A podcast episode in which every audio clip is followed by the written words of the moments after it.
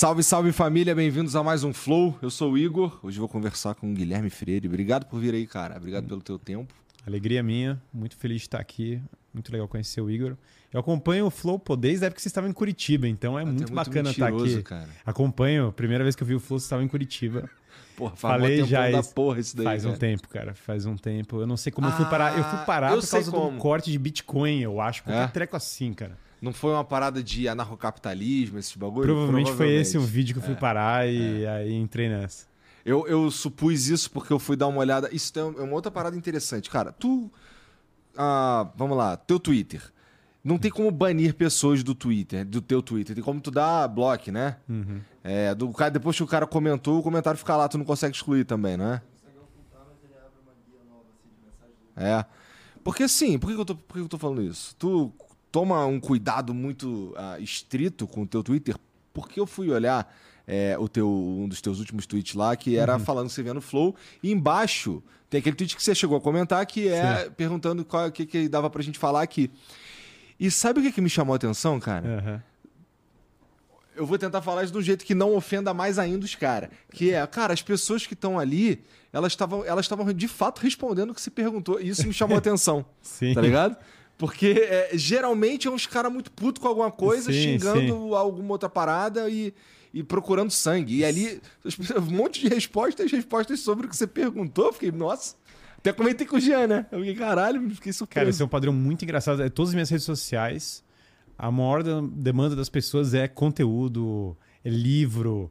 É a coisa mais louca, assim. Eu fiz uma pesquisa uma vez o pessoal que me acompanha. É, tem uma quantidade desproporcional de pessoas que leem livro e que gostam de estudar ou que Aham. querem estudar. Na verdade, tem muita gente que acompanha que não necessariamente entrou nessa, mas quer saber um caminho para começar a estudar sério. Então, cara, é bem. tem um alinhamento bom, assim. Pois é, eu fiquei impressionado, cara. Parabéns, Sim. eu acho. Inclusive, parabéns pra galera que segue ele aí, que parece ser, ser, pelo menos no Twitter lá, parece ser pe- pessoas, tá ligado? Sim, não tem os bots monstros, só, né, é, não mandando. São uns, uns monstros esquisitos. Bom, é, antes da gente começar, deixa eu falar aqui do- dos patrocinadores de hoje, começando pela Insider, que é quem faz essa camisa aqui que eu estou usando agora. E você vai ter a chance de experimentar também aqui algumas paradas. Opa. Toma aí. Muito obrigado. Só que é, hoje eu vou falar mais da undershirt, que é aquela que você usa quando você vai colocar uma roupa social, entendeu? Tu não quer ficar com a pizza. O que que tu faz? Tu bota uma undershirt da Insider que vai resolver esses teus problemas aí, além do conforto térmico, né? Seca muito rápido e tal. É, o lance do, do efeito do odor ficar para dentro do corpo ali, então só tem vantagem, né? E se tu não conhece, cara, a tua chance de experimentar tá aí. É só entrar em insiderstore.com.br, o link tá aqui na descrição. É, e você, ah, tem também o QR Code, você ainda pode usar o cupom FLOW12 para ganhar 12% de desconto. E aí você compra roupa para homem, para mulher, você compra undershirt, se você curte aí um Tu curte, cara, usar um uma roupa de professor? Cara, eu ando, meu uniforme eu uso camisa, eu tenho um. Meu guarda-roupa é a mesma. É camisa azul, assim, tem a mesma calça. É, eu ando uniforme minha- total. A minha, o meu guarda-roupa é quase assim também, parece o guarda-roupa da Mônica, é a mesma roupa, todo dia, né? Mas enfim, é, entra lá, insiderstore.com.br e o cupom é FLOW12, demorou? Uma outra, um outro parceiro que tá com a gente aqui é... Bom, primeiro é importante... Você sabe que em 2024 é um ano, para quem tem o sonho de se tornar um servidor público, é um ano bastante interessante do ponto de vista de oportunidade. E o, e o parceiro que está aqui com a gente hoje é a Estratégia Concurso, que é, cara, 70% dos aprovados estudaram no Estratégia Concurso. Então, é, eles estão falando que está rolando aí um- essa oportunidade em 2024 com mais de 64 mil vagas, cara. Em vários lugares. Aí, se você sonha, se você tem vontade de se tornar um servidor público, está sentindo que, pô, precisa estudar, porque precisa mesmo, né? É, dá uma olhada aqui no, no link que tá aqui na, na descrição, no QR Code também. E tem um grupo de WhatsApp para te ajudar aí com conteúdo gratuito. Ó, orientações e dicas para você começar os seus estudos. Demorou? Então vai lá conhecer. O link tá aqui embaixo e no QR Code também, tá bom? É, entra nesse grupo do WhatsApp aí que pode te ajudar. É, deixa eu ver o emblema aí, Janzão. Caralho, eu tô todo pensante na Grécia. Carinha dele. Ó, você que tá assistindo, você pode resgatar esse emblema, é totalmente de graça. É, você tem 24 horas para fazer isso, mas é só entrar em nv99.com.br barra resgatar. E o código é Gui Freire, tá bom? É, se quiser mandar mensagem pra gente também, tem o link fixado aí nos comentários da live, é nv99.com.br barra flow. Demorou? Pode mandar áudio, vídeo ou texto. Cara, a gente tava falando antes aqui do Tolkien e... Bom, já sei que tu é muito fã dele. Sim, tu sabe sim. a história. Deve, deve ser bastante fã do C.S. Lewis também. Sim, sim. Porque- Até porque, como você estava me contando, pra mim era novidade, Uhum. os caras tinham uma vida próxima, né? Um era Sim. amigo do outro e tudo mais e tal. É, e aí eu te perguntei por que, que tu se interessou pela vida dos caras e tal. E isso, esse interesse, foi o que te despertou interesse em filosofia também? Ou, ou uma coisa veio antes da outra? Então, quando, quando eu era bem novo, foi um começo, assim, não chegou a ser um momento que eu me interessei por filosofia exatamente.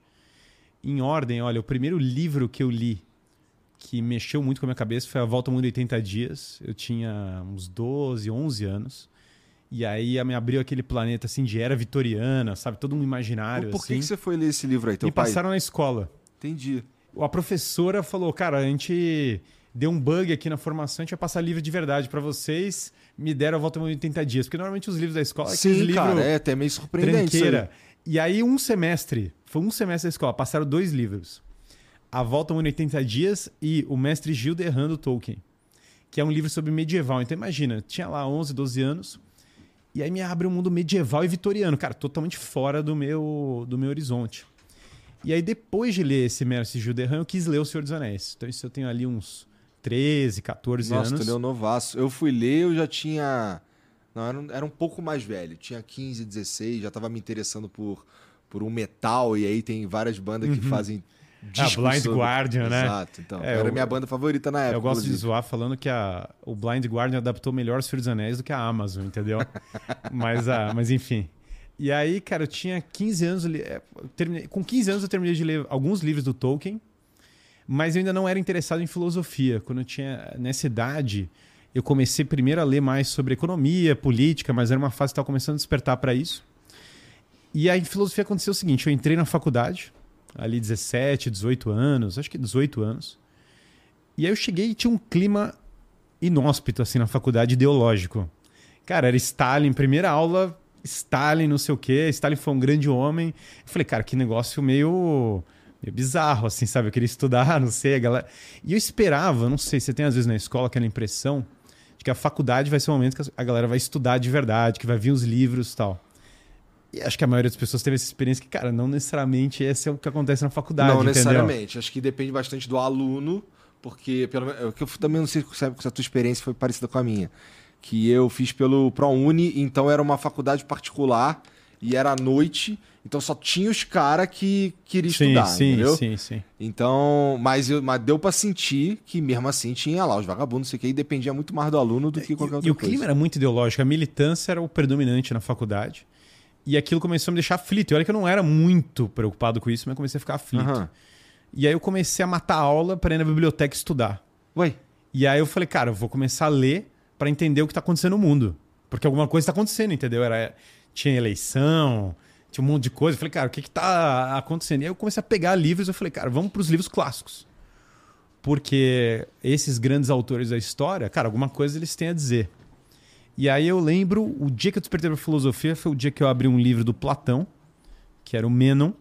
Cara, não fazia a menor ideia do que eu ia encontrar quando eu abrisse um livro do Platão, entendeu? Eu não sabia. Eu abri e tinha uma discussão. Falava de relance sobre alma. E aí eu lembro que eu travei total. Minha vida, eu tinha uma perspectiva totalmente materialista. Assim, se você me perguntasse, eu falava, cara, a vida é, é sei lá, prazer, dinheiro, é, total materialismo, festa de faculdade. Minha cabeça estava por aí. E aí eu abri aquilo e falei, cara, será que eu tenho uma alma? E aquilo foi um negócio que eu fiquei assim, eu falei, cara, o que tá acontecendo com a minha vida? E aí eu comecei a empilhar livros para tentar entender esse problema. Então eu empilhei livros de literatura e livros de filosofia, eu comecei a ler. E aí, conforme eu ia olhando esses livros, eu comecei a ver um padrão neles. Isso, cara, sozinho. Eu falei pros meus amigos que eu tava fazendo, os caras falaram: Meu, você tá louco, cala sua boca, velho. É, cara, já tem que passar na prova. Você acha que eu tenho tempo pra ler é, Dostoiévski, entendeu? Mas aí eu lembro, nessa você época tava eu li faculdade de quê? Direito. Tá. Entrei faculdade de Direito, que era, cara, tem que fazer qual faculdade? Ou faz Direito, ou faz Medicina, ou faz Engenharia. Entrei na faculdade de Direito. É, depois eu larguei, né? Mas eu, o... aí eu começo a ler, aí eu leio Irmãos Karamazov, Dostoiévski. E aí tem essa cena que me impacta demais, que é o Kolya, que é um menino socialista, que, que falava as mesmas coisas que eu estava ouvindo na faculdade. Só que ele é tratado assim no livro como, cara, um, uma figura pueril, assim, uma figura meio confusa. E ele tem uma doença, né? E aí tem esse personagem que é o Alyosha. Alyosha é o nome do bebê do Dostoevsky que morreu. É, e é o personagem cristão da história, né? E aí eu olho aquela história, eu olho o Alyosha e eu falo, cara, o Alyosha tá no pé, da, na cama com o menino doente. Porque, e ele fala uma coisa mais ou menos assim, não lembro as palavras exatas agora, mas algo no tipo: Eu acredito que você tem uma alma, por isso que eu tô aqui. Aí eu falei, cara, isso é a mesma coisa que tá no, no outro livro. E aí, depois de ler isso no Dostoiévski, eu falei, eu preciso olhar na filosofia esse tema da alma e esse tema se Deus existe, cair em se Deus existe. Porque, naturalmente, você fala alma, Assim. pensa, será que Deus existe, né? E se você me perguntasse na época, eu ia falar: não, cara, Deus não existe. É uma invenção. A igreja é uma instituição é, de manipulação. Foi o que eu ouvi na escola. É uma instituição manipuladora, criou um negócio para enganar as pessoas tal. E aí eu começo a abrir os livros e falar: cara, será que Deus existe? E aí eu comecei a empilhar livros ateus e livros cristãos é, lado a lado e falar: cara, vamos ver quem. Não são cristãos que geral, né? Mas Comecei falando, mas eram livros de filosofia. de filosofia. Tá. Com argumentos contra e a favor da existência de Deus. E aí comecei a ler. E Em geral, ali. sobre esse tema também. Sobre Sim. Deus. Sobre, é, sobre tudo. Sobre ética, sobre política, sobre o que fosse. Mas uma questão que apareceu forte nessa época era se Deus existia. E aí eu me deparei com essas provas da existência de Deus, metafísicas, que estavam lá em São Tomás, estavam lá em Aristóteles, né? Enfim, me deparei com várias coisas. Mas eu comecei a reparar um padrão que era o seguinte: os argumentos ateus, no geral, não conheciam bem os argumentos cristãos. Isso vários livros. Peguei ali Bertrand Russell, David Tá. Hume, vários ateus Não assim. rolou um diálogo honesto antes do, do cara formar Cara, muitos deles opinião. não conheciam o argumento, não era nem questão de. é, eles estavam rebatendo argumentos que não eram os mais fortes do outro lado, claramente. E claramente o outro lado, os filósofos é, da tese Deus existe, era muito mais comum eles conhecerem os argumentos ateus, até porque muitos eram ex-ateus ou, ou coisa assim. E aí eu comecei a empilhar aquilo, chegou uma hora que eu deparei com essa prova da existência de Deus e eu falei, cara, deixa eu me fechar em casa com esse negócio e eu só saio daqui quando eu chegar numa conclusão. E aí eu me fechei com a Suma Teológica de São Tomás de Aquino, que tinha lá a prova da existência de Deus. E aí eu me tranquei e falei, cara, vou ficar lendo isso aqui até eu entender se esse negócio é verdadeiro ou falso. Quando terminou, cara, eu me lembro, eu passei a madrugada inteira lendo, assim, um negócio obsessivo, assim, sabe? Meio Aham. obcecado, assim. Chegou às, tipo, seis da manhã, um negócio assim. Falei, cara, Deus existe. E aí eu falei, e agora? O que, que eu faço com a minha vida? Eu terminei e falei, cara, minha vida ferrou, entendeu? Deus existe, cara. Minha vida tem que mudar, sei lá. Tipo, imagina Ah, que nessa altura eu não sabia o que era uma paróquia, eu não sabia nada de nada. Eu só li o negócio e falei, cara, claramente Deus existe. Tá, mas quando você chegou à conclusão que Hum. Deus existe, Sim. veio com, com essa conclusão é, uma associação a uma religião X? Aí, imediatamente, eu comecei a estudar as religiões Ah, para tentar entender qual eu achava que era verdadeira. Então eu abri assim, judaísmo, budismo, Mas por que, que isso é Islã. importante? Isso é importante pelo seguinte: se você conclui que Deus existe, Ah, imediatamente é, uma pergunta natural é qual é porque se falam várias coisas acerca de Deus, não só que ele existe. aham. Como Deus interage com a humanidade? Hum, Qual o caminho para você chegar até Deus? Porque afinal, se ele existe, hum. naturalmente você busca um caminho. E tem um outro problema também. Puta, não sei, mas continua. Sim, sim, a gente pode entrar nisso. Mas toda a civilização da história humana foi construída com base na religião. Sim, Não verdade. tem um país ou uma verdade. civilização que não foi construída com base na, na, na religião. E mesmo que fosse para concluir, ah, todas as religiões são fáceis, vamos supor que essa fosse uma, Aham. uma conclusão. Mesmo assim, a pergunta é necessária. Precisa examinar o que eles estão falando. O que eles estão falando é delírio? O que eles estão falando é verdadeiro? O que eles estão falando faz sentido? Ó, mas ah, quando a gente está falando de Deus, é, existe. Se a gente pegar uma figura parecida com Deus em todas as religiões que a gente conseguir encontrar aí, Sim. tem características centrais desse, desse ser, desse, ou, ou desse, dessa entidade, sei lá. É, como é, qu- quase que um manual para ser um ser humano melhor, não é verdade? Existe, mas aí, calma. há uma separação entre o que é a discussão da ética e o que é a discussão metafísica se Deus existe. O que, Tá. que é isso? Deus existe é um problema fundamentalmente de primeiros princípios, né? A gente chama em filosofia a filosofia que trata dos primeiros princípios de metafísica, porque ela é além da física. Physis é natureza. Física é estudo da natureza. Física é, é física é estudo da natureza, metafísica é além do estudo da natureza. Além do estudo da natureza, são os primeiros princípios que fundamentam, por exemplo, a lógica. A igual a A é um primeiro princípio. Ah, não contraditório. Você tem coisas mais básicas até do que a própria análise da natureza que você usa para construir todos os, os ensinamentos. Aristóteles ele fala que a metafísica é a ciência mais elevada, mas ela é menos aplicada. Você não consegue usar metafísica no seu dia a dia. Você não vai é, trocar um, um pneu usando metafísica. No entanto, sem uma visão metafísica boa, você vai ter uma confusão quando você for trabalhar com matemática, com lógica, com todas as áreas do conhecimento. A ética trata sobre quais são os melhores hábitos, quais são os hábitos que elevam o homem. Ethos é costume, ética é estudo do costume. Na, numa visão aristotélica, você tem a separação entre o que são os animais e os homens, né? Então, os animais, todos os animais. Primeiro, Aristóteles separa entre os vivos e os não vivos, né? O microfone não está vivo, ele fala porque não tem automovência. Não olha o microfone e começa a andar por conta própria. A planta, ela faz um certo processo por conta própria, ela tem uma automovência. É, movimento para ele é passagem da potência ao ato, é transitar de uma possibilidade para algo que acontece. Então a planta respira, faz fotossíntese e tal. Os animais, eles têm os sentidos. Isso dá para eles paixões. Então eles têm medo, eles têm atração, porque eles conseguem pegar o mundo pelos sentidos e eles têm uma reação. Todo animal tem uma reação. Só que os homens têm uma diferença muito forte em relação aos animais. Quando um leão devora uma zebra, você não fala, pô, o leão é imoral. É meio ridículo. O leão é o leão, entendeu? O, cara faz, o leão faz o que ele tem que fazer, entendeu? O cachorro faz o que ele tem que fazer, ponto. No entanto, os homens conseguem deliberar sobre as suas paixões. Você pode olhar um bife e falar, cara, eu não vou comer o bife. Você pode é, falar, não quero ir pra academia, mas eu vou na academia. Que nem eu sei que você tá uh, nessa jornada aí na. Tô nesse, Sergião, nessa etapa, que eu conversei inclusive. também tá nessa jornada. Que, que, cara, eu não quero ir, sua vontade é não ir, mas fala, cara, isso é melhor para mim.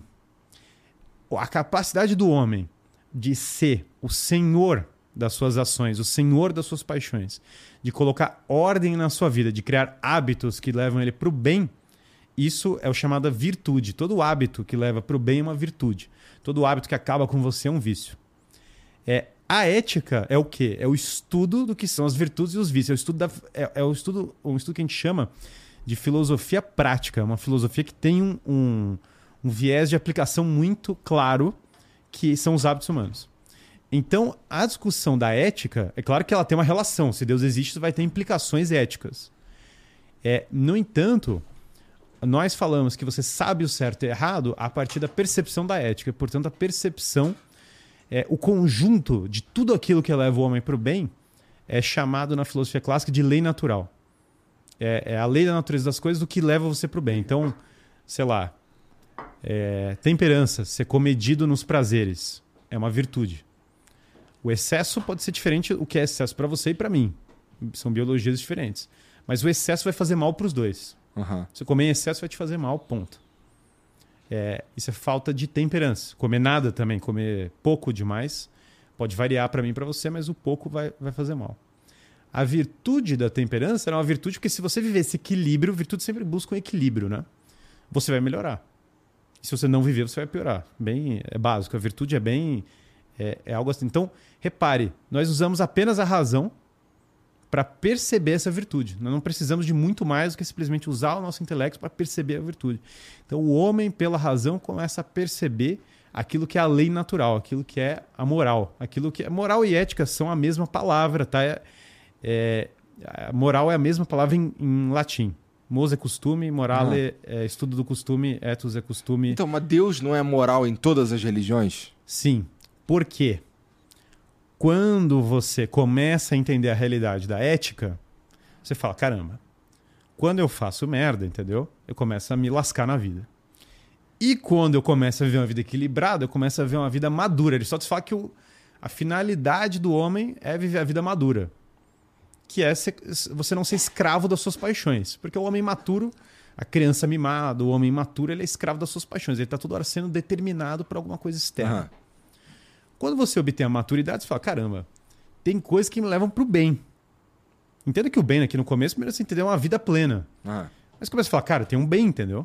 Tem um bem. Tem um bem em você é, descobrir a verdade, não mentir. Tem um bem em você cuidar dos outros, ao invés de largar eles. Tem um bem na lealdade. Tem um bem nas coisas. E aí você naturalmente começa a perceber que tem níveis de bem. Cara, um bem, te dar uma água é um bem. Mas, Pô, o cara que entrega a vida por outro é um bem É. maior. O cara que. A mãe que acorda de madrugada para trocar a fralda do filho é um bem, é um bem elevado, é um bem maior do que eu simplesmente falar: Ó, ô Igor, toma aqui um copo d'água. Claro, agora estamos no deserto. Essa água vai me fazer falta, eu dou um copo d'água, é um bem maior. Eu começo a perceber que existe uma escada no bem, existe uma gradação, existem bens mais elevados do que outros, que é o que permite o heroísmo, né? Conectando com a coisa do Tolkien, um dos pontos fortes ali é o heroísmo. O heroísmo é um grau de bem maior. Porque envolve um grau de sacrifício maior também. Porque aí você começa a descobrir que sacrifício é, envolve virtude.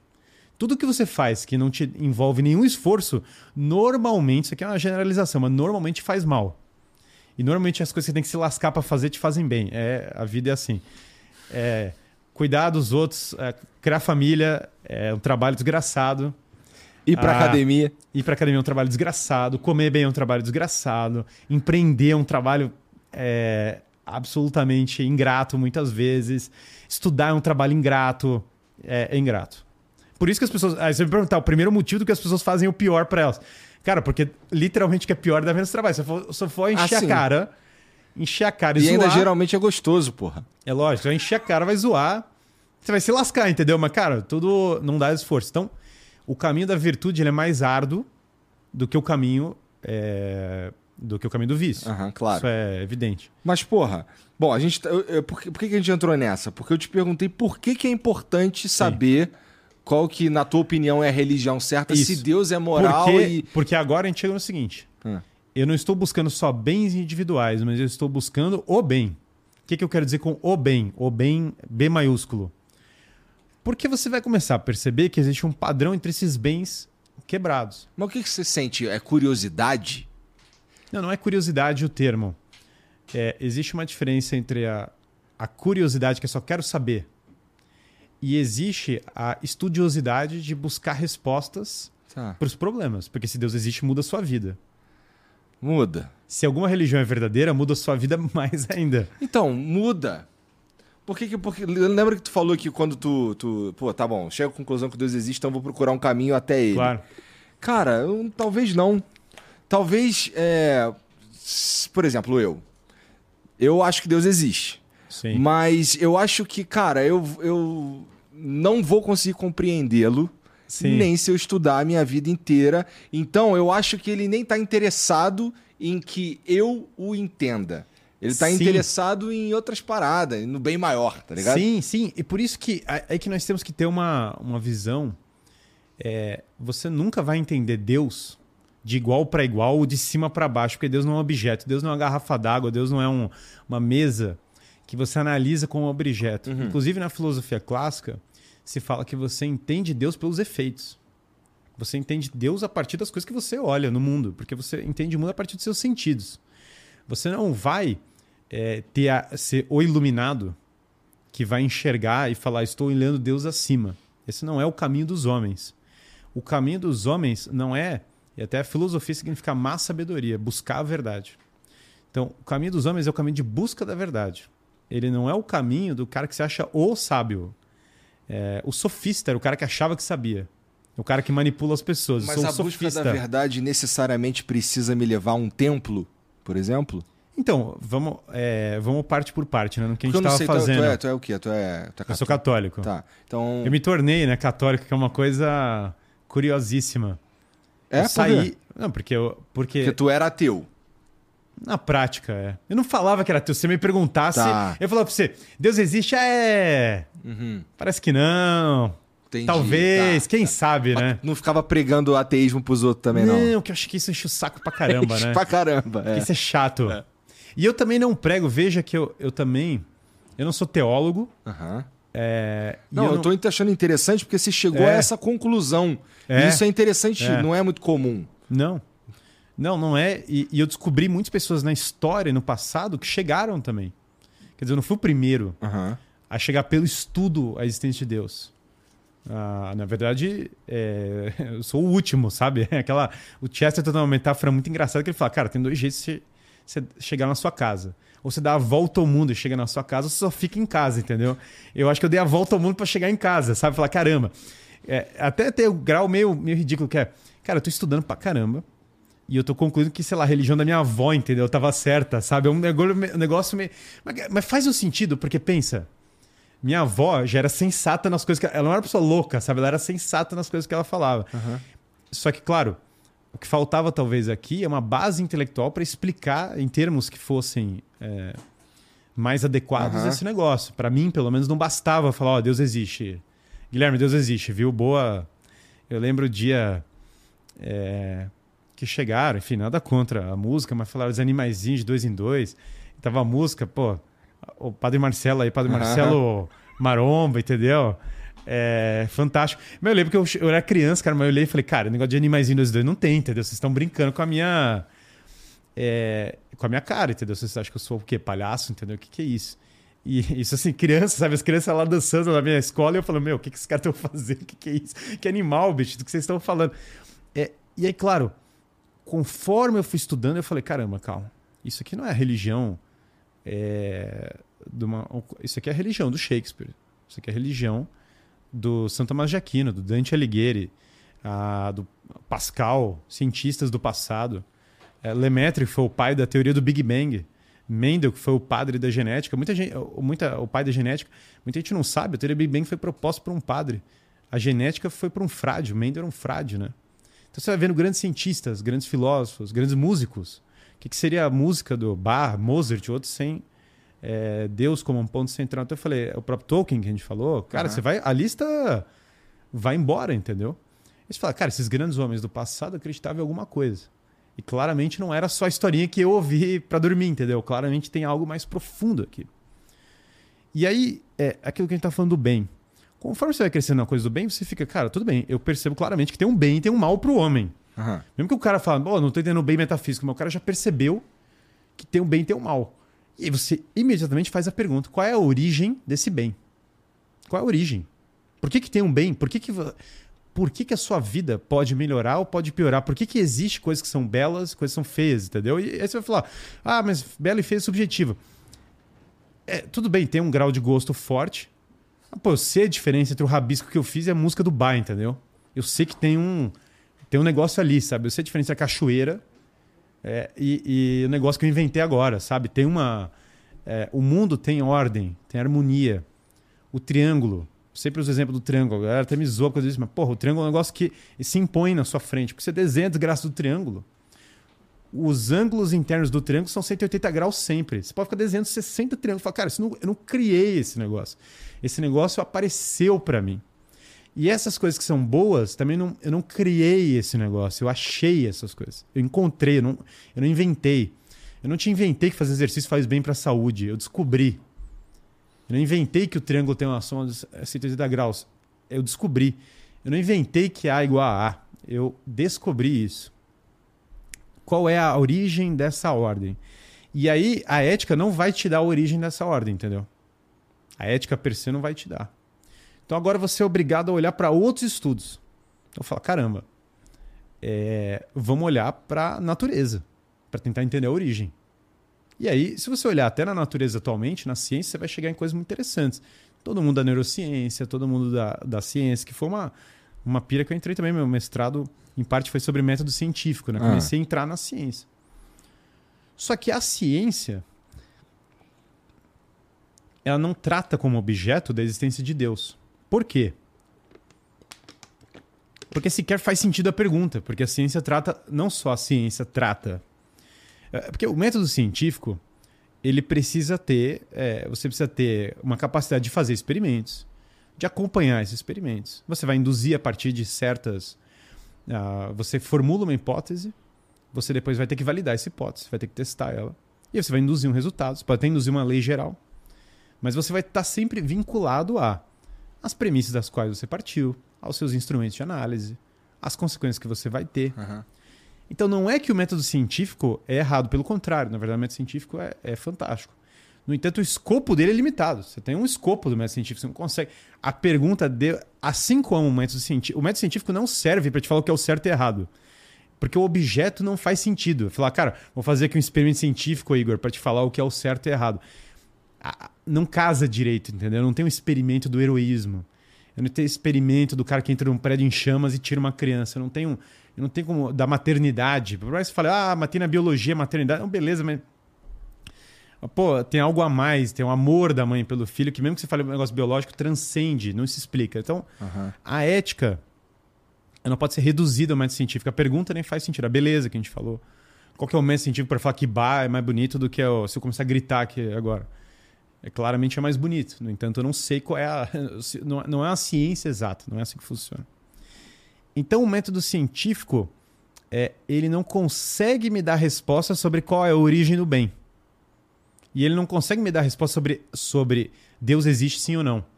Não consigo pegar um microscópio e falar, cara, Deus existe. Não, sim, olhei aqui a, a, o negócio. E aí, quando você fala que fala, pô, isso aqui está fora do escopo da ciência. Não é nem que a ciência desprova ou prova. É, e eu acho que muita gente argumenta errado nesse ponto, a minha leitura. Tem muita gente querendo usar a ciência para provar que Deus existe. Novamente, não vejo isso um problema, que se tente, mas eu não acho que a, a pergunta é nessa linha. Porque a ciência nova. E também você não vai conseguir o contrário, você não vai conseguir nenhuma coisa nenhuma. Você vai pegar, você vai ficar falando de física, de uhum. biologia infinitamente. Eu não acho que ali você vai encontrar a resposta que você está procurando. Por quê? Aí a filosofia foi me mostrar, falar, cara, para além da física, para além do estudo, existe o estudo da filosofia mais pura, que é o que se chama da metafísica. E foi ali que eu achei a primeira prova da existência de Deus. E a discussão se Deus existe. Hum. Que eu, então entende como eu fui migrando da, de ciência. Falei, cara, ética, o certo e o errado. Tá relacionado? Sim, porque eu quero saber a origem. Mas repara que a gente foi avançando na ética bastante aqui, uhum. sem necessariamente entrar em Deus existe ou não. Embora a gente chegue um momento que fala, cara, qual é a origem desse bem? É. E, pô, o que, como é que tu faz? Que assim, você chegou, você foi lendo tudo isso aí, foi chegou à conclusão Sim. que Deus existe. Sim. Daí você começou a procurar qual que era a religião que estava certa. Sim, sim. Qual é a métrica para você avaliar qual que é a religião que está certa? É, eu, eu acho que eu posso falar como que eu cheguei na conclusão que Deus existe, depois a gente entra nisso, né? Porque senão é, tá. vai ser um pouco louco, né? Porque o cara saiu e falou: Não, Deus claramente existe, né? Óbvio. Agora vamos ver se eu viro hindu. É um pouco.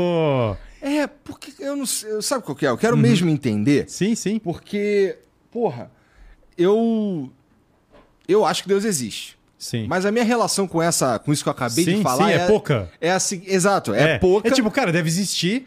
Não, talvez não seja muito diferente da minha. Cara, deve existir. Meio que tem uns caras que manipularam muita coisa no meio do caminho. Melhor continuar tocando minha vida. É, eu não, assim, eu não é. tenho, eu não consigo te afirmar que Deus existe, mas eu Sim. também não consigo te afirmar que ele não existe. Então, eu não sei, mas eu, se eu tivesse é. que postar uma graninha, eu apostava que existe. Sim, entendeu? sim, sim. E aí, é, se ele existe mesmo, assim, meio que a gente, a gente já é pequeno pra caralho se ele não existe. Se ele existe, a gente não é porra nenhuma. É, mas a, a, gente ser pequeno é tudo uma questão de ponto de vista também, né? Assim, você é pequeno pro cosmos, mas você não é pequeno para você. Não, beleza, mas assim, eu sou pequeno para Deus, assim, eu sei, ah, tem lá toda aquela parada que ele nos ama, que a gente é feito a imagem dele, não sei o quê. Mas, pô, se a gente é, é, imaginar que existe a possibilidade dele ser dele, pô, criou, criou e, e rola. E, tipo, é. passou um segundo desde que ele criou. Ele nem é, tá ligado. Um pequeno, é, um pequeno problema da não religião, ou. Ah, não, então vamos ignorar se Deus existe. Ah. É, é que, primeiro, as pessoas. O Chesterton falava uma coisa muito correta. Chesterton foi um grande escritor inglês, né? Que se converteu também. Saiu de ateu Ele, Deus está ele... dentro ou fora desse universo, é, cara? eu vou chegar, eu vou chegar lá, eu vou chegar lá. Calma que a gente tá, aborda tudo. É. O Chesterton falava Gostei assim... Gostei do sorrisão, eu é, acho que você... A gente vai chegar. A gente passa tudo. É. é Chesterton falava uma coisa incrível. Fala, olha, é, quando o homem deixa de acreditar em Deus, não é que ele para de acreditar em tudo. Ele começa a acreditar em qualquer coisa. E aí eu te falaria sobre... Foi o começo da minha jornada. Hum. Cara, o homem moderno cultua tudo que existe no planeta. Cultua o dinheiro, cultua ideologia. Aliás, eu falaria, não existe Estado laico. Eu falar, pô, existe Estado laico. Fala, cara, não existe Estado laico. Todos os Estados modernos têm religião civil. Você cultua o Kim e o Sam, que tem a cara dele lá e você tem que fazer reverência.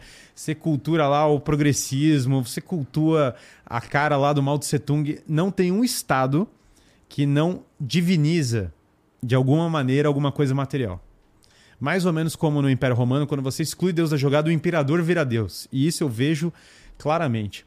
Então, o que eu te diria, o homem moderno, ele tem muito mais falsa religião do que não religião. Ele começa a migrar para falsas religiões, para idolatria. Ah. Idolatria é tomar como Deus uma coisa que não é Deus. E isso no mundo moderno eu diria que está em alta total. Então, isso já é um malefício de você não olhar para a religião de maneira séria. Porque é meio que assim, cara, você pode achar que você não tem religião. Mas quando você vai caçar o cara, você vai ver o cara cultuando uma lista de coisas bastante grande. Tá, tô pensando em mim aqui agora. Sim, É. Porque eu não, eu não tenho uma religião. sim, É, eu não acho, pra minha vida, sim. eu não tô falando pra ninguém, tô falando pra Uhum. minha vida, não, Sim. não considero importante. Uhum. Mas eu conheço pessoas que eu, eu vi sendo transformadas pela religião Sim, sim. e diferentes religiões, inclusive. É, Então, é, eu tô pensando aqui, mano, porra, então será que a energia que, eu, que é, você, por exemplo, tá direcionando pra uma religião, eu tô direcionando pra outra coisa? E eu acho que não, cara. É, não necessariamente, veja, é, você individualmente tá cultuando necessariamente uma ideologia, não sei o quê, mas que o mundo moderno tá fazendo isso é, é verdade. meio... Não, isso daí a gente não tem nem por que perder tempo conversando sobre isso, né? Que Porque as é pessoas estão cultuando o prazer, Aham. O dinheiro e ideologia política, isso pra mim é óbvio... E pra tu, qual que é o mais assustador? Sei lá, talvez a mistura dos três, né? Talvez quando combina os três no mesmo cara é o mais assustador, é a psicopatia... Eu acho que a, que a ideologia política tem sido o nosso principal fantasma, cara. Cara, talvez há 200 anos no Ocidente. Talvez há 200 anos. Porque a galera fala, lê na história, fala, a Revolução Francesa foi muito legal. Cara, era fila de criança sendo morta, né? O maluco se vestiu de deus grego e começou a se proclamar o, o mestre do calendário. Conta uma história que o Robespierre acreditou que a- uma mulher estava grávida dele, mas não dele, ele engravidou uma mulher, tipo dele, ele ia reencarnar no filho da mulher, entendeu? É, é- Nossa. Ei, Quantos genocídios não teve no século XX? Cara, o, o, é, o culto insano é, dessa, desse, o que a gente chama de um gnosticismo, né? que é uma religião, ah, um gnosticismo político, né? que é o quê? Você acredita que vai ter um paraíso aqui na Terra. Para quem quiser saber sobre o que, eu- o que eu chamei de gnosticismo político, tem um autor chamado. Ele fala de religião política também, né? Chama Eric Voegelin, é um autor muito interessante. E ele fala, cara, você criou uma escatologia terrena. Tem os puros, tem os culpados e tem ah, o paraíso aqui na Terra. Você vai matar os caras que são impuros e você vai ser o puro e você vai trazer esse paraíso na Terra e agora tudo vai ser maravilhoso. Então, em certa medida, eu acredito na religião tradicional porque eu sou cético demais para acreditar na religião social, entendeu? É, É, faz mais, Faz é mais sentido pra mim é. ter uma vida depois da morte que ter o, para... o paraíso depois da morte eu consigo acreditar. O paraíso aqui na Terra eu não consigo, entendeu? Ou a ideia de que o homem vai ser perfeito na Terra, zero possibilidade. A ideia de que o homem pode ser é, santo. ah, Eu entendo que o homem pode viver uma vida muito melhor do que as pessoas tomam como possível. Então eu entendo que é possível santidade no mundo. Mas a santidade no Mas mundo não em certa como me- regra, né? não como regra, em certa medida ela já é viver para outra vida, sabe? Mas enfim. É, então, Viver se preparando pro que vem o depois. que vem depois. com Puta, eu certeza. acho, com, assim, com todo respeito, Uhum, eu acho um pouco de desperdício, cara. aham. Tem tanta coisa que Deus colocou aqui pra Sim. gente experimentar.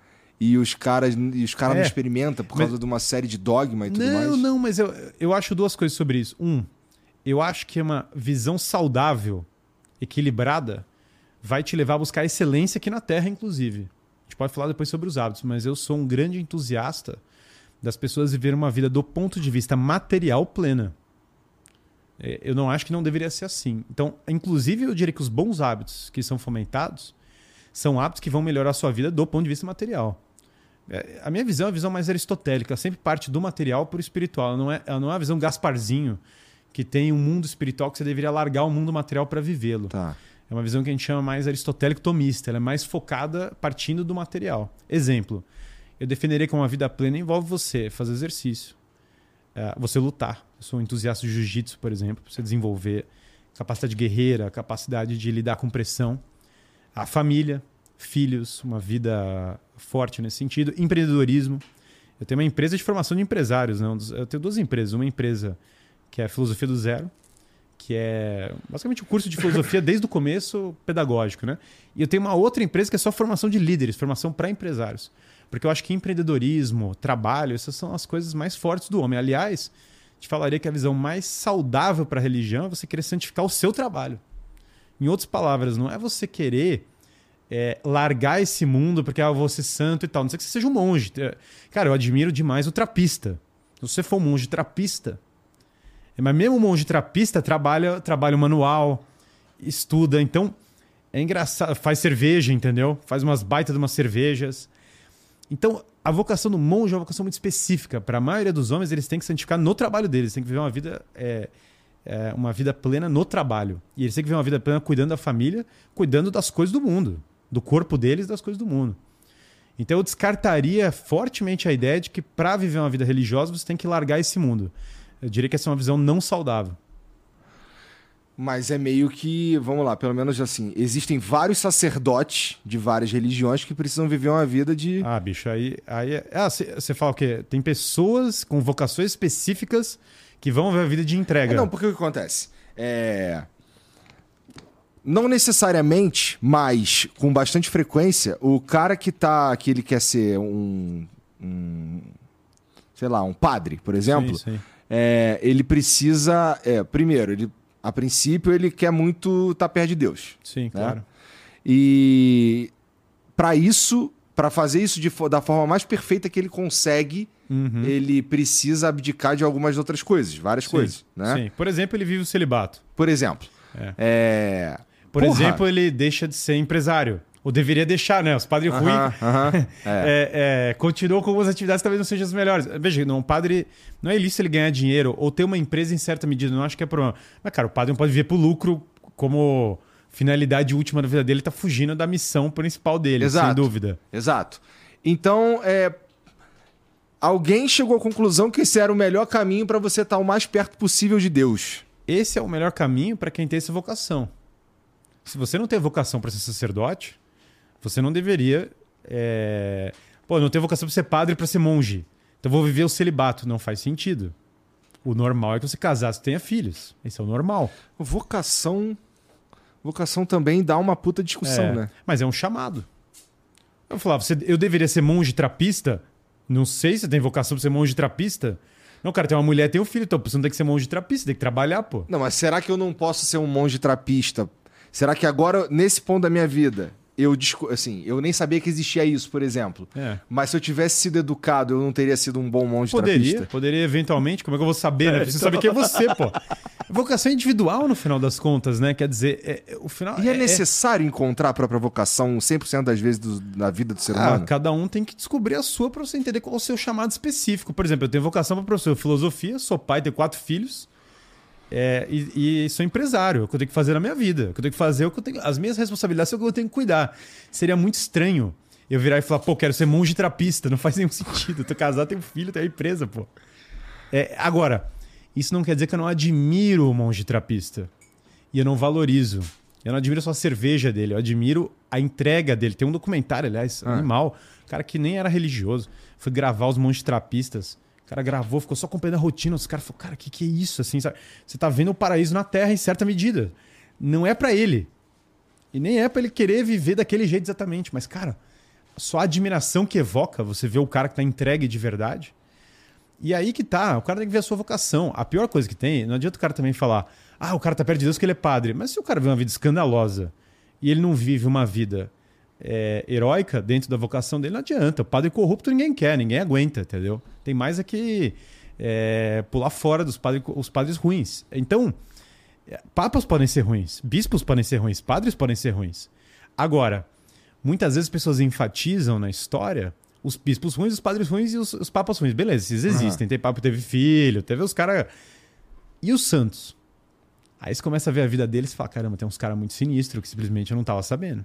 Aí você vai descobrir, para cada padre ruim que existe, você vai descobrir que tem um São Bernardo, você vai descobrir que tem um São Tomás de Aquino, você vai descobrir que tem caras que salvaram a civilização, caras que lutaram batalhas, caras que escreveram livros, que descobriram coisas. Tem um padre Mendel, que estava lá, que aproveitou o celibato dele para ficar, ficar vendo uma vida dedicada à ciência.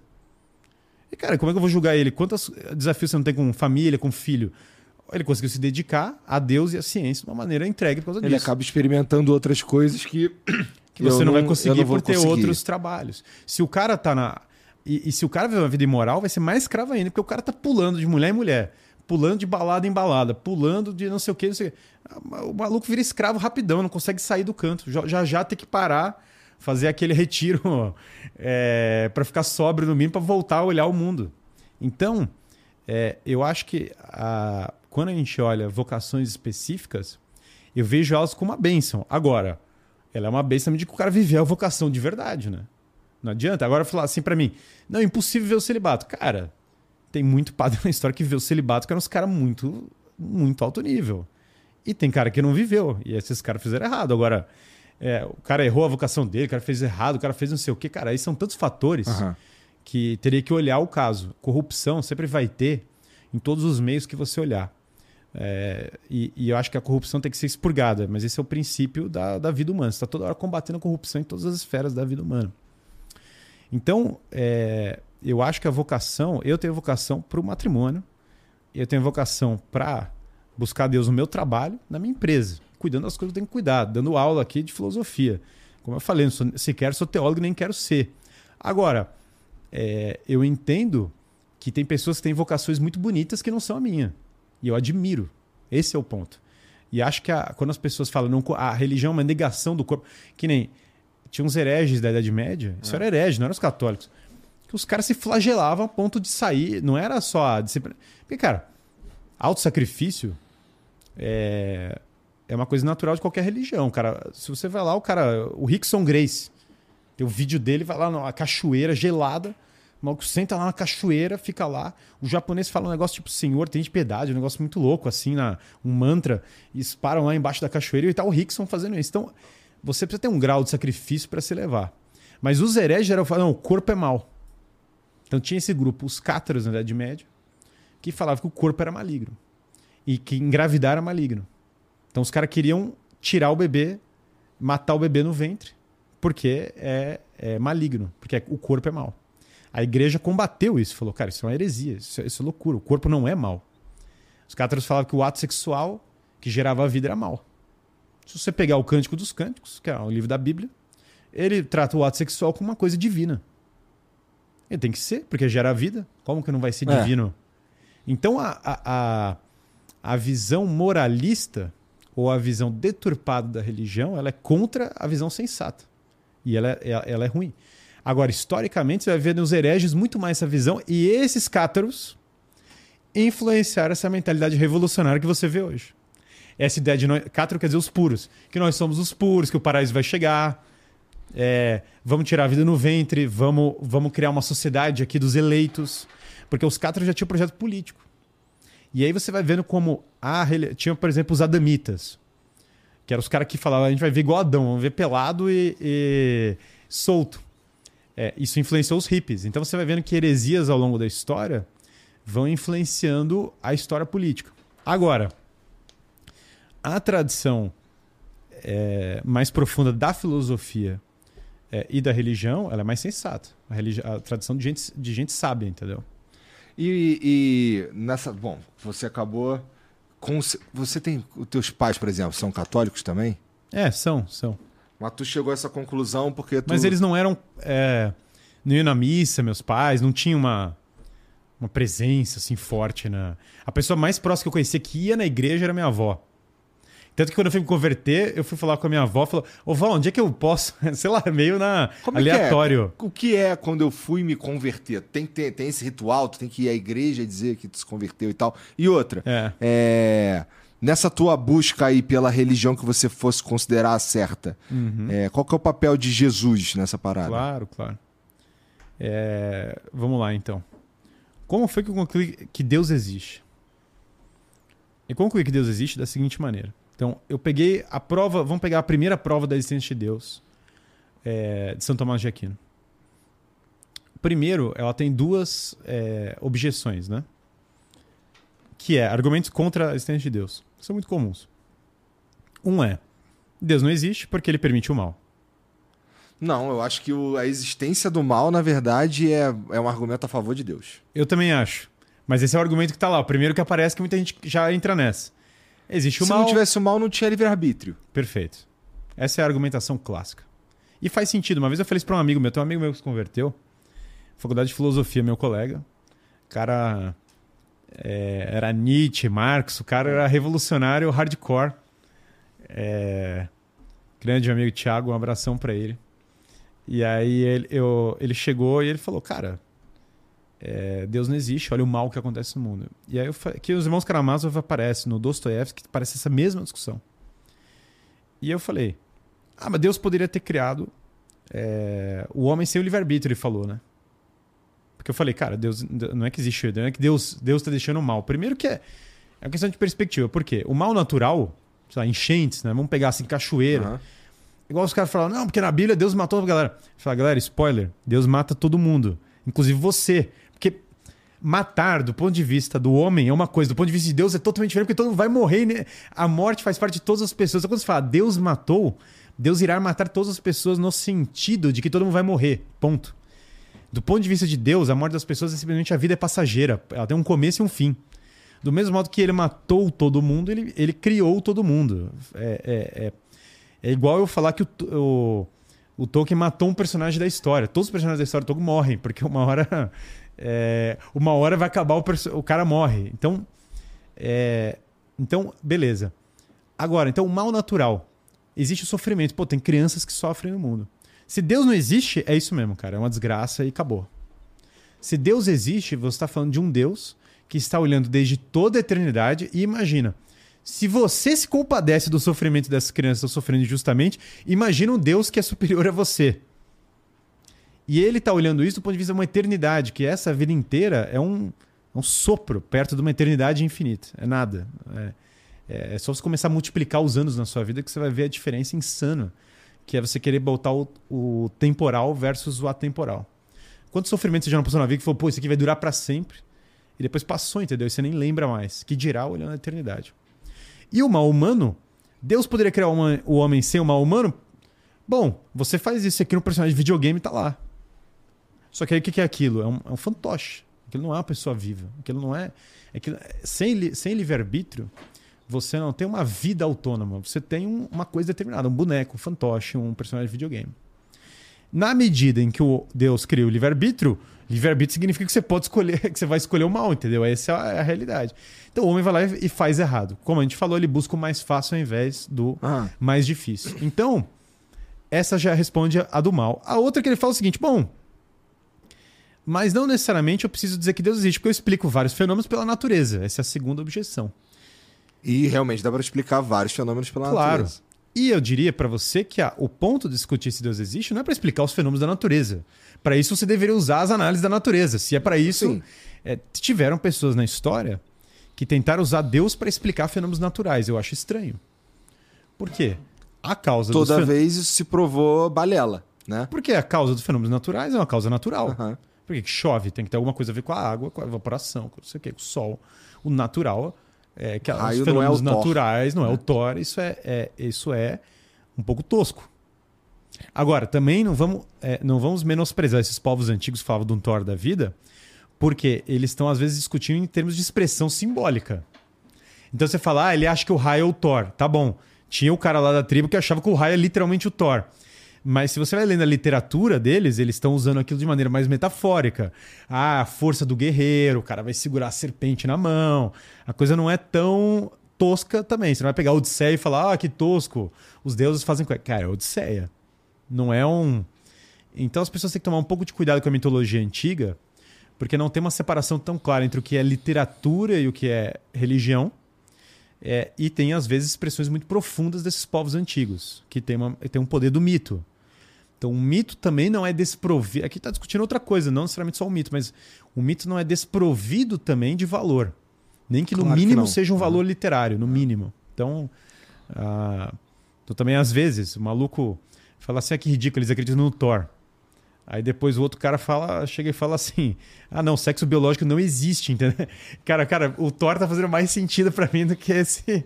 Então o cara, o cara entra numa Entendi. o tá. cara a sociedade atual às vezes ela ela, veja, você pode julgar o que você, você pode julgar mil coisas a partir do sexo biológico, mas cara, não existe uma frase forte, entendeu? É uma frase bem forte. É, é uma frase que o cara do Thor provavelmente não acreditava nisso, entendeu? Provavelmente ele falaria pra você que meio que existe, sabe? Então o homem moderno, às vezes, tem que tomar cuidado com a soberba dele ao julgar os povos antigos. Mas sim, claro que tem gente que falava o Thor é o trovão, e é isso, o que explica o trovão é o Thor. Não, mas o que a gente tava falando é que os fenômenos naturais a gente Tem uma consegue. causa natural. A gente consegue, é, pelo, vamos lá, hoje em dia a gente consegue saber, Claro. a, sei lá, se não todos, a maioria da, do que É, como as o coisas nosso rolam. conhecimento, eu diria ainda que ele é limitado à quantidade de coisas que tem no mundo. A gente tem uma É. limitação variada. Quando entra no nível quântico, por exemplo, a coisa vai embora. né? Sim, é, não tô Não falando vou entrar disso. nessa pira É. agora, mas um detalhe sobre isso é que o Heisenberg, que é um dos pais da física quântica, falou: ó, se vocês quiserem entender física quântica, leiam Aristóteles. Então você vê que o bom e velho Aristóteles vai embora. Agora, é, ele falou isso: vocês não entendem física quântica, vocês não leram Aristóteles, cara. Vocês não estão lendo o cara que viveu há mais de dois mil anos atrás. Então os argumentos do, do ateu geralmente. Não, você estava falando de, de um. Sim. do- são dois. Um que. Esses são que que dois Deus objeções que o Tomás fala, objeções comuns Aham. a isso. Não são os únicos argumentos ateus, tem vários que, Sim, que se usam, vários, mas aqui né? eu estou entrando em dois é, primários. Fala, Bom, mas aí São Tomás fala assim, cara, mas naturalmente é, o argumento para a existência, naturalmente, o, fa o fato de existirem explicações naturais para causas naturais em nada exclui a existência de Deus. Pelo contrário, porque eu preciso de uma explicação para a origem de todo o cosmos, para a origem da ordem. Então eu continuo com isso. Então, o ponto de discutir Deus existe não é para explicar fenômenos naturais, é, pra, é, é- é outra coisa. É mais profundo que esse. Então, tirado isso da frente, São Tomás fala o seguinte: ainda tem uma outra objeção anterior, que ele fala, e as ciências diferentes? Ele fala: olha, eu tenho fé, eu não preciso discutir racionalmente se Deus existe. Eu acredito, ponto. Pra que, que esse cara. Tá aí o Guilherme chato, entendeu? Ficar falando 40 minutos que Deus existe aqui. Eu já tenho a minha Bíblia, acredito aqui, Deus existe. Aí São Tomás fala uma coisa interessante. Fala: olha, é, por que discutir que Deus existe do ponto de vista usando a razão, simplesmente, não simplesmente, ah, tenho a fé? Um, muita gente, primeiro, que não, não tem a fé, então já como partir dessa premissa. E dois é que áreas diferentes do conhecimento podem chegar numa mesma conclusão, é, e essas áreas diferentes do conhecimento, elas se complementam. E como a verdade é uma só, você vai descobrindo isso, né? Sem entrar em polêmica da, da, da Terra, mas São Tomás de Aquino, na Suma Teológica, fala: olha, você tem duas formas de perceber que a Terra é esférica: pela astronomia ou pela geologia. Os dois caminhos vão te chegar lá. A geologia e a astronomia são ciências muito diferentes. Mesmo assim, elas têm que chegar na mesma conclusão, porque você está falando do mesmo, do mesmo Tá objeto. falando de uma verdade, né? Então eu posso chegar na conclusão que Deus existe pela teologia. Simplesmente, é, cara, acredito, tenho fé, encontrei Jesus, tive não sei o que e tal. Eu- Cara, isso é, é, é uma forma de ciência. De ciência no sentido de. um tipo de conhecimento da revelação. É, não ciência sentido experimental, mas acho que isso as pessoas vão entender. né? No entanto, veja só. Não é nenhum absurdo que eu, por vias diferentes, chegue na mesma coisa. Exemplo, tem neurocientistas hoje falando que é importante você dormir bem, fazer exercício, comer bem, a galera tá em alta. Que é uma coisa que a Bíblia fala também, que é uma coisa que também na filosofia clássica se fala. Então é natural que pessoas sensatas, por vias diferentes, cheguem nas mesmas conclusões sobre a verdade.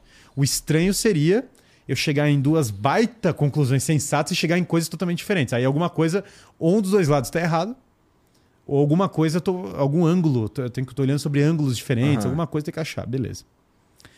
Então eu falo o seguinte, bom, mas e como que eu discuto se Deus existe? Aí entra a metafísica. E aí, o que que é discutir metafisicamente se Deus existe? É voltar para os primeiros princípios. Falar, cara, ó, primeira coisa que Aristóteles fala: todas as coisas estão em movimento. O que, que é movimento para Aristóteles? A gente tem que tomar cuidado. Porque isso aqui é movimento mecânico. É um tipo de movimento. Mas Aristóteles está usando um conceito mais amplo. Até as pessoas confundem. Falam, ah, Aristóteles escreveu uma física, é tipo a física do Newton. Não é. Aristóteles está usando a palavra física para falar do estudo das ciências como um todo, do estudo da filosofia da ciência, não Aham. do estudo da, da física experimental do Newton. É diferente. Movimento aqui é tudo que passa da potência ao ato. Então tem coisas que têm potências e essas coisas vão se atualizando. Essa água poderia cair. É, ela, eu poderia jogar ela. Mas essa água não tem a potência de virar um tigre e sair voando. Simplesmente ela não é dado a este objeto essa potência. É, se virar um tigre, eu falo, cara, isso aqui não é água, entendeu? Alguma coisa tá. Isso aqui é um outro. Isso aqui é um outro negócio. Isso aqui é um alien mandou um. um... Então, pode não enganação. ser água mesmo, porque pode estar envenenado, envenenado. tomou e ficou loucão. Beleza, fiquei loucaço aqui, começa a falar, cara. É, o mas mundo não, é existe. Água, é. e tal, beleza. Então.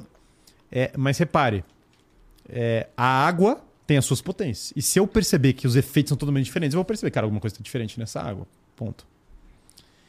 Então, é, as coisas estão toda hora, é, tem potencialidades. E essas potencialidades vão se atualizando, vão acontecendo. A água podia cair, cai. Eu podia beber água, eu bebo. Hum.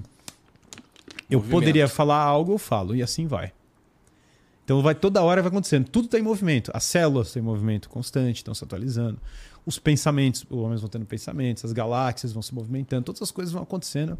O movimento é uma, é uma constante de toda a natureza tudo que eu observo no mundo está em movimento de algum modo. Tudo.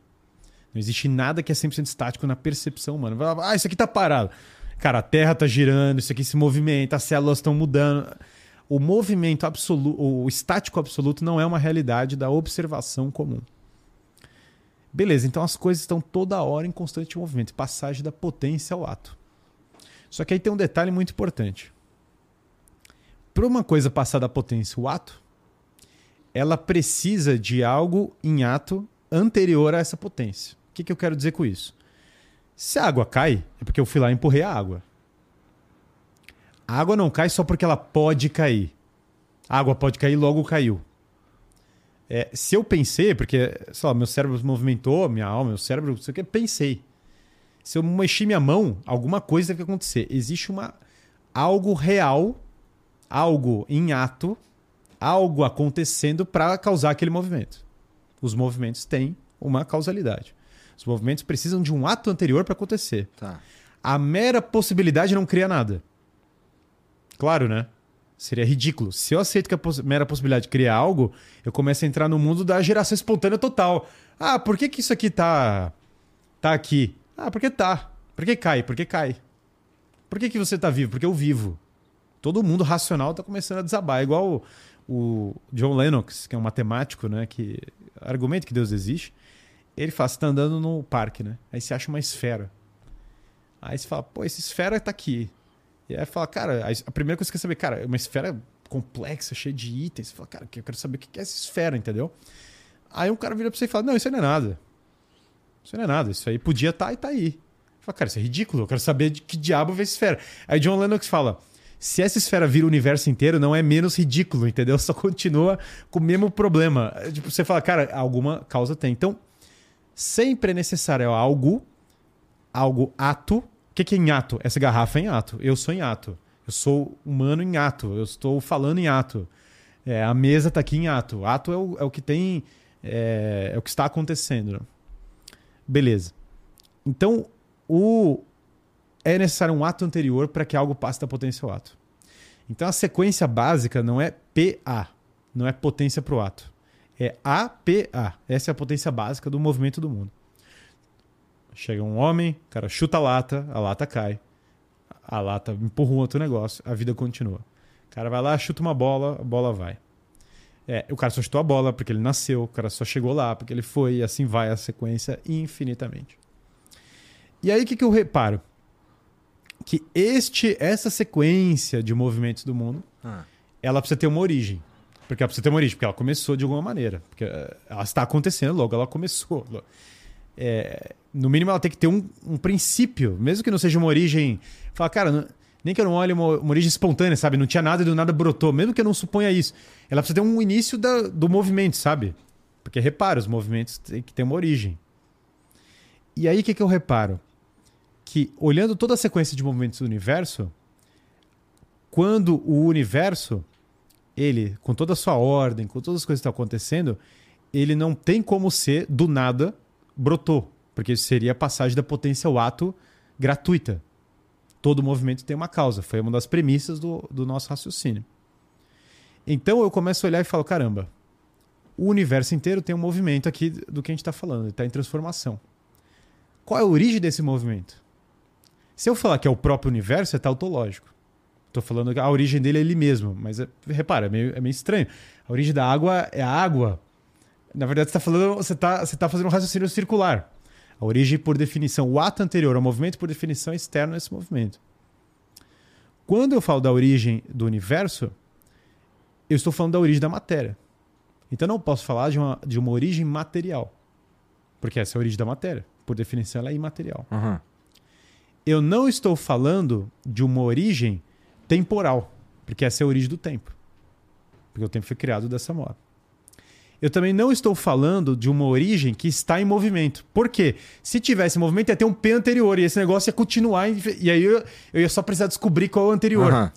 Então, não tem potência alguma o que eu estou falando. É só ato. É puro ato. Não é. É pura existência. É puro ser, na verdade, mais do que existência. É puro ser. Que ato é o ser, né? Essa água está em ato porque ela é o ser. Eu, eu, eu em ato o ser. Aqui é puro ato, pura existência. Então, olha só. E originou um universo com uma série de sequências ordenadas. O triângulo que nós falamos.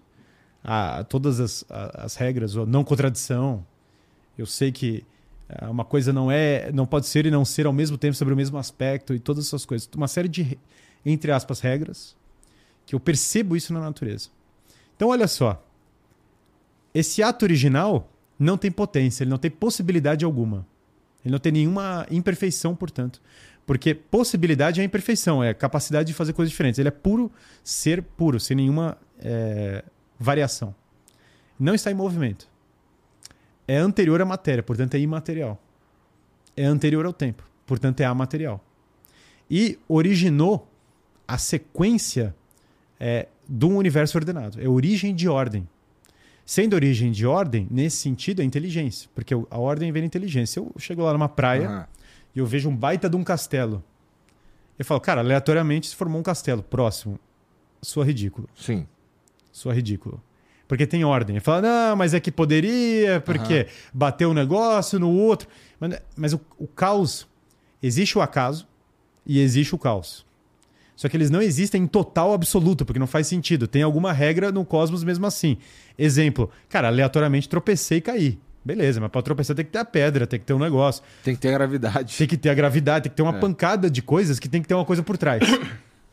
Então, E no universo existem constantes. e no então. universo existe constância. Então, olha a minha leitura. Isso sou eu trancado de madrugada no quarto, lendo esse negócio. E pegando os argumentos ateus e olhando, e jogando, e fazendo, e fala, e tentando refutar, porque a minha cabeça não é querendo aceitar, é querendo não aceitar. É querendo falar, cara, isso aqui não é possível, mano. Não é possível que eu vou. Pô, vou agora é, confiar nisso. Aí eu começo a ler, ler, ler, eu falo, cara, atemporal. Faz sentido. Porque tem, tem que ter a origem do tempo, pô. A material, tem que ter a origem da matéria. Ato puro, perfeição, movimento. É, para mim é uma coisa. Você pode não ter. Aí que entra aquele negócio. Você pode não entender o que, que é essa falta de, de imperfeição, essa, essa completude total. Mas, cara, mais ou menos sua mente vai intuindo. A gente falou do bem, a beleza. Você começa. a- Tem coisas na realidade que te dão um vislumbre do que é isso. Você pega como se fosse pinceladas. É, eu não lembro quem foi agora que falou, falou, cara, Deus existe porque a música do Bai existe. O que, que ele quer dizer com isso? Não é um argumento do tipo que eu falei agora.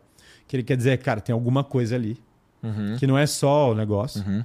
que é essa experiência da beleza que transcende a minha capacidade.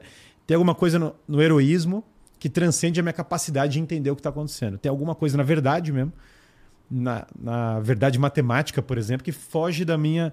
Que eu falo, cara, tá, esse negócio tá, tá me vencendo.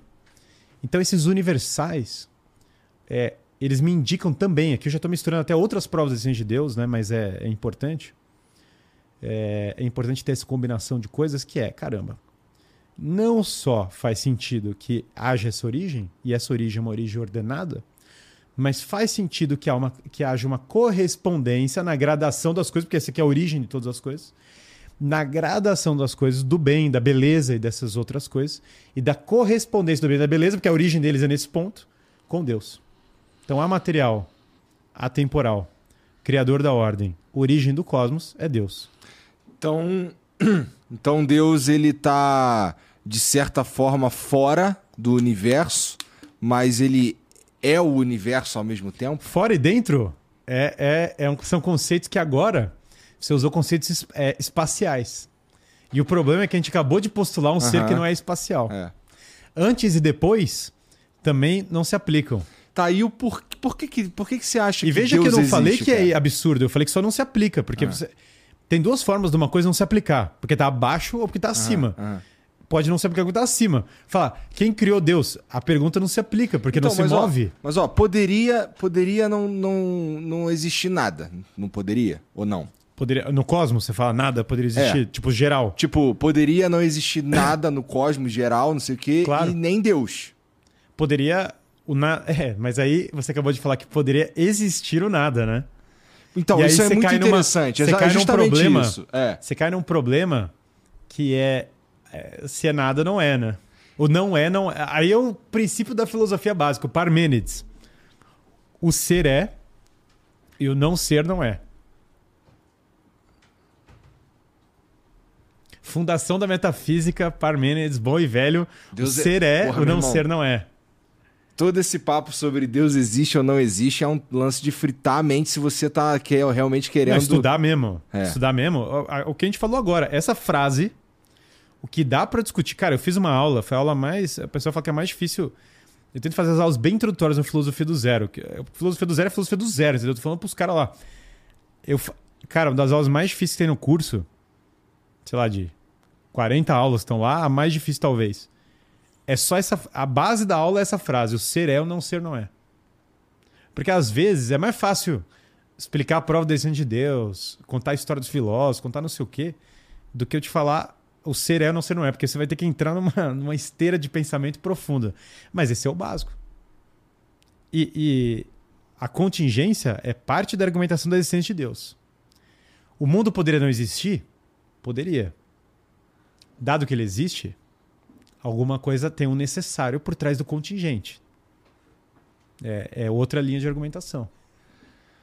O fato de existir Deus e existir todo o resto Sim. é e você parar pra pensar nisso assim, realmente, é já é um troço muito louco, cara. É muito forte. Porque. Porque, porra, outro dia eu tava conversando, cara, com os caras.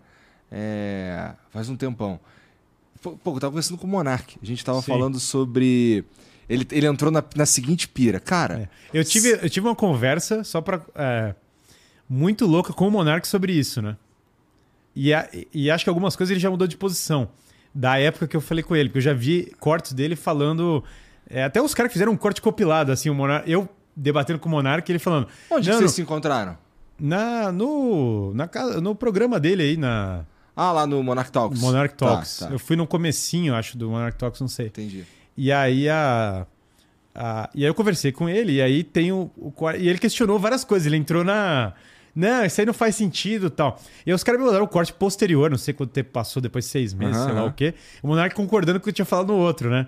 É, mas é engraçado porque, é, claro, muitas coisas ali é, ele tinha uma intuição, mas ele não tinha o conhecimento ainda da, do- da linha argumentativa. Ele não conhecia o argumento, né? Naquela ocasião. É, a gente tava pirando sobre. Ele falou assim, cara, eu tava pensando, cara, se algo existe, então tudo existe. Sim. E a gente entrou nessa pira Claro. e ele começou a falar, cara, porra, tudo existe. Se, você, se você é capaz de pensar em alguma coisa, essa coisa existe. E pode não ser aqui, pode não ser quê. Mas aí existem. Aí a metafísica vai ensinar para ele o seguinte: existem modos de ser diferentes. Que é um dos começos da metafísica. É, o ser. Aristóteles começa a metafísica falando: o ser se diz de muitos modos. Então, exemplo: existem entes reais, existem entes de razão e existem entes de privação. Exemplo: a sereia é um ente de razão ela existe, mas ela existe enquanto pensada pela mente humana. O Seiya, cadê o Shun, até o Aham. Shun, entendeu? Aqui, pra mim, tem uma divisão muito grande de quem é fã do Ikki e quem é fã do Shun, entendeu? eu era fã do Ikki. Mas enfim. É, Então vamos lá. O, Sh- o Ikki existe enquanto pensado pela minha, é, pela minha mente. É, Ele existe nesse modo. Existe o ente por privação, que ele é a falta de algo. Ele existe enquanto falta de algo. Escuro, buraco, vazio, a garrafa vazia. Isso é chamado ente por privação. E daí existem os entes reais. O microfone, você. Aham. Então, a metafísica ensina você a distinguir os diferentes modos de ser. O monarca não está totalmente errado no sentido de que tudo que você consegue pensar é de algum modo. Mas isso não quer dizer que é real. Daí que eu posso separar entes reais de entes não reais. Aham. Então, uma coisa pode ser, mas não ser real. Tu acha que. É... E olha que uma coisa, como a gente falou do mito, Ah. uma coisa pode ser e não ser real, é, e ainda assim ter um grande valor para os homens. Porque ela representa algo de real. Então também posso, os entes de razão, exemplo, a sereia. Vou pegar a sereia da Odisseia. Tem uma coisa da sedução, da Aham. destruição do homem. Então, assim, a sereia não tem uma, um homem, uma mulher águia devorando os homens nos barcos. Não é real isso. Se acharem alguma, beleza. Aí eu, a gente pode até falar, cara, caramba, tem a sereia. Mas, mas até acharem, não é real. No entanto, ela te comunica uma coisa sobre a realidade. Então, simbolo... existe uma simbologia. Mas sim, é um ente de razão. Puta merda, esqueci o que eu ia falar. Sim. Ah, tu acha que. Tu acha que essa percepção da existência de Deus. É, a não percepção da existência de Deus atrapalha a nossa, a nossa vida como ser Então, humano? Aí vamos pensar agora um pouco historicamente. Pessoas que concluíram que Deus existia, Deus único, ah, pela filosofia, antes do cristianismo. Platão, Sócrates, Platão, Aristóteles. Um dos motivos pelos quais Sócrates morreu é que Sócrates defendia que só existia um único Deus, não vários. Por que, que Sócrates defendia que existia um Deus e não vários? Se você reparar a argumentação que eu usei, vários deuses seriam contraditórios com ela. Essa argumentação não exclui seres, seres espirituais abaixo Claro. de Deus, Aham, é verdade. mas ela exclui outro Deus, no sentido. é- é- ela exclui a existência de dois iguais. Porque um deles teria que ter uma imperfeição, teria que ter vícios em comparação ao outro. Tem, uma- tem um diálogo de Platão chamado Eutífron, que conta essa argumentação. É, eu dei uma aula recentemente lá no Filosofia do Zero sobre isso. Eutífron, falando, ó, porque há, basicamente, na ideia politeísta, novamente, não na ideia de que pode existir seres espirituais Aham. entre Deus e o homem, na ideia politeísta, uma contradição fundamental. Porque se Deus é o absoluto e Deus é a origem de todas as coisas, e você tem mais de um Deus, eu vou começar a ver características diferentes desses deuses, defeitos. Aí você começa a cair naquela coisa politeísta que o Deus é, rouba a mulher do cara, trai, engana. Porque eu vou para uma linha que foge disso. Então, Sócrates rejeitou o politeísmo da época dele. Platão e Aristóteles também. E aí, problema que deu pro Sócrates. Os caras acusaram ele de ateísmo. Ateísmo não porque ele era contra a existência de Deus. É, mas ateísmo porque ele era contra os deuses é, do mundo grego. Aham. E aí o Sócrates se defende até na Apologia de Sócrates, que é o texto que conta da morte do Sócrates. Ele fala: olha, é, vocês me acusam de ser ateu, mas tudo que eu tô fazendo é pra é, levar as pessoas pra Deus, entendeu? Eu acredito na imortalidade da minha alma, tô fazendo pra Deus. Aí fala: ah, mas qual é o nome do seu Deus? Sócrates fala: eu não sei o nome do meu Deus. Eu não sei o nome, eu chamo dele de O Deus. É, e é engraçado porque, uma coisa bonita tinha na Grécia Antiga um monumento ao Deus desconhecido. O Deus desconhecido é o Deus de Sócrates. Sócrates era escultor. Talvez ele mesmo tenha feito o monumento. Se não foi ele, provavelmente um aluno dele, porque o termo é dele. E, e São Paulo, das cartas de São Paulo, vai a, a- a Atenas. E ele vê o monumento ao Deus desconhecido. E ele fala: Vim trazer para vocês o Deus desconhecido. Que é muito louco de você imaginar que houve esse encontro. Mas, mas repare, Sócrates é, defende então que Deus é, é único. Quebra, bom, único, é, princípio de todas as coisas. Quebra o politeísmo. Platão é a mesma coisa. Também é o oposto. Platão não foi morto igual Sócrates. Platão era muito rico. E daí Platão meio que usou o poder dele mesmo pra falar, cara, é, vocês não vão me pegar, entendeu? E vou montar a academia e vou ensinar um negócio. Aristóteles não era muito rico. Ele era médico, é, classe média, de origem, entre aspas, né? Se é que dá para usar esse termo, para a Grécia. Mas Aristóteles, o aluno dele, conquistou o mundo, que foi Alexandre o Grande. Então o bicho conquistou geral. Então ele conseguiu ser protegido. Mas na época deles era uma coisa perseguida essa ideia de que Deus é um Deus único. Existe uma linha muito forte de argumentação, e eu sou simpático a ela, mas eu preciso, eu estou estudando agora os ideogramas, que é um trabalho desgraçado, para conseguir ler chinês e japonês. É, eu devo, sei lá, estou bem no começo, devo conhecer, conseguir reconhecer uns 400 ideogramas. Mas, cara, para conseguir ler mesmo uns 2 mil, é um treco bicho pesado. Mas eu queria muito ler os filósofos chineses no, no, no, original. no original. Mas há uma linha muito forte argumentativa que dizia que Confúcio chegou na conclusão de um deus único também.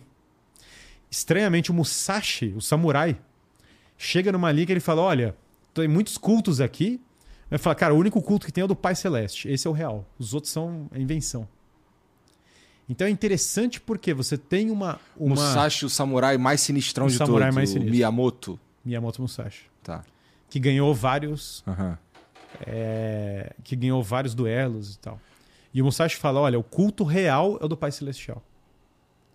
Então é bem interessante porque existe mesmo no Oriente essa linha que vai tendendo para os jesuítas defenderam isso muito fortemente. Mateu Hitt, Mateu Hitt foi um jesuíta, foi o primeiro homem de fora do Ocidente a entrar na cidade proibida chinesa. O cara era respeitado pelo imperador como um cara de altíssimo nível. Uhum.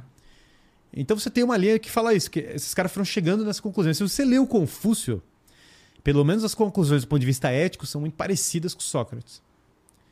Então, o mundo é, fora, obviamente, é a revelação em Israel, que vai nessa linha do Deus único também.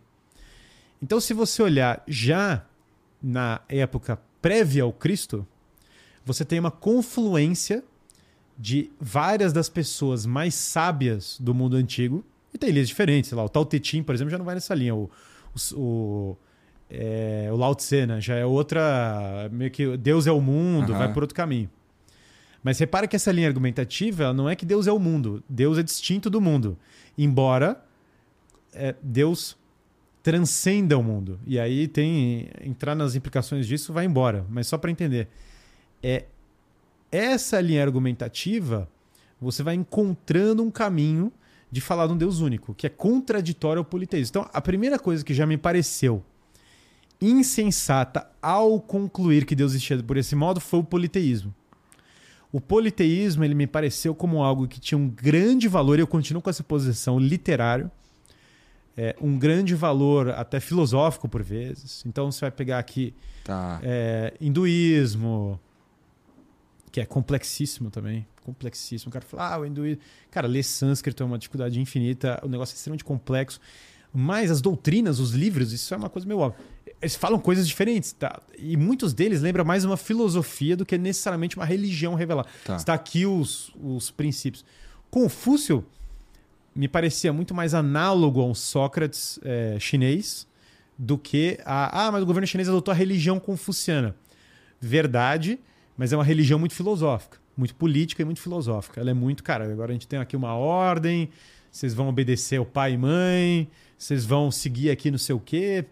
A China tem uma tradição muito forte de religião civil, que é de séculos e que eu diria que em certa medida continua hoje, entendeu? Meio que continua. É, e no Japão tem muita tradição de religião civil, que não é uma religião necessariamente com conteúdo religioso. Que, por exemplo, no, pega a religião no Japão. A, um Jinja. Jinja é um, um templo shintoísta. Ah. Cara, Jinja, beleza, tem lá um. O espírito do rio habita na Jinja. Legal, tá lá o negócio. Mas, cara, não é um negócio que tem uma doutrina muito clara sobre qual é o negócio. É quase um culto esporádico. E aí os japoneses seguem muitos cultos, curiosamente, alguns derivados do confucianismo e de outras coisas, que o cara vive uma vida religiosa sem necessariamente o dogma, sem necessariamente o princípio, que é, mas ele não sabe explicar por quê. Se perguntar para ele, né, tá, ela vai falar para você, por que, que você é, sabe, faz uma reverência. Porque foi ensinado abençoa, e pronto. Não sabe por quê. É, é uma coisa quase que é quase como uma religião natural, no sentido de que ela está muito vinculada a uma tradição, cultura. a uma cultura, coisas assim. Então, é, quando eu comecei a olhar as várias religiões, a primeira coisa que me apareceu, algumas delas tinham um valor para mim muito mais literário do que real. algumas delas tinham um valor muito mais natural e filosófico do que propriamente de conteúdo religioso. E elas não falavam coisas sobre Deus, o espírito do rio não era como eu tinha me convencido que Deus existia. Eu vejo um valor é, cultural nisso de alguma maneira. Não uhum. acho que tem espírito do rio na, na Díndia, tá? Não acredito na. Mas o valor cultural tem, cara. Por exemplo, um tori, um portão japonês, aquilo lá. O que, que simboliza aquilo? Você está entrando num lugar sagrado, você tem que baixar a cabeça. É, uma, é um simbolismo é, que, pelo menos do ponto de vista filosófico, eu aprecio. Eu vejo valor. A filosofia do Confúcio, eu aprecio. Mas é, foi na linha de Deus que eu acredito? Sem dúvida não. Do que eu acabei de estudar, não estava encaixando. O Espírito do Rio não me encaixa. É, Thor não encaixa. É, inventei um Deus aqui, o Henrique Cristo é Deus, não encaixa. Coisas assim que não encaixava, entendeu? Hum. Entendi. Mas, mas existem várias religiões é, de um Deus só. Sim. E você tinha algumas, então, para escolher, pelo menos. Exatamente. Sem morrer, hein, cara. Todo. Todo o ponto passa a ser o seguinte: quais são as religiões que partem de uma perspectiva mais monoteísta? Uhum. Porque essas encaixavam melhor com a filosofia do que essas outras, claramente. De maneira muito proeminente, se entrar no negócio, aparecem três. Sim. Das revelações antigas, fora a filosofia clássica. A filosofia clássica, ela foi nessa linha, total, pesado. E ela me parecia extremamente sensata e construiu nossa civilização em muitos aspectos. Sim, Platão, Sócrates, sim, Aristóteles. Certeza. Aristóteles, você lê lá a metafísica, é chocante. Ele fala, cara, Deus. É... Ele, ele usa esse termo Deus, que é feos em grego. E ele vai te falando: Deus é inteligente e ele nos enche de alegria. Ah, pela sua beleza, ele move o mundo por amor, pelo Eros, o mundo se sente atraído por ele. Então Aristóteles fala, na metafísica, no livro Lambda, tem belíssimas palavras de Aristóteles sobre Deus. Então os caras chegaram a ter uma prática, a partir da razão, chegaram numa visão muito madura de Deus. Só quando você fala de, de revelação, três religiões mais uh, presentes na cultura de maneira mais pujante apresentavam o Deus único. O judaísmo, o Islã e o cristianismo. Não tem outra das grandes religiões que fala do Deus único. Você pode fazer uma interpretação, como eu falei, do confucionismo para chegar no Deus único, mas você vai esbarrar numa doutrina não tão distante dessa dos filósofos. Você pode ler filosofia e virar monoteísta a partir da filosofia. Você não seria o primeiro. Romanos antigos, pessoas de várias gerações chegaram nessa mesma conclusão. Estaria numa lo... A quantidade de gente que leu a prova da existência de Deus e que Deus existia ao longo da história são muitos. Eu fui descobrir que vários caras desses. É o padrão que você vai vendo na vida dos caras, né? Muitos caras desses começam a vida meio hedonista, o cara vai pra farra, e aí depois o cara vai para pra estudar uma fase da vida, começa a ter família, filhos, aí vai estudar, e o cara chega, quando vai pro caminho de estudo, né? Vai estudar e chega e, cara, caramba, Deus existe. É muito comum. É, você ver várias coisas da história. A história de, ah, foram todos educados na religião, forçados a ser religiosos. Balela porque você vê vários outros caras que eram da pavirada em todas as épocas, inclusive na Idade Média. Se ouvia aquele Carmina Burano, a música, os caras totalmente da pavirada, os caras falando capeta e o caramba. É, totalmente balela, os cátaros eram da pavirada. Gente da pavirada é clássico, tá? Não é. Tá. Não foi criado. Ah, agora é permitido e agora todo mundo virou ateu. Balela. Era... Você acha que no Império Romano tinha lá um baita Império Romano é meio que você acredita em qualquer coisa, só fala que o imperador é Deus. Tipo, uma, um negócio meio. Ah, em casa. Mas não acredito que é. Cara, só fala que é, entendeu? Só continua aqui na. Ó, bota lá a imagem dele que tá tudo certo. É, teve fases assim. Mas então, você se depara com o seguinte: das grandes religiões, só três falam que tem um Deus único. E aí eu comecei a olhar para elas, né, ali na, na coisa. Bom, primeiro, uma base comum que é da revelação Israel. Essa base comum para as três. Uhum. E essa revelação em Israel é interessantíssima porque você está tendo na Palestina, simultaneamente a essa discussão filosófica que está acontecendo em outros lugares, sem contato direto, sem nenhuma prova de contato direto.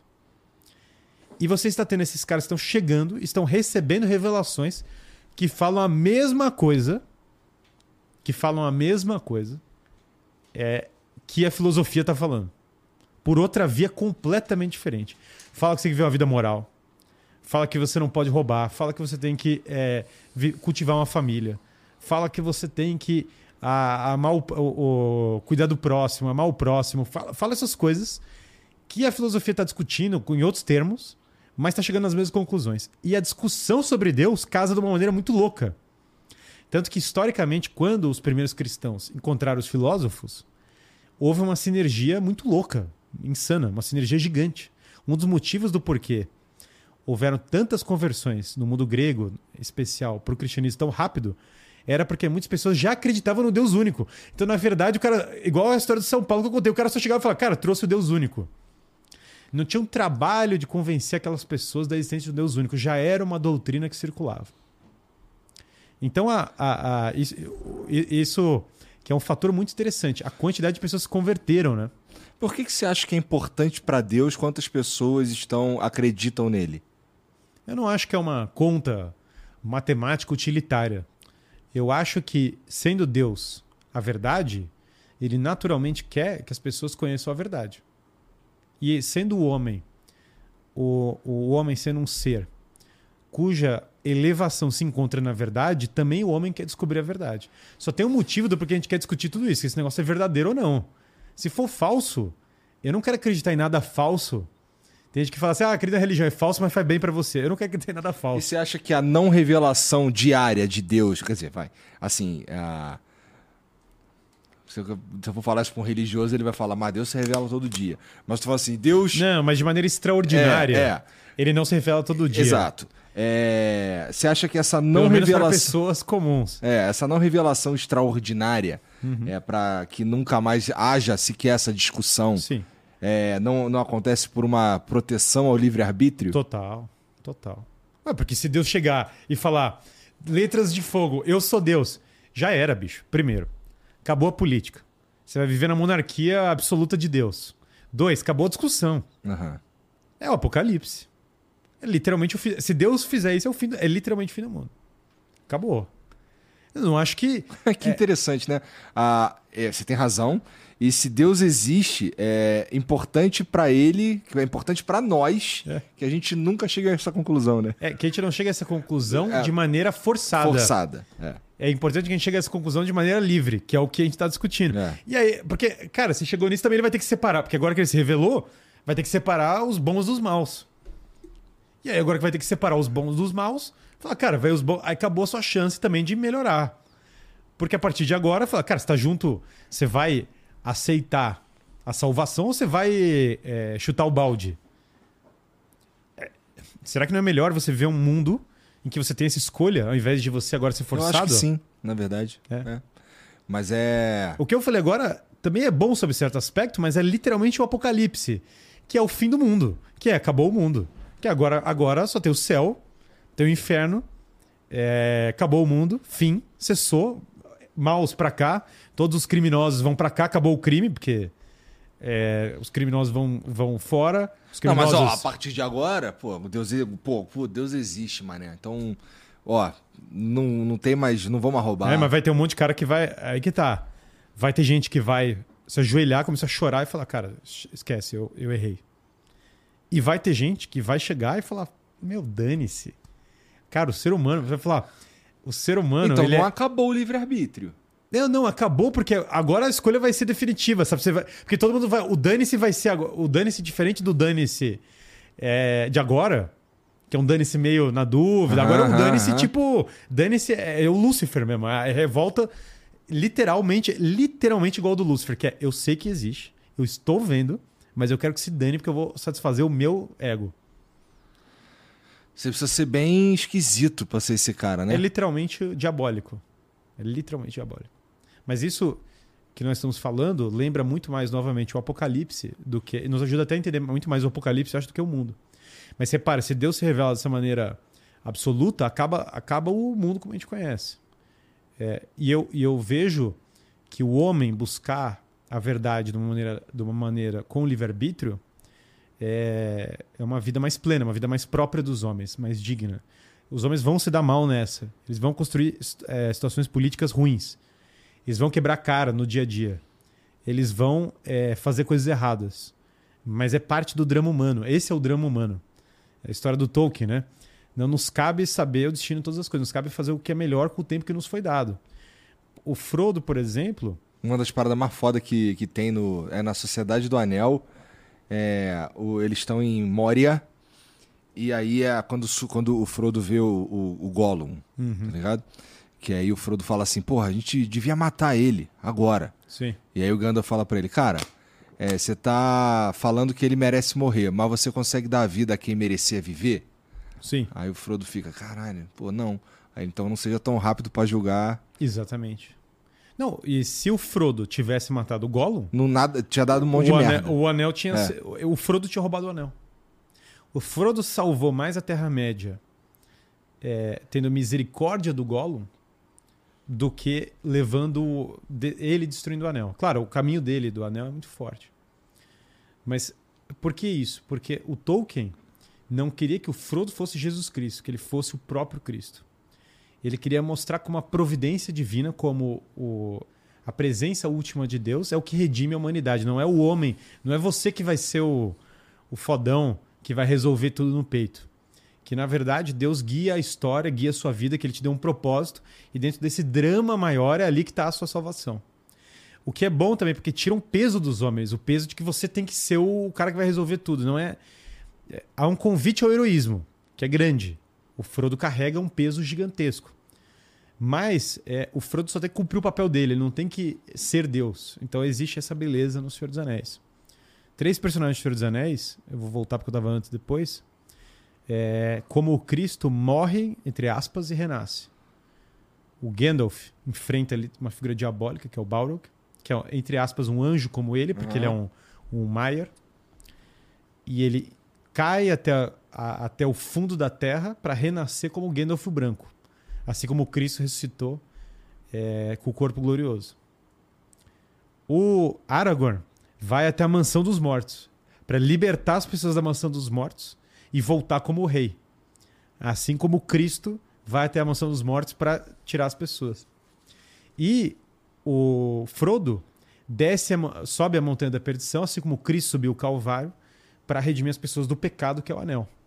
Então, é, os três são como o Cristo, mas eles não são o Cristo. Eles só fizeram mini. É... Até porque o Frodo dá uma vacilada no final. E todos dão em algum nível. E o próprio uhum. Gandalf fala que ele não conseguiria levar o anel. É, então, é interessante porque o Aragorn é o rei. O Gandalf é o profeta. É o que anuncia o que vai acontecer, qual o caminho de cada um. E o Frodo é o sacerdote, é o que oferece o sacrifício. Que no caso também envolve o sacrifício dele mesmo, que é o mesmo sacrifício do Cristo. Então é muito bonito, porque o Senhor dos Anéis, ele traz em si a figura do Cristo sacerdote, rei e profeta. Só que de uma maneira cor santos. Então, a verdade, em termos desse mundo, né? Porque é fantasia o Senhor dos Anéis. Tem gente uhum. que fala, oh, o Senhor dos Anéis é fantasia, lógico. É, parabéns, Sherlock. O ponto, não, o ponto não é que é fantasia, entendeu? O ponto é o que comunica do mundo real, pô. Também tudo. Claro. Se fosse uhum. literatura, tudo é fantasia, é. pô. Também o Dostoiévski é tudo fantasia, mas ele está Música, falando. quadros, É, tudo. mas ele está falando sobre algo que implica alguma coisa para sua vida. Senão seria muito é, autorreferencial. Em certo sentido, Frodo, Gandalf e o Aragorn são como santos. São figuras que viveram como Cristo, cada um com seus defeitos, com as suas, com as suas dificuldades mas viver essa entrega. É, então essa, o Tolkien falava isso. Até quando o Tolkien converteu C.S. Lewis, um dos argumentos que o C.S. Lewis era ateu, né? E eu fui nesse lugar, fui lá em Oxford, tive a chance. Participei de um, fui participar de um encontro, né, do Jordan Peterson, é, de mil líderes globais, né? E eu fui lá para discutir os problemas do mundo, uma loucura. Doideira, gente do mundo inteiro, cara, uma coisa de louco. Uma conversa boa já adiante que não era a do, a do das palestras, era do. O back, cara, a do backstage é a melhor, sempre, né? Você vai na fora do evento e tal. E aí eu aproveitei e falei, pô, tô aqui na Inglaterra, vou lá para Oxford, né? E aí eu vou lá para Oxford e perto do lugar onde eu tô que dava aula, tem essa ilha, um negócio lindo. É dentro do Magdalen College, que é lindo. É, chama Edson's Walk. É tipo uma ilha, um, um caminhar ali numa mini ilha. E aí o Tolkien, ele. Até que chegar lá, você tem que pagar para entrar lá no college para depois entrar lá. Você não consegue. Tem um barquinho lá que também daria para chegar lá do barco, mas tudo bem, não vamos entrar nessa. mas teria que entrar lá.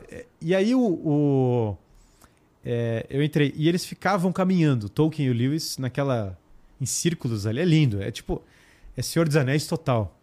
Fiz uma live até no Instagram na, na ocasião. Liguei a galera e falei, galera, tô aqui no negócio, vamos conversando e, e falando. Mas aquela coisa bucólica, assim, ovelhinha, parquinho, sabe? Aquelas rodas girando, aquela vegetação Inglaterra Caraca, bonita mesmo, maneiro. interior. Negócio. E os prédios góticos do lado da Oxford. Cara, o negócio você sente no Senhor dos Anéis total. E uma das coisas que o Tolkien é, falava pro Lewis, né? Ficava falando, o Lewis falava, sou ateu, não sei o que, blá blá blá. E o Tolkien falou: olha, o Jack. O apelido era Jack, né? Ah, o nome dele é Clive Staples Lewis, né? O problema é o seguinte: você tá tomando o Cristo como mais uma história, como as várias que você conta. Mas vamos olhar algumas coisas. Um, não é um absurdo que o autor de um livro se coloque como personagem. Não é nenhum absurdo. Aliás, é algo que naturalmente o autor tem vontade de fazer.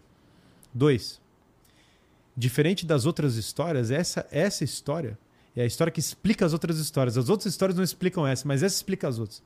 E aí o Tolkien fala, toda história que você vê contada, uma das coisas mais incríveis da contar histórias é que elas vão indo para o ponto mais baixo para depois ter a reversão. É o que ele chama de catástrofe e eu catástrofe. Então vai indo para aquele ponto que parece que vai dar tudo errado. Cara, história e ficção vai indo para isso.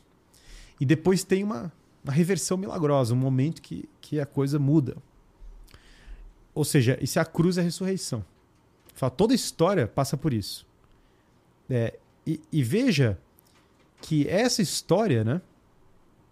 Diferente, a do Cristo, diferente das outras que são contadas, porque você vai contar essa história mil vezes. Você vai contando Jornada do Herói, você vai contar esse negócio infinitamente. A do Cristo é sobre Pôncio Pilatos. A do Cristo tem um lugar histórico, concreto e real. Onde fica o Thor? Cara, só Deus sabe, entendeu? O Thor tá no trovão, o Thor tá não sei o quê. Aqui eles estão falando que o Cristo viveu, eu falo o seguinte, não, cara. Na Palestina, em Israel. Agora eu sempre quando tem conflito, você fala os dois termos juntos, que aí ninguém me enche a paciência com o termo, entendeu? Fala, cara, na Palestina, vírgula, Israel. Naquele lugar, naquela época, com aquelas pessoas lá vendo o cara, aconteceu isso. E aqui é interessante porque é histórico, tem uma presença histórica. Então, o Tolkien fala, essa é a história real. No sentido, a gente usa a palavra história, né? Mas essa é a história real, você está falando do que aconteceu. Mas é a história real que é paradigma, que explica o resto do- da busca humana. Porque na busca humana, lembra que a gente falou na virtude que você tá toda hora buscando um sacrifício para sair do sacrifício. Porque você quer o sacrifício para sair do sacrifício. Você não quer o sacrifício para ficar no sacrifício, que é estranho. Imagina, você vai se matar de estudar, ficar lá se matando estudar para não ficar inteligente depois, para ter que estudar mais só. Beleza, sempre vai ficar buscando, a busca pela busca, legal. Mas, cara, você quer aprender, né? Se eu ficar estudando lá de graça, a desgraça dos ideogramas e não aprender a porcaria do eu não ler o bagulho. Outro dia eu passei na frente do restaurante chinês, alegrias pequenas, né? É. Eu falei, pô, eu entendi o que tá escrito ali, cara, muito louco, né? Eu não sei nem ler o que tá escrito, mas eu sei que tá escrito pela, pelo símbolo. Eu falei, cara, você estuda pra isso, não estuda. Você, você quer trabalhar, construir uma empresa pra ganhar dinheiro, você não quer que a empresa não dê dinheiro. Se a empresa, ah, construir uma baita empresa, claro, você pode depois reinvestir, construir um negócio maior, beleza. Mas, cara, você quer um. Tem um descanso. objetivo, Você né? tem que chegar em Quando algum você ponto. faz alguma coisa, você faz por alguma razão. Você não quer o sacrifício só pelo sacrifício, Sim. você quer o sacrifício para chegar em algum lugar. E toda virtude funciona com esse sacrifício para a ressurreição, sacrifício para a plenitude. A vida humana, em certa medida, é assim: você vive e dorme, e começa o ciclo. Você morre todo dia e renasce. Então você chega, passa todo o seu dia, às vezes tem aquele momento de arrependimento no final da vida, entre aspas, que é o final do dia que você fala, cara, faltou fazer isso, faltou fazer aquilo, mas meio que já era, acabou o seu tempo. Você vai dormir e você vai ter que é, renascer para fazer aquilo.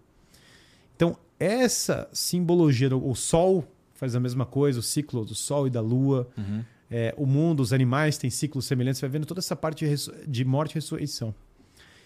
Então, o sacrifício aqui é um paradigma. E quando você vai vendo a história da revelação, começando com a revelação em Israel, ela tem esse ensinamento de maneira muito forte.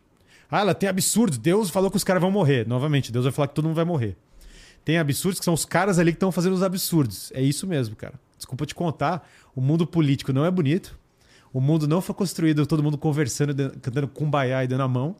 A história, a história do mundo antigo é brutalíssima e ela é brutal até hoje, em certa medida, e a gente que ignora. Então, é, é brutal mesmo. Ah, mas isso é crueldade. Cara, é, novamente, para cada cara cruel e psicopata, tem um profeta Elias falando: parem de se matar, calem a boca, voltem a, a rezar, parem com esse negócio. Então, a, a, a, leitura também. Ah, mas então você acredita que a Bíblia foi feita em sete dias, o mundo foi criado? Falo, claro, nós estamos no sétimo, inclusive. Porque quando você fala Deus descansou, é isso aqui, cara. Deus não está aqui mexendo na, nas coisas. As pessoas têm que aprender a diferenciar, quando leem as Sagradas Escrituras, o que é simbologia, o que é linguagem simbólica, que tem muito, o que é história, que é a história, por exemplo, do povo de Israel, que é, é, é o que está lá, uhum. e a implicação espiritual daquilo. Porque existe uma diferença muito grande é, entre um acontecimento histórico com uma implicação espiritual e um acontecimento histórico é, puro. Uhum. Exemplo. Claro. Moisés. É... Moisés deixou o povo vagando no deserto até o povo chegar na, na terra. Esse é um acontecimento histórico. Aconteceu. Moisés andou com os caras e deixou eles no deserto. Mas isso tem uma implicação espiritual. Qual é a implicação espiritual? Tem uma lição para você. Que se você tiver tomado pela soberba, se você não abrir mão das coisas que estão te ensoberbando, que estão lá, você vai ficar perdido. Você vai literalmente ficar perdido. Você vai perder o seu rumo. Então você precisa aprender a caminhar no deserto para depois você aprender a ter uma casa. Você precisa aprender o sacrifício para depois aprender isso. Então, às vezes o maior ensinamento está até no fato histórico, só que você tem que saber como vai ler aquilo. Quando Saul está lá fazendo umas loucuras, aquilo não está sendo colocado para você copiar aquilo. É um exemplo muito forte, Abraão. Abraão, Deus fala, mata seu próprio filho. Você fala, porra, cara, agora Deus é louco, entendeu? Chega. Não dá para acreditar num maluco falar isso. Mas vamos entender. As religiões pagãs, várias delas, eu diria que até hoje, 2023, uma das bases. 2024, né? Já tô até na. 2024. Uma das maiores é, coisas que acontecem nelas é sacrifício infantil sacrifício humano. Elas são baseadas nisso. Pode reparar que tá cheio por aí. O, é, Cartago. Cartago, que enfrentou os romanos, os caras faziam sacrifício humano, ofereciam para o deus Moloch lá as crianças. Um negócio bizarro. A nossa sociedade, claro, tem. A, não vai entrar, o ponto não é entrar nessa discussão, mas, cara, olha, é uma cidade que tem aborto, tem uma série de coisas que a vida dentro do ventre, eu não estou entrando nessa discussão, mas ela não necessariamente é valorizada. Obviamente que tem diferença. Eh, não estou aqui para vocês entenderem o ponto que eu estou falando. Não necessariamente a sociedade cultua a vida. Uhum. Olha, agora nós vimos em acontecimentos históricos sem sacrifício infantil, literalmente, na, na cultura atual. Então, você vai vendo ao longo da história esse ciclo meio insano, meio diabólico de sacrifício infantil. É, que eu vejo como algo substancialmente maligno. Olha agora a lição de Deus para Abraão. Deus chega e fala: sacrifique seu próprio filho. Abraão tá primeiro aquela, cara, que, que, que diabo é isso? Que diabos é isso? E aí ele sobe e fala, cara, vou fazer. Então Deus falou, vamos fazer. E aí Deus não vai deixar Abraão sacrificar o próprio filho. Isso é a inversão de todo o simbolismo das religiões. Porque todas as religiões é Moloch chega lá, Moloch é o quer dinheiro, quer poder, sacrifica o teu filho que eu te dou o poder e o dinheiro. Quer um negócio, me dá isso aqui que eu te dou. É sempre um escambo. E a mensagem, isso está na tradição dos teólogos, na interpretação, você vai vendo, Santo Agostinho, outros grandes pensadores que vão interpretar o texto. Porque o cara lê a Bíblia, ah, lê a Bíblia, peguei lá o texto, vou ler, uhum. derivei. Cara, o que tem de interpretação lixo, de maluco que pega a Bíblia e vai tirando a cabeça dele, não está escrito. Por isso que existe uma tradição para isso. Se você pegar uma Catena Áurea, que é um livro de São Tomás de Aquino, pegou todos os grandes intérpretes do Evangelho, botou um do lado do outro, frases assim. Negócio altíssimo nível. Aí você vai ter uma visão um pouco mais profunda do negócio, não entrar na superficialidade. Deus não vai permitir que Abraão, que Abraão sacrifique o filho. Por quê? Quem vai sacrificar o filho? Olha, olha a inversão, a mudança. Quem vai sacrificar o próprio filho é Deus, não é Abraão. Deus vai mandar o próprio filho. Olha toda a história. Isso é ler o Antigo Testamento em conjunção com o único. Vocês não vão sacrificar o filho de vocês. Chega. Eu não quero saber disso. Isso aqui para mim não. Aqui não. Pode sacrificar os animais, podem sacrificar outras coisas, mas crianças aqui em Israel isso não vai acontecer. Isso é do maligno. Mas eu vou sacrificar o meu próprio filho, que é o Cristo, que é o próprio Deus. Então repare que é uma quebra do ciclo de escambo divino. E a quebra desse ciclo de escambo divino é o sacrifício. Porque normalmente, para parar um ciclo de ódio, um ciclo de ataque mútuo, tem que ter o sacrifício de uma parte. Exemplo, Caim, o mundo está sempre no Caim e Abel total. Você me roubou, a vendetta, você me roubou isso, Aham. você é, pegou aquilo, eu vou me vingar, arranca o seu olho, tira o outro. No Antigo Testamento você vai ver um monte disso. Para você quebrar esse ciclo, alguém tem que sacrificar em algum momento. Alguém tem que em algum momento parar e falar, cara, chega. Alguém tem que estar acima da situação. E esse momento, quando, quando é, Deus fala isso para Abraão, quando ele faz o não sacrifício do filho dele, quando ele simula o sacrifício do filho dele, é uma lição do sacrifício que vai vir do filho dele. Do filho, do, do filho de próprio Deus. Então, olha só. Você vai vendo na revelação em Israel uma vinculação histórica. E aí, à medida dessa vinculação histórica, enfim, novamente, tem coisa que a simbologia, tem outras. Eu, por exemplo, eh, tirei muitas lições ali do livro de Jó. Eu não fico falando isso porque eu não gosto de auto, para não parecer autopiedade, mas eu tinha um problema de saúde durante uns anos, que era uma coisa que me irritava muito, assim, sabe? Um negócio que era desgastante. É, e aí, ficar meio revoltado com Deus, entendeu? Eu tinha uma revolta, falar, cara, depois da minha conversão, tudo vai ficar meio. Falar, cara, Deus faz a gente sofrer, desgraça, entendeu? O negócio, alguma coisa quer que a gente sofra. E aí, eu abri o livro de Jó, né? E o livro de Jó é meio que isso, o cara só se lasca, Sim. entendeu? O que, que é o livro? O cara se lasca o livro inteiro. Logo no comecinho, ele já tá amaldiçoado, de certa Não, forma. tudo. O cara perde É. tudo. O cara tá lascado. Aí eu li aquele negócio e falei, pô, que lixo, né, cara? Já tô sofrendo. Aí Deus ainda fala. Aí quando eu termino o livro, minha cabeça, lendo com a minha cabeça e tal. Eu falo, cara, Deus ainda fala assim: eu sou Deus, você não. Eu falo, lascou, entendeu? Aliás, tem uma. Um autor, o Peter Crift, uma vez falou um negócio muito legal, que é, ele falou, cara, o Antigo Testamento tem duas mensagens pro homem. Eu sou Deus, você não é. Que são duas lições valiosas, que é difícil o homem aprender. Porque o homem tem a tendência de achar que ele é Deus é, e de desvalorizar Deus para achar que ele é Deus. Cara, essa, é, Nietzsche falou, né? É, se Deus existisse, como eu suportaria não ser um Deus? Logo, Deus não existe. Cara, a tendência do homem de querer ser Deus é uma tendência que não pode ser, na minha opinião, menosprezada. É claro, É. você pode pessoalmente não ter essa inclinação, quero ser Deus. Mas olhando a história, você vê a tendência de maneira muito proeminente. Pois é. E, pô, é... eu consigo entender de onde vem toda a tua. A tua a... Por que, que você acabou escolhendo, então, ser um católico? Porque é... meio que as conclusões foram chegando e você foi encontrando coisas que pareciam com o que você estava pensando na. na... O que eu estava descobrindo, e, e olha só uma coisa sobre, sobre o cristianismo. O cristianismo. O Islã foi o primeiro que eu tirei do caminho, porque o, o, o Islã. é, ele constrói um tipo de civilização que simplesmente não, não encaixava com os valores ah, que eu estava percebendo como os valores mais corretos. Eu vi uma disparidade de valores muito forte. Segundo problema do Islã, o cristianismo eu vou entrar nisso, mas ele tem uma força histórica muito grande quando você olha a história dos apóstolos do Cristo. O Maomé cai um pouco no terreno que é, cara, o anjo Gabriel ditou para ele. me- Napoleão falou uma coisa sobre isso. Napoleão passou por uma conversão no final da vida, né? E Napoleão, na época que estava no Egito, era, cara, na França eu sou católico, aqui eu sou islã, no outro, Napoleão tinha teve esse negócio. E no final da vida, Napoleão mudou de. Tava lá em Santa Helena, preso, acabou tudo. E aí chegou lá o Bertrand, que era o general ateu, falando: É, Napoleão, você sabe, né? Cristo é como outros homens, né? Cristo é- tem o Maomé, tem o outro. Aí o Napoleão falou assim: Não é assim, não, cara.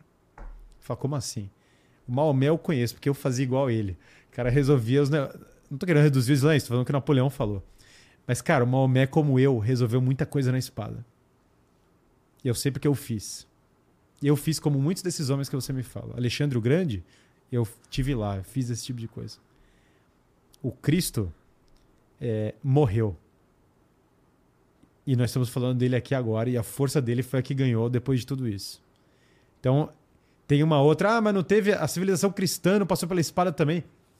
Claro, porque tem uma ordem política disso, mas repare como há uma diferença substancial entre Maomé, que era uma pessoa que recebeu, foi ditado para ele pelo anjo Gabriel o Corão diretamente, isso um homem. O Corão falava uma série de coisas, imediatamente tem uma espécie de campanha militar e a coisa foi desenvolvendo por aí. E isso construiu um tipo de civilização muito específico. Repare como o caso do Cristo, você tem pessoas morrendo para pregar o que ele falou. Na Espanha, na Índia, na geração na própria geração do Cristo. E isso vai perpassando as civilizações e construindo um outro tipo de civilização. Então, o Islã foi o primeiro que eu tirei. O judaísmo é simples. Se você, se, se você entende que o Cristo é verdadeiro, o judaísmo já não se segue. Então é, é, é até mais simples porque não é. O ponto de contenda volta para o Cristo. Então não se precisa ficar discutindo demais a revelação do Antigo Testamento, porque o ponto central que distingue é, judeus e cristãos vai passar pelo Cristo. Então olha só que curioso. Passando todas essas coisas, eu ganhei admiração por pontos filosóficos de várias religiões orientais e outras coisas que, como eu falei, eu estudo até hoje. O Islã eu tirei do caminho por uma civilização distinta, que não é que não tenham verdades, com V minúsculo, várias talvez, no Islã. Isso não é o ponto. Verdades parciais eu acho que tem. Todas as religiões têm verdades parciais. Isso aí é natural. O que a gente está falando aqui é da verdade com V maiúsculo, seria a religião verdadeira. Então o Islã eu tiro do caminho. O Antigo Testamento é apaixonante se lido da maneira correta, que é o que muita gente infelizmente não faz. Ele é revoltante se lido da maneira tosca, tristemente, muita gente lê da maneira tosca, mas estamos aqui para tentar combater o tosquismo, a, a, a, a, idiotice cultural. John Wayne falava que a vida é difícil, mas ela é mais difícil se for burro. Então, para a gente se desemburrecer, vamos não ler assim. Se, será? Eu não sei se eu concordo com isso aí também, cara. Ela é mais. Ela é, é a vida é mais cômoda, talvez, se você for burro. Mas ela resolve menos paradas pro seu lado se você é burro. Ó, tem hora que eu fico me perguntando assim, porra, eu não devia nunca ter começado a pensar não, não. sobre isso. Tem cara. uma benção da, tem uma benção da ignorância. Mas por quê? Porque a verdade tem aquele efeito do Matrix. Você toma a pílula vermelha, cara, você vai descobrir que o negócio é máquina. O bife é agradável, mas tem um problema. O bife não é de verdade e a máquina tá com um fucking tubo no seu cérebro sugando ele, entendeu? Então, o problema da ignorância é que você vai ser feito de trouxa pra caramba, entendeu? Meio que É, você... isso é verdade, mesmo. Assim, eu, eu já vi, uma, eu, tem exemplos próximos. É, mas tem hora que eu fico olhando pra, pra, pra ingenuidade. Todo e, mundo. E eu fico, putz. Todo mundo tem a, tem a tentação da pílula azul, porque, cara, o bife, a cena genial do Matrix, cara, esse bife aqui é muito bom. Mas eu, eu sou traficante da pílula vermelha, né? Eu gosto de jogar a vermelha para as pessoas, não a comunidade é, red pill do relacionamento, não é essa pila. Mas eu trafico a pila que é, cara, realmente o mundo é governado por máquinas, se ferrou. Só que é o seguinte, se você treinar aqui, você pode fazer umas paradas bem da hora, entendeu? Você pode desviar de bala, fazer um negócio que você não imaginava também. Então, cara, tem o seu tem o seu ano, o seu sabão, mas, mas primeiro benefício, a gente vai arrancar um fucking plug da sua cabeça, que é uma máquina que tá jantando seu cérebro. É, uma, é, um, é um plug, é um primeiro benefício, entendeu? Razoável. É, mas a azul sempre vai ser a tentação que você vai falar, porra, arrancar o plug, mas será que não era bom jantar meu cérebro pra eu ficar sendo feito de trouxa comendo bife? Mas enfim, saindo da psicologia. É porque da... tu pode acabar se deparando com um bagulho que é, traz mais sofrimento do que qualquer outra coisa. Por quê? Mas é... se eu não, se eu não tenho, se eu não consigo mudar isso daqui que eu tô vendo que é uma merda. Claro. Ah, cara, pô, tu fica só triste. Mas aí vem a grandeza do cristianismo, né? Que eu, eu brinco para as pessoas sequência de pílulas online, né? Ah. Primeira pílula que você toma é o Red Pill. Fala, cara, realmente as máquinas estão no controle, a oligarquia manda nessa porcaria, o mal é, existe, tem a ilha do Epstein, entendeu? O, negócio, o bagulho é louco, buraco é embaixo, uhum. tal. Beleza, pesado. Segunda pílula que vem é a Black Pill. Você fala, meu, ferrou. O mundo é depressivo, o mundo é uma merda, tal. E aí que é a terceira que eu tô entrando aqui, que é o God Pill, entendeu? Fala, cara, o mundo é uma merda mesmo. Mas é isso que já estava falando em toda a tradição religiosa. E agora o tema não é se o mundo é uma merda ou não, porque isso nunca teve em debate. O tema é o que você vai fazer com o sofrimento e com o mundo que existe. Esse é o tema. Então aqui agora você vai ter que olhar para a sua vida no papel redentor dela. E todo o tema da religião aqui está entrando no tema do papel redentor do sofrimento. Como que você vai lidar com o sofrimento e transformar o sofrimento em algo para sua redenção, ou para a redenção dos outros, ou o sofrimento vai ser só um peso. São coisas, são escolhas do homem. É, então beleza. Então olha só. Se- vamos lá, aí tá bom. É, chegamos à conclusão que Deus existe porque estudamos bastante filosofia, vimos vários exemplos de outros filósofos em outros tempos, inclusive antes do, do cristianismo e tudo mais. Ok. Passamos para a ideia de que as religiões monoteístas encaixam muito melhor Nas na conclusões. nossa- nas conclusões do que as religiões politeístas. Sim. E aí, Que nós não descartamos enquanto valor literário e filosófico. E aí, como é que você lida com, com os dogmas? Parcial. Sim, então vamos lá. Primeiro choque agora: Cristo. Jesus Cristo. A pergunta, boi velho, o que é a verdade? O bom chegou é, nesse ponto. Primeira coisa sobre Jesus Cristo que é importantíssima é que o C.S. Lewis, convertido pelo Tolkien, agora depois de andar infinitamente na ilha, fala, cara, quer saber? Deus existe uma coisa muito bonita que na Segunda Guerra Mundial, galera morrendo, bombas, muita gente saiu de depressão, de tudo que vocês imaginaram, de, vindo da guerra mesmo, que é um trauma, Aham. sei lá como explicar o- os itens, com as transmissões do C.S. Lewis. Com ele pegando o rádio, falando: olha, Cristo tem uma mensagem para vocês e tal. E o que, que é uma das mensagens que ele fala ali? Jesus Cristo fala que é Deus. Ele não falou, ah, eu sou, sou um bom filósofo. Sócrates não falou que é Deus, Sócrates falou que era um filósofo. Eu, graças a Deus, não estou falando que sou Deus, entendeu? É, se um cara fala que é Deus, ele tem duas possibilidades. Não tem nenhuma terceira, não tem como. Ou ele é louco, e tem vários, é, aparece, seita, toda. A, quan- a quantidade de lixo religioso que o homem consegue criar não tá, não tá escrito, beleza. Aham. Ou ele é Deus. Ou ele tá mentindo. Sim, ou é uma manipulação. É. Agora, olha só. Se ele é um homem sábio, se ele é um homem sábio de verdade, ele não tem como ser louco, porque ele não seria sábio. Ah, pode até argumentar, ah, mas tem o louco de Deus, não sei o quê. mas cara, não, na real, assim, o cara falou que é Deus, ou ele tá muito louco, ou ele é um sábio. Na real, tem uma diferença. Se ele tá mentindo, ele também não é o sábio no sentido até como uma referência moral, o Aham. sábio. Sim. É, ou ele é Deus mesmo. Não tem o que fazer. E aqui, você olha para Jesus Cristo e agora você tem que enxergar. Aí vem o meu, meu drama pessoal. Não é o drama de outra pessoa, o meu. Que eu abro o evangelho e eu espero encontrar o louco. Porque, pensa, pensa comigo, beleza. Cheguei até aqui, Aham. eu na minha cabeça. Cara, não, Deus existe. Pô, Platão, os caras são. O próprio São Tomás de Aquino, a galera é muito alto nível. Mas, cara, eu acreditei num Deus metafísico. Tá bom que, que eu descartei Islã, descartei os outros e tal, mas, cara, cristianismo, quer dizer, agora eu vou vou entrar nessa, entendeu? Não é possível. Então a minha, o meu ceticismo é alto. E eu espero encontrar algo muito mais tosco. Talvez o negócio dos animais isso que eu falei, nada contra o Padre Marcelo. Novamente, é, o Padre Marcelo vai, vai levantar todos os problemas do Brasil na, na- na- no MOOC. Ah, mas, cara, eu esperava encontrar uma coisa mais tosca. Essa era a minha impressão. E abre as páginas do Evangelho. E agora as páginas do Evangelho com essa interpretação. Com Santo Agostinho, com São Tomás de Aquino, com os grandes filósofos que leram o Evangelho. Não, não lendo o Evangelho a partir da minha cabeça. Porque isso acho que fez muita diferença no meu caso. Na minha, na minha opinião. Para mim tem muita gente que vai lá, o cara pega a Bíblia e começa a falar um monte de coisa na doideira. No meu caso, eu cheguei e falei, cara, deixa eu ver o que os caras sabem falar sobre isso aqui, porque eu não tenho capacidade para interpretar esse negócio Aham. De bate-pronto, entendeu? não é, não é a minha. Se o cara acha, não, eu consigo, falar, beleza, campeão, vai lá, faz, me mostra depois o que, que saiu, mas vamos. Aí começa a abrir os livros e falo, cara, não é só que esse cara é sensato. É que o que esse cara tá falando vai resolver praticamente todos os problemas que estão rolando no negócio. Mas assim, não é. Porque você leu o Corão, você vai achar coisas muito interessantes. Você não tem aquele feeling isso aqui vai resolver toda a parada. Tem uns bagulho que você até se lê e fala, cara, isso aqui vai criar um outro problema.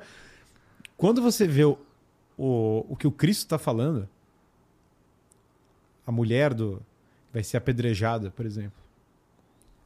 A mulher vai ser apedrejada, tem duas opções. Se ele seguir o pessoal de Israel, é para apedrejar, é apedrejar.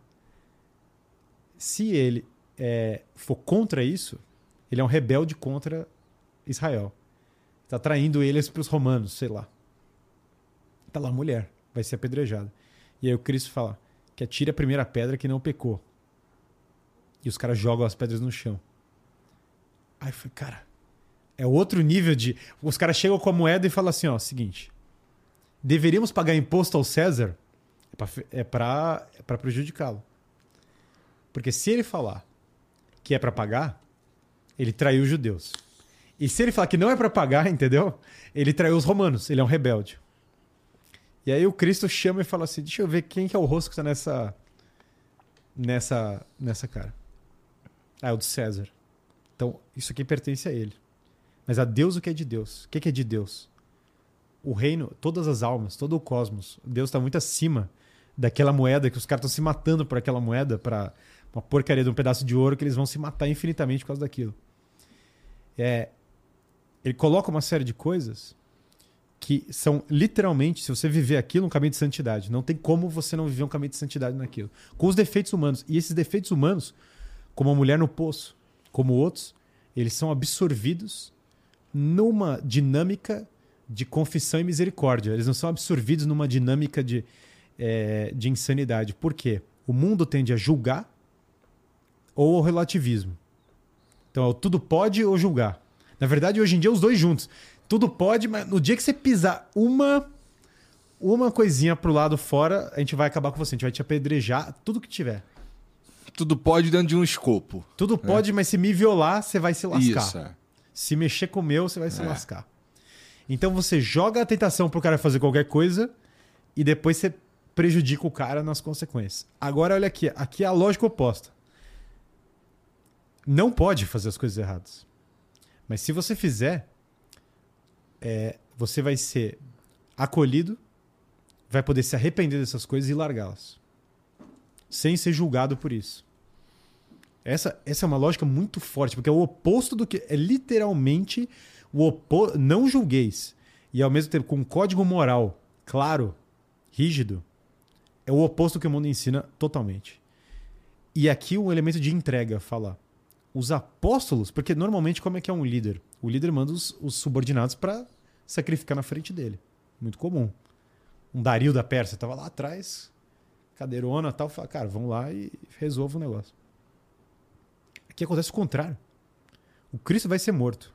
Os apóstolos dão no pé, os caras vazam. Os caras não querem estar lá para sofrer o negócio.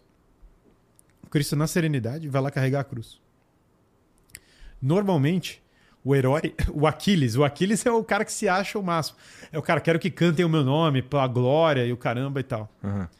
Aqui no caso do Cristo, o Cristo sequer quer que eles saiam gritando: ah, olha só o que, que ele fez tal. O Cristo simplesmente vai lá, vai pegar a sua cruz, vai caminhar, vai levar ela no caminho. E aí tem uma coisa impressionante sobre isso.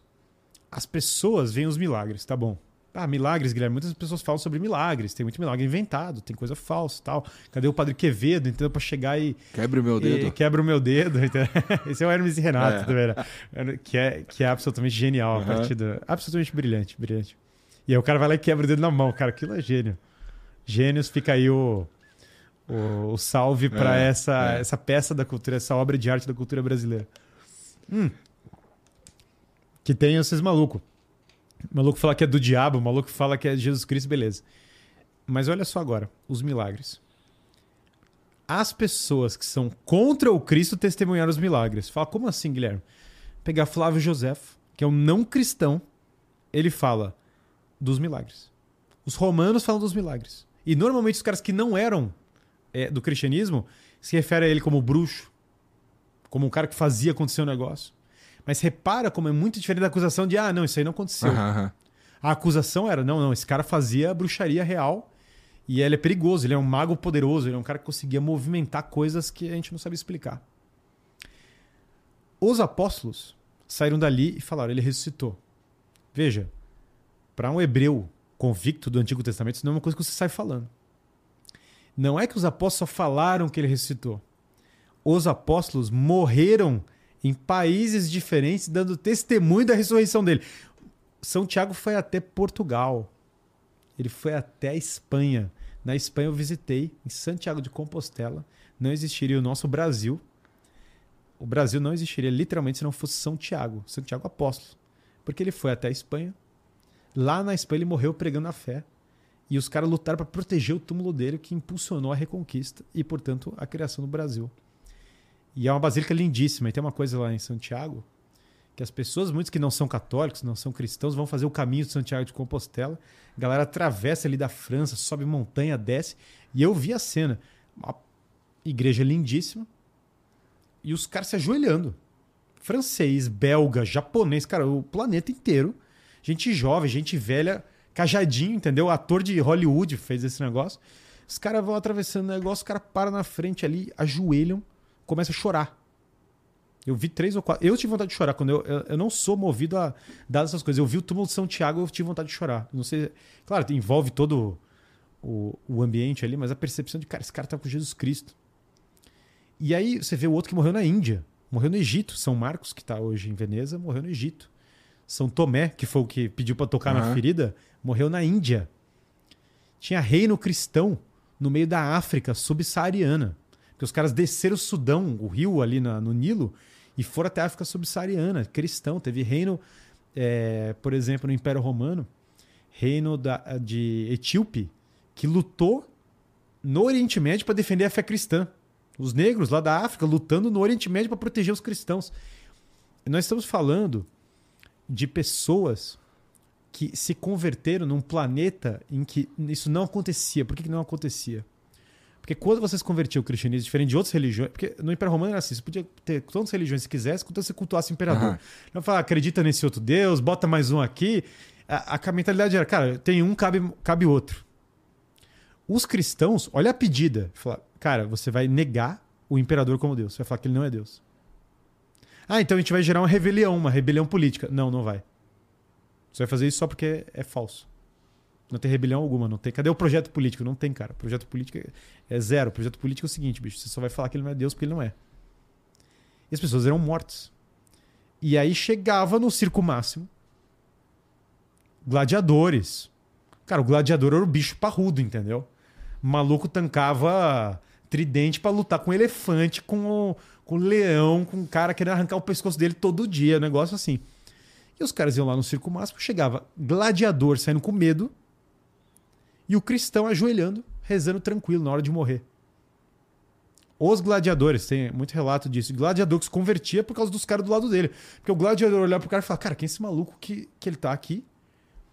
E ele tá ajoelhado aqui e ele não, não morre. O cara falava: Cara, eu vou ajoelhar junto, entendeu? É, gente parruda, é, mulheres se convertendo, porque elas olhavam e falavam: Cara, aqui em casa eu sou melhor tratado quando eu vivo esse negócio. Sob pena de perseguição. E aí ia tendo. Então, os caras começaram a morrer por esse testemunho. Você fala, pô, mas que testemunho é esse que os caras estão morrendo por ele, morrendo em quantidades? Você fala, ah, mas também pessoas morreram pelo Maomé, é verdade, pessoas morreram pelo kamikaze, tudo verdadeiro. Mas repara como é muito diferente o contexto, porque ali, por exemplo, o kamikaze é muito guerra, tá muito específico. É... Tem um contexto muito específico. Aqui a gente tá falando de um cara, uma pessoa que era um padeiro ontem, que agora está no circo máximo ajoelhado, falando, cara, vou morrer por isso. E aí, você vai ver nessa coisa dos milagres. Teve um cara que, sobre atender profecias do Velho Testamento. Um cara chamado Lee Strobel calculou, botaram, acho que o cálculo é dele, mas ele divulgou esse cálculo. A probabilidade do Cristo ter atendido todas as profecias do Antigo Testamento. De um homem aleatório ter atendido todas as profecias do Antigo Testamento. Porque o cara tem que ser da tribo é, de Davi, o cara tem que ser da linhagem de Davi, tem que ser da uh, Judá, ele tem que estar em Belém, ele tem que estar não sei o quê. Cara, tem umas 60 mil profecias. Várias, várias. E os caras calcularam. Cara, tinha um zero. Aí viu, aí viu uns 400 trilhões de zeros. Depois não lembro o número exato agora. Quem, quem conferir aí no livro vai ver. 400 trilhões de zeros para ser aleatório, porque é um absurdo. Porque o cara tinha que chegar na, no dia tal, na época tal, no negócio. E repara, depois, o Antigo Testamento é cheio de profetas. Cadê os profetas depois do Cristo? Acabaram os profetas. O cara veio para dividir mesmo. Tanto é assim que divide a história. Nós estamos no ano. É, o termo tradicional do ano de Nosso Senhor Jesus Cristo, ano Domini é, 2024. Mudou, literalmente, a gente mudou a história. E dessa história começaram a surgir os países. Nenhum pa... Todos os países é, fundamentais que a gente conhece, uh, da Europa, muitos do Oriente, da África, foram sendo originados a partir desse momento. A França foi criada quando Clovis se batizou. Portugal, como eu falei, veio da Reconquista, quando é, Dom Afonso Henriques colocou o sinal da cruz para lutar por lá. Tem o milagre de Dom Afonso Henriques que a, ele não conseguia andar quando era criança. O cavaleiro dele botou ele numa, no altar e ele voltou a andar. É, Inglaterra. A Inglaterra foi invadida pelo grande exército pagão. Os caras lá tacando. Porque era alternativa, né? A gente podia viver nessa civilização. O maluco corta a cabeça, leva três mulheres no, no saco, queima mosteiro, blá blá blá. É uma Cara, tem. Agora saíram vários filmes nessa linha. Aham, sim. Alfredo Grande pegou uma espada e falou: Cara, vamos. Quem que tem aqui? Bretão, um resto de bretão com romano, com saxão, com não sei o que. Cara, quem tiver, a gente vai lutar e vai criar um país. As nações foram sendo forjadas a partir da luta é, desse ideal. E, e essas nações, veja, forjadas muitas vezes no sacrifício, não simplesmente na, na, na sobrevivência, inclusive. E aí, e aí você fala para isso, bom, mas cara, isso não pode ser só inventado? Inventaram o evangelho, por exemplo. Tá lá, tem quatro evangelhos, criaram. Então, uma coisa sobre os evangelhos, que é surreal.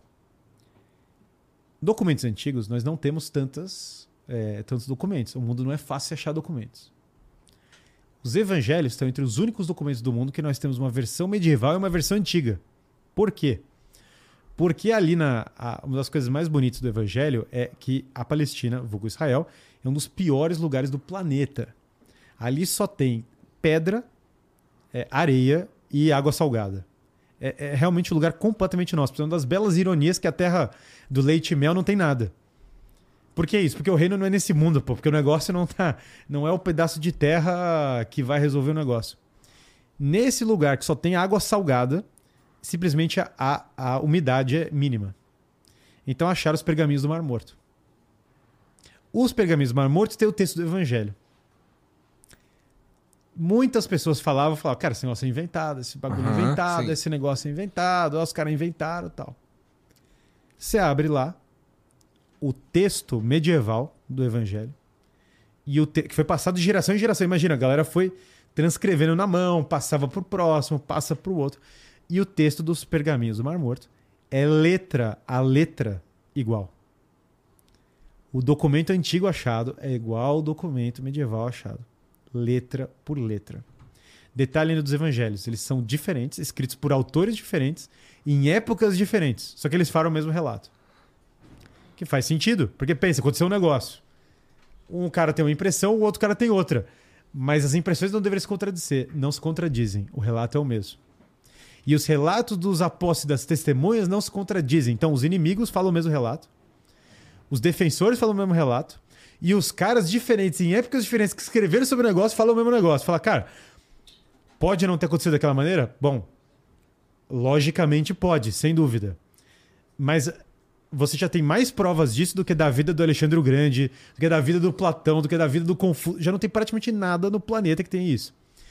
E e olha que vai ficando mais louco ainda, porque aí quanto mais ia cavando, pior ia ficando. Exemplo de uma. Um, um, um último exemplo pra você, pra você entrar nesse daí. São Pedro, por exemplo. O apóstolo. Uhum. São Pedro, ah, pô, foi para Roma, morreu em Roma, crucificado de ponta cabeça na colina do Vaticano, onde hoje está a Basílica de São Pedro. Cara, os caras inventaram isso aí, não é possível. Chegou os anos acho 40, 30, qualquer coisa assim, estavam falando que o Vaticano inventou isso. Cavaram no meio da Basílica de São Pedro. Abriram um buraco. No meio. O Papa falou: não, tranquilo, quebra. Abre aí. Eu falei, cara, coisa de louco, imagina. Século 20, século 20. Falou, quebra, abre aí. No lugar, exatamente em cima de onde os papas celebram a missa. Isso pode ser visitado. Qualquer pessoa pode pegar um avião. Qualquer pessoa é caro pra caramba. Mas vamos lá, juntou, uma, juntou uma grana, entendeu? Você pode pegar um avião em cima, embaixo de onde o Papa celebra as missas, hoje está lá o túmulo de São Pedro. Da época, com a inscrição, com o negócio. Lá agora. Você pode visitar lá agora. Qualquer pessoa pode ver. O negócio lá. O cara abriu isso no século XX. Era afastado por tradição. Está lá. Então, que que, resumindo o que eu acabei de falar, nós temos agora um homem que fala que é Deus. Quando eu leio as palavras dele, ele não me parece louco nem me parece mentiroso. Ele me parece, inclusive, que ele morreu pelo negócio mesmo. É, então ele me parece sábio. Por mais é, é, incrível, que pareça num primeiro momento a, a, a concepção ele é Deus. Segunda coisa, do fruto desse homem veio não só a nossa civilização, mas vieram muitas das pessoas mais incríveis que a nossa civilização conseguiu produzir, muitas das virtudes que nós tomamos como as mais valiosas e vieram frutos civilizacionais espetaculares. Aí vão falar, ah, mas também vieram frutos ruins. Bom, só que os frutos ruins contradizem, diferente de tantas outras coisas do mundo. Eu tenho várias coisas que eu posso argumentar que os frutos ruins da ideologia X são o que a ideologia X, são uma consequência da ideologia X. Mas claramente, no caso do cristianismo, os deturpadores não estão seguindo o evangelho. Claro, é muito evidente. Uhum. Tipo assim, o padre corrompido, sexualmente corrompido. Uhum.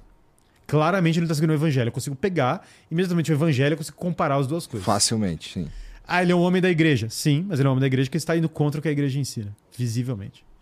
Eu não posso falar isso de milhões de coisas que existem no mundo. Mas eu consigo falar isso do cristianismo. Então a corrupção é de uma natureza radicalmente diferente da, da vida. Quando o cara vive isso, o exemplo dos santos, eu vejo vidas plenas, vidas incríveis. De maneiras as mais variadas, porque os santos normalmente tem padeiro, sapateiro, herói de guerra, intelectual, monge, tudo que puder imaginar, conceber, mulher no interior da Bahia, é, todas as coisas concebíveis do ser humano. Joana Dark, que é uma caixinha. Só Joana Dark, como é que vai encaixar uma, Thomas More, cara, o cara da Inglaterra, escreveu Utopia, uma outra lógica, foi morto pelo rei. Figuras das mais variadas da história humana, com vidas plenas, uma mais diferente da outra, seguindo esse ensinamento. E historicamente eu tenho um argumento muito forte, não só do evangelho, mas do, da geração posterior ao evangelho para dizer isso. Ah. Então, o que eu diria? A razão consegue te Forçar a ter fé, não. Não é uma.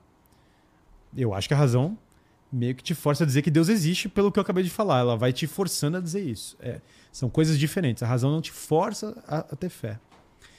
No entanto, o que eu diria é que a razão ela te conduz para a fé, que é diferente de falar que ela te força a ter fé, são duas coisas diferentes. Ela te leva por esse caminho e ela mostra a razoabilidade da fé. Ela mostra para você como a fé faz sentido pelos frutos, pelos efeitos, pela origem e pela história.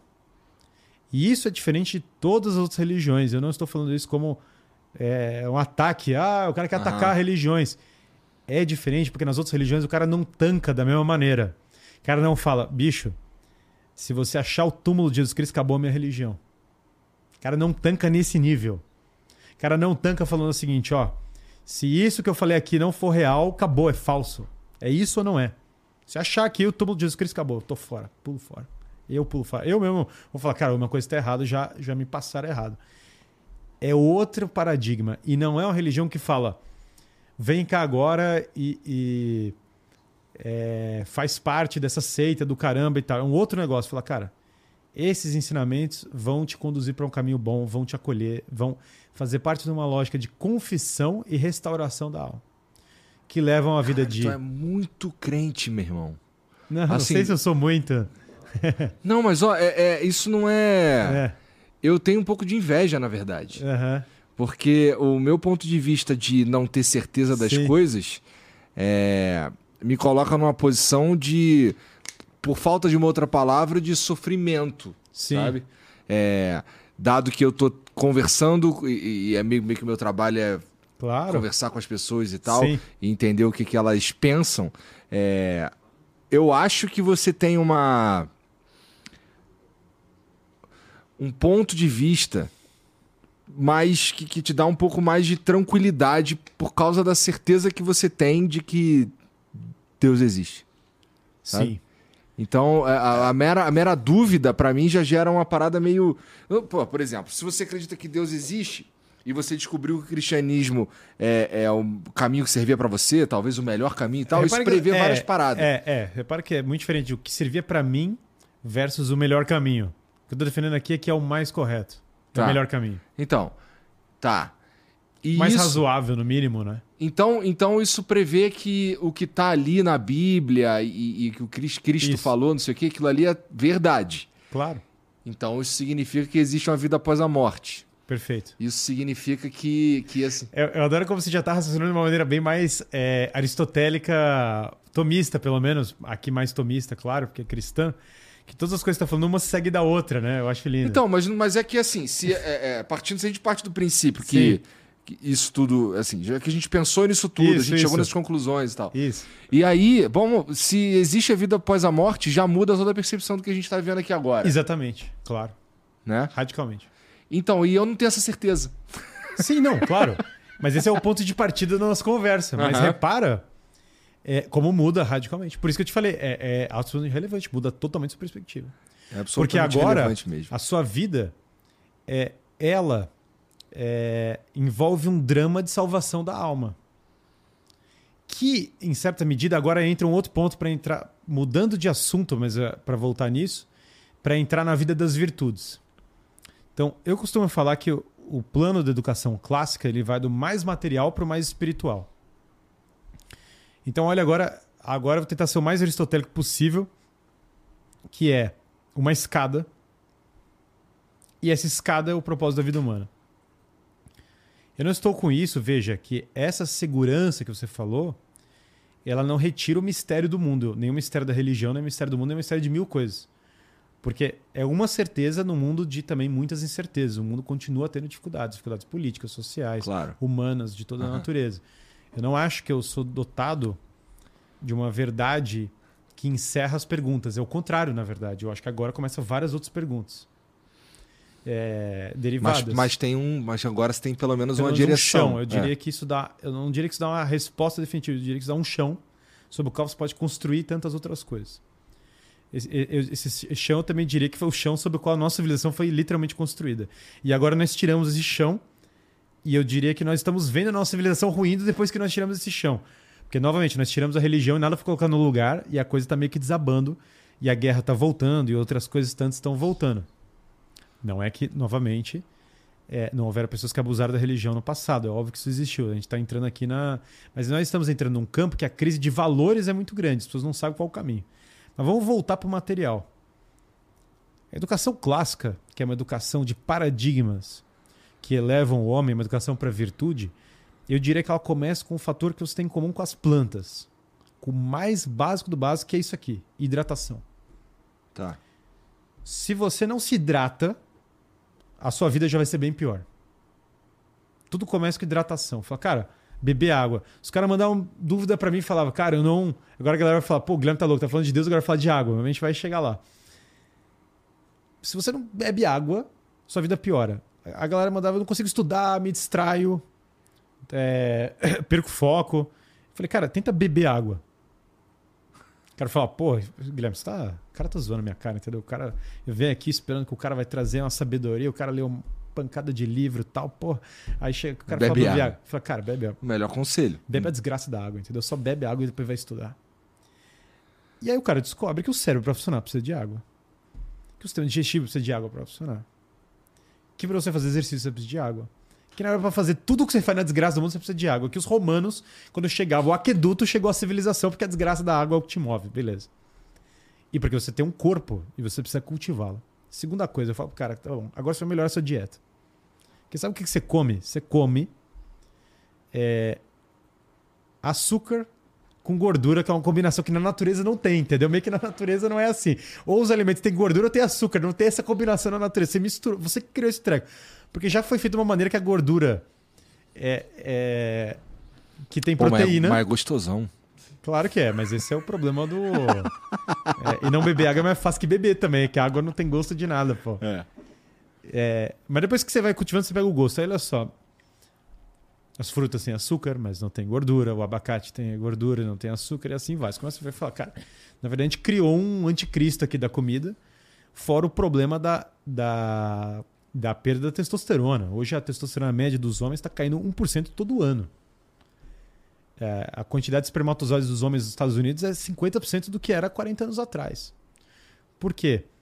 Muito açúcar, sedentarismo, é, dieta cheia de estrogênio, tudo é, é óleo vegetal, Aham. que é semente, tem é, estrogênio, a galera mete óleo. Todos esses industriais você come é tudo óleo de soja, tudo óleo. O meme de sojado não é totalmente desprovido de, de, de base. é, Porque claramente os óleos vegetais puxaram uma cultura mais estrogenada. Então você está perdendo testosterona para os homens, vai ter vários efeitos: clareza mental, força, uma série de coisas. Então só do cara voltar a comer comida real, sabe? Prote... Fontes de proteína que são fundamentais, boas. O cara voltar a comer whole foods, entendeu? Comidas inteiras, isso aí já dá um boom na qualidade de vida insano. Insano. Largar o industrial, largar o, a ração. Cara, virou uma ração, literalmente virou uma ração o nosso mundo que se diz tão racional, falar, ah, a gente é tudo racional, ciência, os caras virando os Estados Unidos, o país mais rico do mundo, e a galera virando uns negócios que são muito insanos, entendeu? É, cara, você chega lá nos Estados Unidos, a, a dieta, já comecei a ficar deprimido com a dieta. Porque... É meio sinistro mesmo, né? Eu fiquei, a última vez que eu fui, eu fiquei uma semana e eu, cara, eu não aguentava mais só não aguenta, merda, cara. É meio bizarro, É. entendeu? A experiência é muito diferente quando você vai pra Europa. Tirando que a Inglaterra a comida não é muito boa. Saí da Inglaterra, cheguei na, na Espanha, tinha um sanduíche de Ramon. Aí eu falei, cara, isso é uma civilização. Então me desculpa os inglês, mas pô, os caras comem. Os caras comem os peixes secos, você tá brincando. É. Mas enfim, esse é outra, Aham. outro tema. Mas o, eu comi, eu falei, pô, eu passei duas semanas na Inglaterra. Esse sanduíche aqui na Espanha foi melhor do que tudo que eu comi lá, entendeu? Eu- Consigo É- entender, cara. é, ângulo não sabe comer, mas tirando o que ângulo não sabe comer, em geral, é, a dieta nos Estados Unidos é nociva, cara. Tá aí o país mais rico do mundo, então não é dinheiro o tema. Tem, tem país bem mais pobre que os Estados Unidos que tem uma dieta mais rica. Então, é, é- é- é- se dinheiro fosse só o tema, não faria sentido ser assim. Então, beleza, dieta. Aí agora começa exercício físico. Quantas pessoas têm problema nas costas hoje? Cara, uma galera. Quantos problemas você não previne com fortalecimento muscular? Fortalecimento das pernas já aumenta a testosterona. Do you aquece o manguito? Cara, porque o, o que acontece é o seguinte: quando o cara começa a olhar é, os benefícios da musculação, é, são muito grandes. São uma coisa. Você vai queimar mais gordura corporal. Você vai ter mais força Aham. para desempenhar tarefas, mil coisas. É, capacidade cardiovascular. Se você começar a correr, fizer um hit agora, daqui a duas semanas você vai medir o seu O2, vai botar aqueles, aqueles medidores, você vai ver que você você consegue pegar mais oxigênio. Esse negócio circula mais no cérebro, seu cérebro começa a funcionar melhor só de você disparar. Então, quando o cara começa a fortalecer o físico dele é, e incorporar a, a capacidade cardiológica, você já tirou todas, só nisso que eu falei agora, já tirou todas as maiores causas de morte do, do mundo atual. Todas. Ataque cardíaco, já está prevenindo quase tudo que mata o homem. Tô falando só de matar o homem. Beleza, próxima etapa. Bom, mas você vive numa sociedade, você tem que ser um cara que enfrenta as coisas. E daí eu diria que a perfeição é, dos esportes. Todo esporte de alto rendimento já vai trazer virtude pra caramba. Isso aí é inegável. Eu, dos que eu mais, de todos, os que eu mais admiro, o que eu mais admiro é a luta, porque eu acho que a luta é o que mais vai trazer o combate. Todo esporte, em alguma medida, novamente, né? Se o cara faz a luta é, fake versus o cara que é um atleta de alto rendimento, não dá pra comparar a- a- o esforço. Aham. Mas a vantagem que eu vejo na luta é você lidar com pressão. É você estar num combate o menos simulado possível. Você está cada vez num combate mais realista. Aham. E daí eu prefiro lutas que são mais realistas em comparação a lutas que não são tão realistas. Mas se você olhar, Platão era campeão de wrestling. Todos os, os caras da antiguidade, os caras clássicos, lutavam. Era parte da formação. Uma das teses que o nome Platão quer dizer o largo, porque o cara era da. é, era da, do wrestling ali forte, né? É, outra tese é que a testa dele era grande também, mas aí é outra. mas aí são outros. Mas independente. A luta forja demais os caras. E olha a beleza do Brasil. O Brasil dominou globalmente o cenário da luta. O Brasil criou a arte marcial dominante do planeta. Isso é um negócio que a gente não valoriza o suficiente, na minha opinião. Tem muita valorização, não acho que também é desprezado, mas, cara, o jiu-jitsu, o mérito do jiu-jitsu. Olha o MMA, olha o negócio, você conversou com várias figuras Aham. aqui. A, a grandeza, essa combinação da tradição japonesa com essa a malemolência do brasileiro, com a criatividade do brasileiro, simplesmente dominou as artes marciais. E você consegue sair na mão com força é, sem se machucar, que é uma coisa, ou se machucando pouco e tal, menos do que muitas outras, que é uma coisa maravilhosa. Então, a luta forja demais lidar com pressão, lidar com dificuldades, muita coisa eu diria que vem da virtude daí. Beleza, só que agora, cara, você é um cara com físico, então, pô, hidratação, dieta boa e mesmo na pancadaria você defesa pessoal também, aí tem todo um planeta de defesa pessoal. Ah, o Estado vai me defender, cara, não, provavelmente não deveria confiar nisso, entendeu? Se quiser confiar, beleza. É, já que eu não confio, eu recomendaria fortemente que você aprendesse o máximo de defesa pessoal que você puder, porque você tem que se proteger.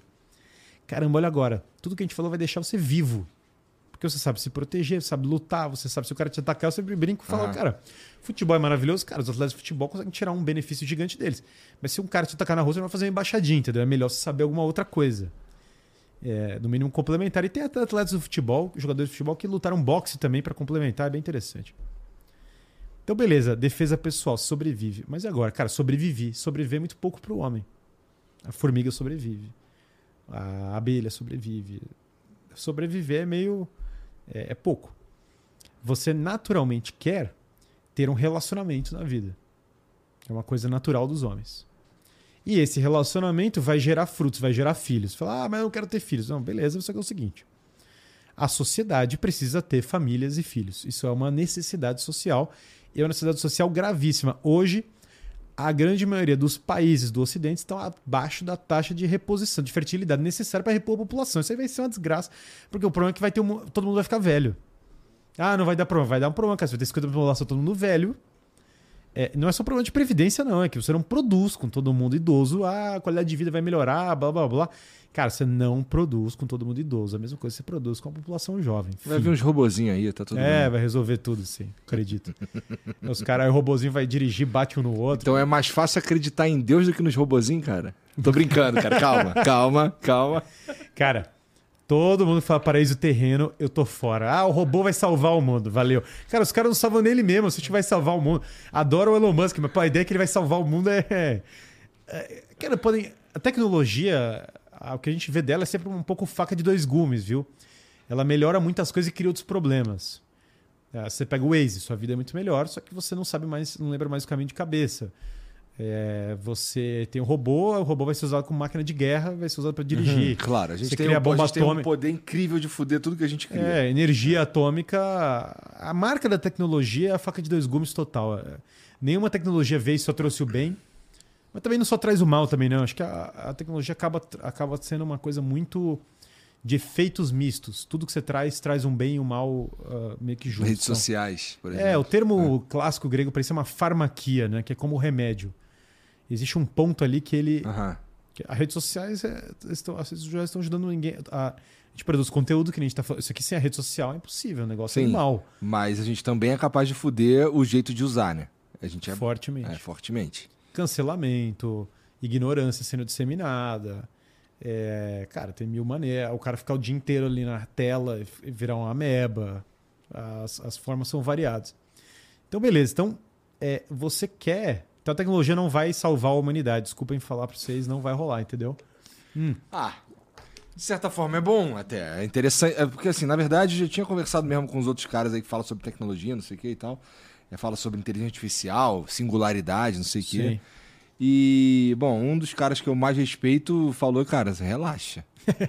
relaxa. Não é Cara, assim. se quiser, tem um monte de coisa que eu falei aqui que eu sei. Eu já botei. Se você botar no chat de GPT, ele não vai responder certo, entendeu? Eu não tô falando isso como um. Ele, ele simplesmente não sabe, não é nenhum É. problema. Ah, mas ele vai olhar os livros. É que não funciona assim, entendeu? Porque existe um juízo de valor de livros também. Tem mil problemas que estão lá. Então, é, eu não tô enxergando nem o apocalipse, nem a redenção na humanidade. As duas, a utopia e a. E a... A distopia cyberpunk a gente já tá em alguma. meio que tá. Los Angeles já tá um pouco na. O São Francisco, o carro. Os cracudos na rua e o carro dirigindo sozinho, meio que já tá rolando. Mas assim, então cyberpunk, acho que um grau de cyberpunk a gente vai. Pelo menos o, o tal do primeiro mundo aí já tá vivendo um pouco. Mas ah, fora isso, também não acho que é o apocalipse total a tecnologia. Acho que a gente tá numa fase. Existem formas também, né? Vai o homem bomba atômica lá, o final do É. Oppenheimer, a galera explode geral e tal, mas beleza. Então a tecnologia não iria nem pra linha de vai nos redimir e tal, iria mais pra uma linha Duna, que é, cara, a gente precisa assumir o controle da tecnologia na mão e só uns caras muito alto nível vão conseguir fazer isso, que volta pro que eu tô falando. Aham. Então, beleza. Então, você quer ter uma descendência. Então, a sociedade vai acabar se não tiver filhos. Básico, desculpa contar isso para a humanidade depois de. Que hoje está virando uma informação que precisa ter. Cara, aí vem o matrimônio como uma coisa muito natural, porque alguém tem que criar os filhos. Ah, daria para ter filhos no, no laboratório? Dá, mas é bizarro. E é o admiral do novo total. E você vai dar para pro, pro, é, pra política um poder, para corporações ou para o Estado Um poder que genuinamente eu não acho que você deveria achar uma boa dar, que é o poder sobre a vida. E aí, aí eu acho que entra na distopia. Se o empresas ou o Estado começar a produzir pessoas, aí eu acho que é, o, é, é a insanidade tomar conta rápido. Por isso que é, a família é o caminho, não tem como fugir. E você é criado numa família. Hoje, 50% das crianças no Brasil crescem sem o pai e sem a mãe. Que já nos leva. Sem o pai, desculpa, né? não sem a mãe, sem o pai. 50% das crianças no Brasil crescem sem o pai. É um negócio, é um dado insano. É, assustador pra caralho, inclusive. E isso tem efeitos sociais dos mais variados. É, com 50% certeza, é claro. aproximado, né? Alguém vai ter o dado Ah, exato, tá bom, mas, é, aham. mas é um dado. É um número escroto, né? Um grande. É bizarro. Efeitos sociais dos mais variados. Então, a família, o fortalecimento da família é fundamental. Casar, ter filhos e criar os filhos de uma maneira adequada. Criar os filhos como? Hoje em dia, os filhos são criados com uma educação lixo. Joga o filho na educação lixo, teu pai vai ter que estudar para compensar essa educação lixo. Ou se não é o homeschooling, é criar uma escola. Se não é criar uma escola, é achar um negócio, criar uma universidade, talvez no futuro, porque já não tá mais. A universidade está ficando defasada, ideológica, sei lá o que, Harvard. Tá a reitora de Harvard renunciando na loucura.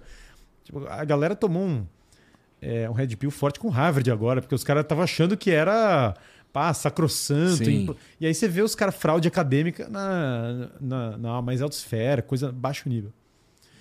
Então, educação é um baita tema e família é um baita tema. E cada vez mais, fertilidade e família vão ser temas no Ocidente. Não vai dar para fugir disso, porque conforme a crise demográfica for aumentando, Japão, um, é, Europa, vários outros já estão desesperados para a galera ter filho. Agora já estão dando dinheiro para a galera ter filho e isso vai aumentar cada vez mais e a galera vai ter que descobrir que teve uma série de coisas na revolução sexual que deram errado, que a coisa não foi no caminho que era esperado. Falava, ah, não, o cara vai lá fazer a farra e depois ele vai casar e vai ter um filho. Tinha essa.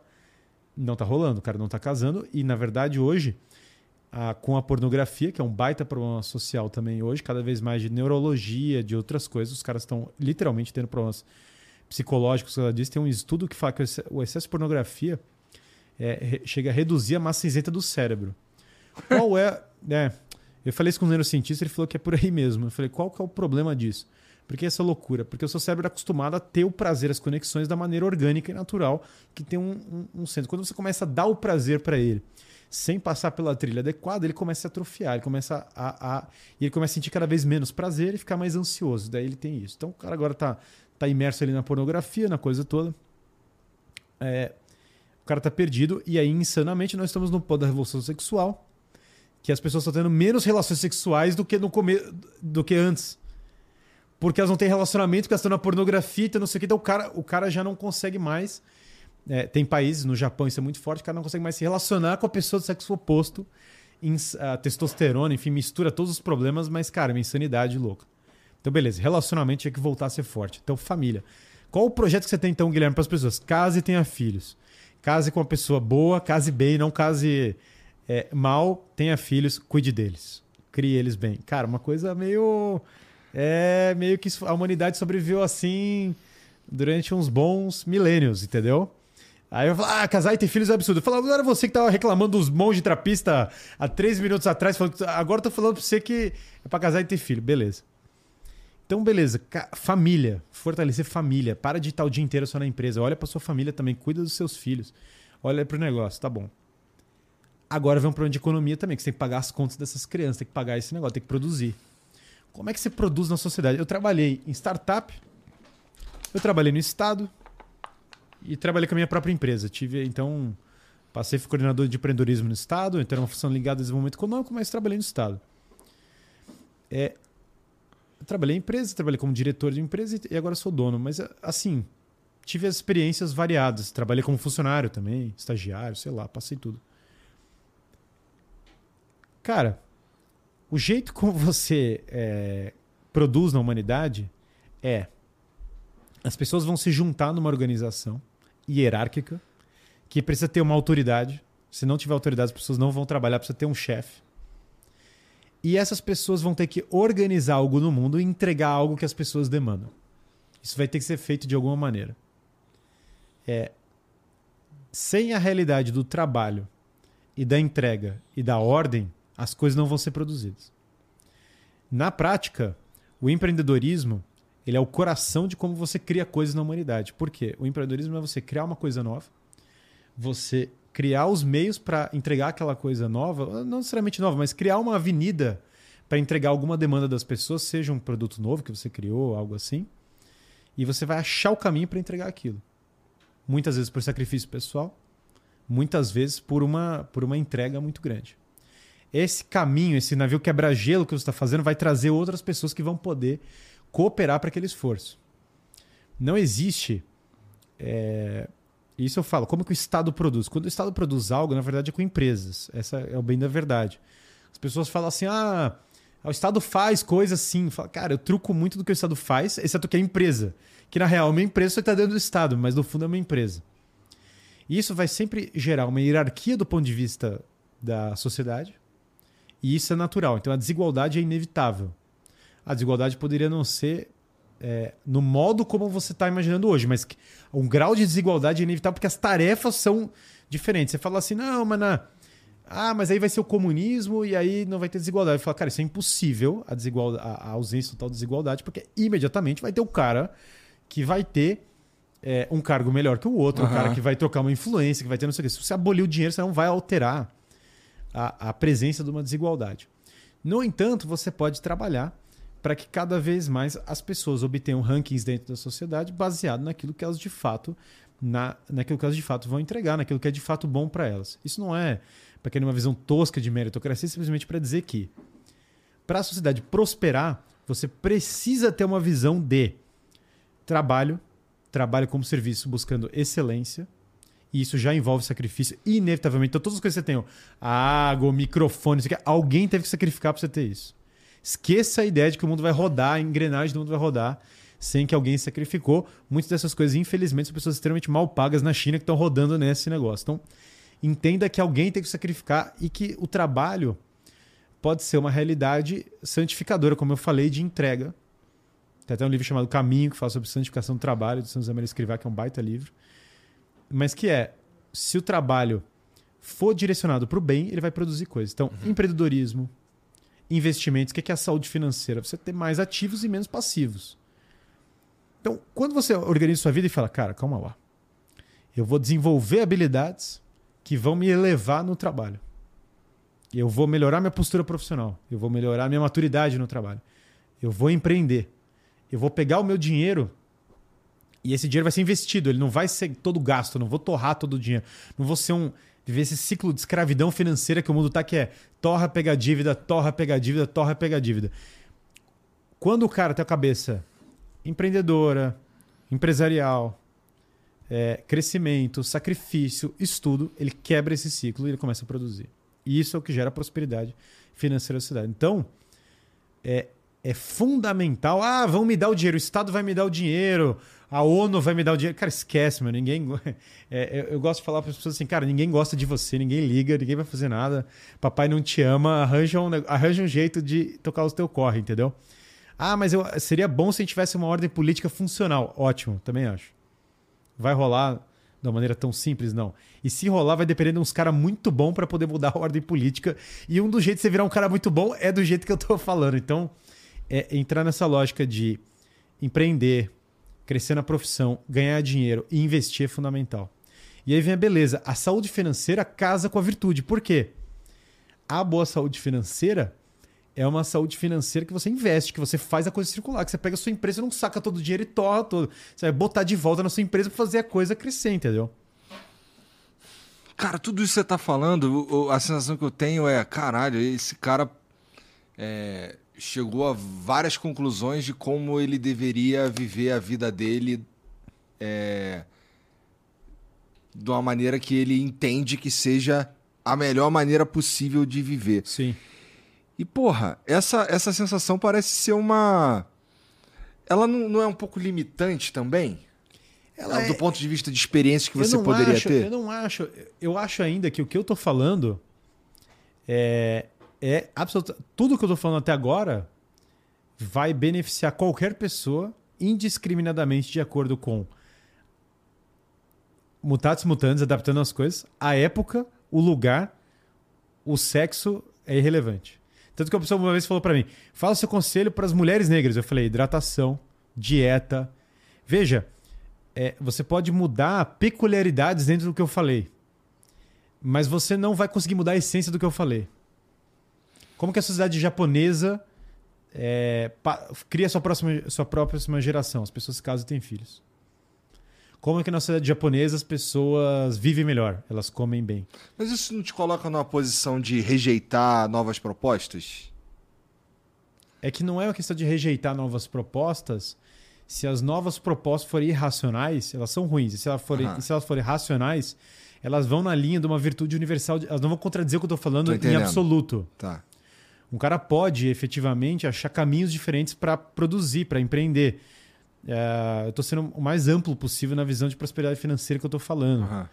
Mas você nunca vai conseguir fugir da lógica de que alguém vai ter que trabalhar, de não sei o que. Essa, essa lógica é, é imutável. Você não vai conseguir fugir da lógica de que dieta é importante. Você não existe nenhum caminho humano que em absoluto rejeite o que eu falei, não.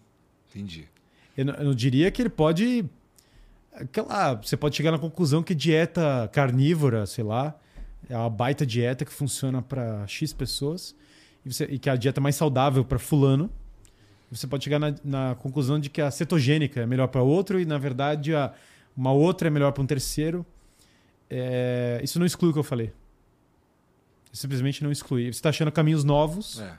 Você criou uma dieta nova. Você pode perfeitamente criar uma dieta nova. Você pode criar uma tecnologia, uma empresa Mas nova. tudo tem a ver com aquele fundamento ali. Claro.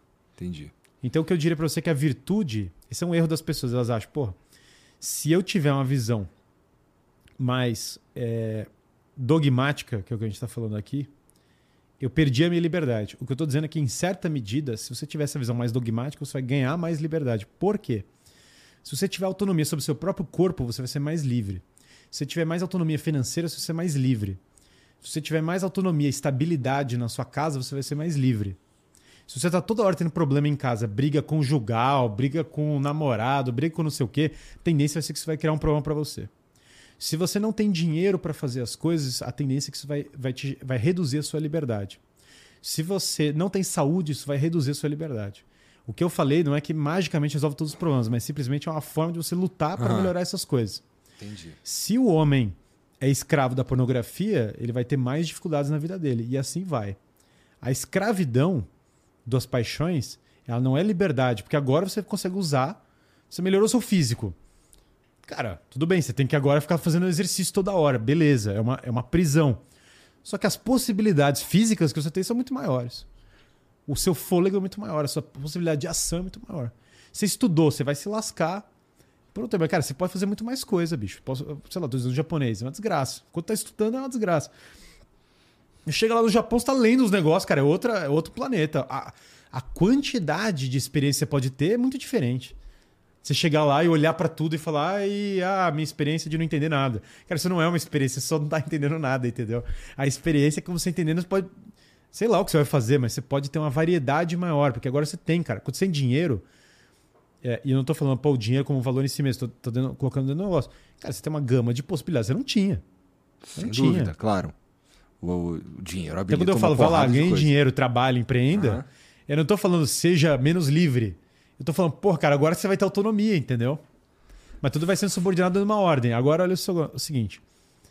É, beleza, olhamos para o empreendedorismo. Agora vem o nível dinheiro. Então, o cara agora tá com família boa, dinheiro, saúde física. Isso aí já é uma. Só que a gente já resolveu os problemas da humanidade uma grande parte. Agora vem o problema do estudo. Inteligência, que é o que a gente está falando e insistindo.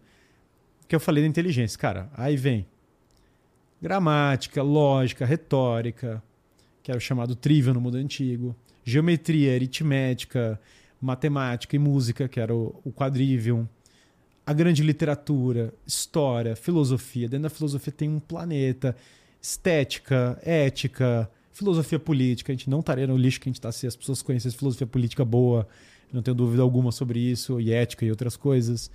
É, conhecer a história. Você, por exemplo, fala assim, pô, agora eu sou escravo. Do... O Guilherme me tornou um cara preso, porque agora eu sou obrigado a ler sobre história. Fala, porra, cara, eu não te tornei um cara preso.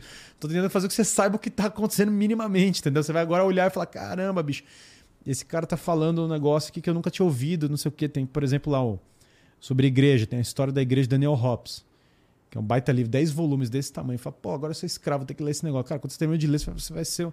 Garanto que você dá uma surra uma galera em conhecimento histórico é, e para de falar umas besteiras sobre igreja que o povo sai falando aí sem saber nada. Só o cara lê. O cara pode discordar de pontos, não importa. Ele sabe alguma coisa, ele aprendeu, ele estudou. O intelecto dele foi desenvolvido em direção à verdade.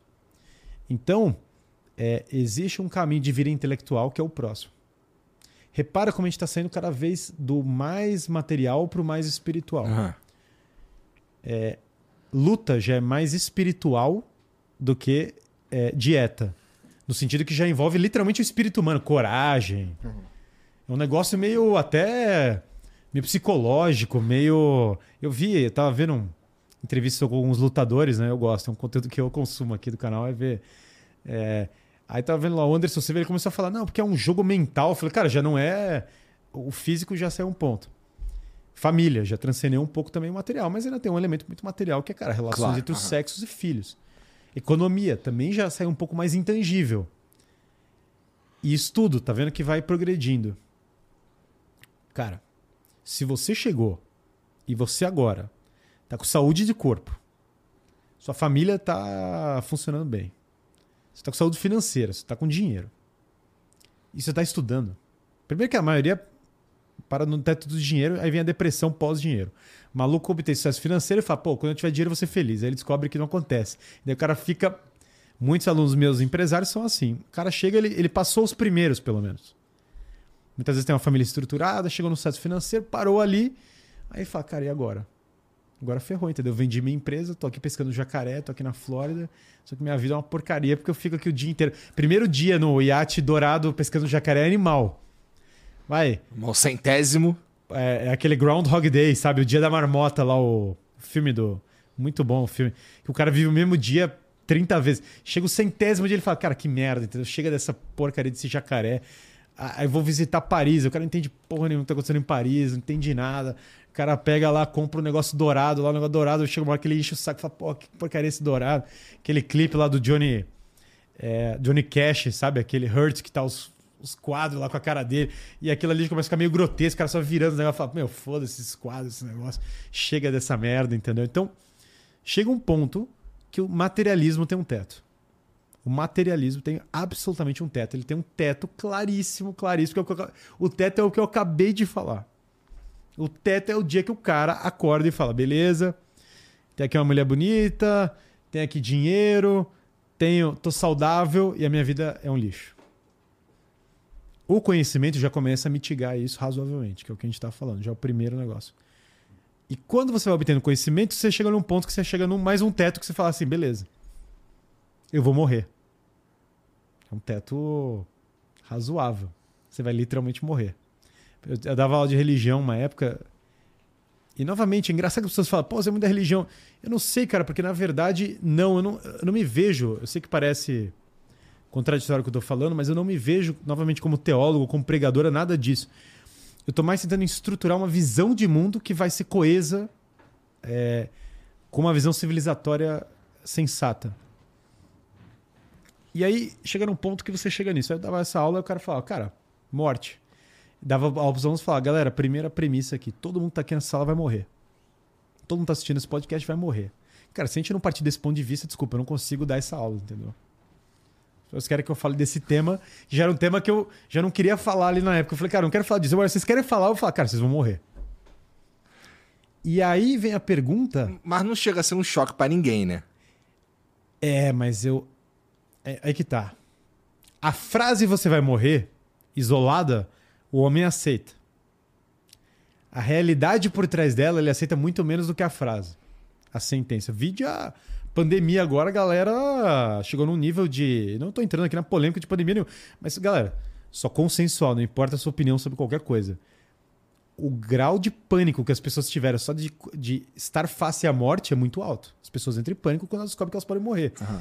E a gente é. viu isso, pessoas literalmente entrando em pânico. Coisas irracionais, por exemplo. Tipo, papel higiênico em quantidades. Assim. o cara tem a casa dele, a sala dele é só papel higiênico. Uhum. Fala, cara, isso não é não tá no nível do racional, tá só no nível do pânico. É, é, o pânico puro. Guerra e outras coisas horríveis. O mundo. O medo da morte entra na vida das pessoas de uma maneira, às vezes, que elas não sabem explicar. acho que conscientemente elas até pensam isso, mas no subconsciente elas estão lá na, na, na ansiedade. Elas não vivem esse, essa lembrança da morte. Aham. Que é- tem até o quadro do Caravaggio, né? Que é o, é o São Jerônimo, que traduziu a Bíblia, escrevendo em uma caveira na frente dele. né? O cara tá traduzindo um negócio que ele, ele sabe que ele vai morrer para acabar aquilo. Ele fala, cara, vou fazer isso porque vai ficar para eternidade e eu vou entregar esse negócio. Então a morte. E aí você fala, cara, eu vou morrer. Salomão, o livro do Eclesiastes.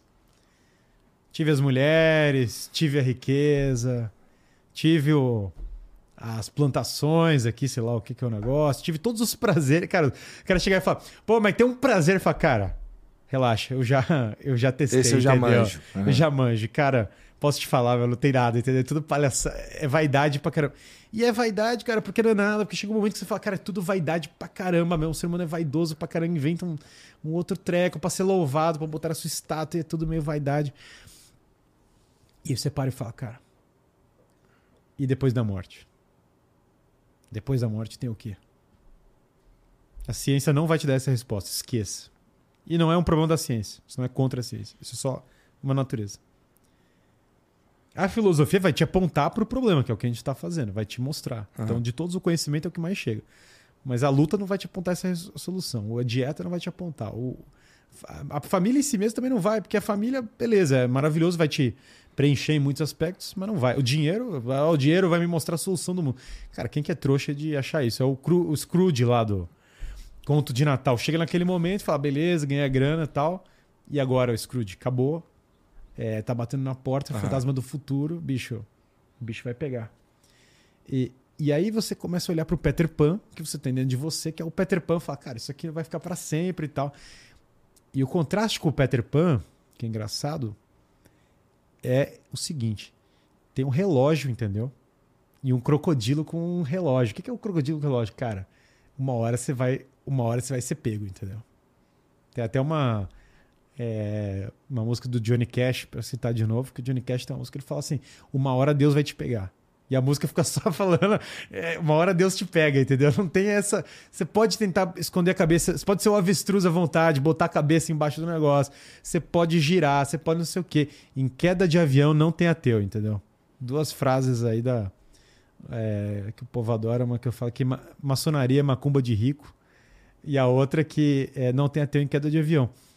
E não tem, cara, porque quando chega na, na, na queda de avião, você fala, cara, a morte chegou, entendeu? E aí você é obrigado a isso. Então, você começa a olhar e falar, cara, se a vida tem um propósito, por definição, esse propósito não pode só se encerrar aqui na, na vida. Porque sempre o propósito, a causa final, como fala Aristóteles, é fora da coisa. Então, por exemplo, a causa final dessa água, o propósito dessa água é para fora da água que é o bebê, é o bebê-la, por exemplo. Aham. O propósito do microfone é eu poder falar nele, não é o microfone. Se o propósito é o próprio negócio, o negócio seria Deus no sentido que a gente falou, seria absoluto, imagina? Deus é o único que o propósito dele é ele mesmo, porque isso implicaria o absoluto. Aham. E nada é abso- é, o homem não é absoluto. Dado que o homem não é absoluto, o propósito do homem está para fora do homem. Está na vida social, está na família, tem outras coisas, mas está para fora dessa vida. E aí vem a busca da vida eterna. Então a religião, a confissão e outras coisas, elas são o cume de uma vida que envolve todos esses elementos que eu falei. Ela não é o único elemento, ela não é um elemento em detrimento dos outros. Ela não pode ser, na minha, na minha visão de mundo, não pode ser. Ela é o seguinte, olha, mas eu tenho que buscar o meu físico e a minha saúde. Faça isso. Faça isso agora. Bom, eu tenho que ganhar dinheiro. Faça isso. Ah, mas eu tenho que cuidar da minha família. Faça isso. Só que no final do dia, você vai lá e você vai ajoelhar e vai confessar os seus pecados. Aí vai falar, porra, mas eu não quero fazer isso. Fala, cara, é meio humilhante, é meio ruim. Mas eu nunca vi um maluco que chega e ajoelha os pecados e confessa e começa a viver aquelas virtudes, não confessa da boca pra fora, conversa de verdade e apaga. A coisa mais linda que tem da confissão. Fala, cara, seus pecados podem ser vermelho e escarlate. Em mim eles serão brancos como a neve. Fim. Acabou. Deixa aquilo pra trás. Não é remorso, não é ficar, ah, vou ficar remoendo. Cara, acabou. Chega. Próxima, próximo dia. E o cara vai. Chega ali. é, o ciclo da sacramental da igreja ele envolve duas coisas: sempre sacrifício e união. O sacrifício pensa. Os dois têm isso, né? Mas A confissão tem um sacrifício para uma reconciliação, é morte e ressurreição. Então você morre para a sua vida de mal, para você viver uma nova vida. E a Eucaristia é a mesma coisa, porque ela é o sacrifício do Cristo. Só que o sacrifício mira a união. Lembra que a gente tinha falado que quando você busca o sacrifício, é sempre para um bem depois. Você não busca sacrifício para isso. Então você quer se unir com Deus. Então a Eucaristia é a comunhão com Deus. Quando você busca um relacionamento com qualquer pessoa, você quer estar em comunhão com a pessoa. Você não quer estar simplesmente no sacrifício perpétuo. Você sacrificou de trabalhar para sua família, você quer levar uma coisa para sua família. Você foi fazendo as coisas e tal. Então, o que, que a religião faz? O que, que a prática religiosa católica faz? Ela introduz uma série de ritos que te fazem viver essa morte e ressurreição que você já vai você já vai ter que passar pela morte inevitavelmente, você já vai você já vive isso. Só que ela te introduz isso de uma maneira com aquilo que é chamada graça eficaz, com, ou seja, com a presença de Deus, mas ela te introduz isso na sua vida de uma maneira que agora você vai poder viver isso de maneira sistemática. Então você vai pegar um dos maiores dramas humanos e você vai incorporar na sua vida. O que, que é o drama humano? Remorso, culpa, desgraça, mal que você comete, não sei o quê. Beleza. Ajoelho, arrependimento, desculpa, fiz errado, continuo de novo. Errei, fui moleque. Família, quero me unir, quero uma coisa boa. Uma vez na semana.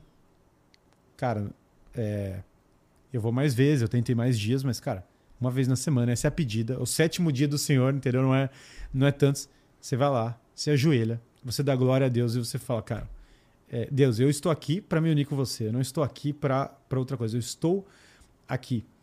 Você está com isso impedindo a maior preocupação que é os males externos. Aí tem uma discussão, esse tem no Boécio, no Platão, que é assim. O que vem de fora não pode fazer mal para sua alma. Posso te prender, posso te perseguir, posso te matar, inclusive. Mas quem consegue te corromper é você, você que se corrompe. Eu posso te matar e você é inocente. Eu posso te, te, é, te prender inocente, uhum. eu posso até te torturar e você continuar fiel aos seus valores. Sim. Que também é um cara que, sob tortura, nega, é, nega os seus valores. Não é que ele negou de fato, ele está sendo coagido. O martírio, é, é dado, o martírio na igreja é dado como um dom, uma coisa especial. Ninguém tem a obrigação moral de, sob tortura, é, professar as coisas. Tem até uma cena muito bonita do silêncio naquele filme. Scorsese fez também, mas tem o livro, né? Que o samurai vai lá os caras botam, os cara botam e falam, nega o Cristo, bota uma imagem e fala, pisa.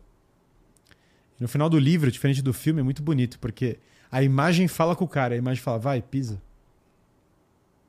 Fala, Caramba, pisa? Fala, sim, porque eu já morri na cruz por você, vai lá e pisa me nega aqui, porque eu vou. É só mais um sofrimento dos que eu carreguei para mim. Então, o que, que é a prática religiosa aqui? Ela não é a ausência de uma vida de saúde, de trabalho, de não sei o que. Não é isso, não é isso mesmo, não é isso. Ela é uma completude, uma planificação dessa vida. Ela é simplesmente uma coroa que prepara você para a morte, que prepara você nessa vida já. É, para o eterno, para viver nesse mundo algo do eterno e para lidar com o sacrifício, com o sofrimento, com o mal e com a união de uma maneira mais integrada. Então, o que, que, eu, o que, que eu diria que é o que eu acabei de falar? É o projeto da plenitude humana.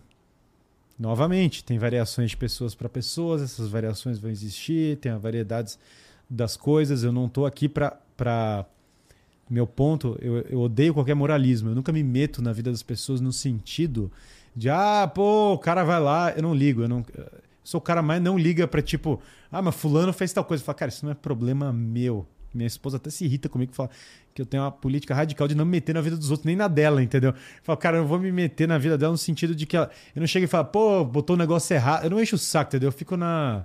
O homem também tem mais, tem, às vezes, de não querer encher o saco também, só não quer que enche o saco. É. é... Mas eu, eu não me meto na vida dos outros. Não obstante, se alguém me perguntar e falar, cara, se você fizer o que eu acabei de falar, vai fazer bem para você? Fala, cara, vai fazer bem. Se você começar agora a melhorar sua dieta, a ganhar dinheiro, cuidar da sua família e se confessar quando faz umas coisas ruins, que é com frequência, a recomendação. É, ir na missa no dia do Senhor, seguir o mandamento que está lá, cara, não acredito que você vai piorar. Eu, no meu canal, eu faço esse desafio com as pessoas faz. É, acho que ano que eu já estou fazendo isso, estou esperando. Eu falo, cara, você é o seguinte: pega uma hora do seu dia para exercício físico, uma hora do seu dia para leitura, Leitura boa mesmo. Uma hora do seu dia para vida espiritual. Para meditar um texto, para começar a meditação, que seja missa, que seja o que for.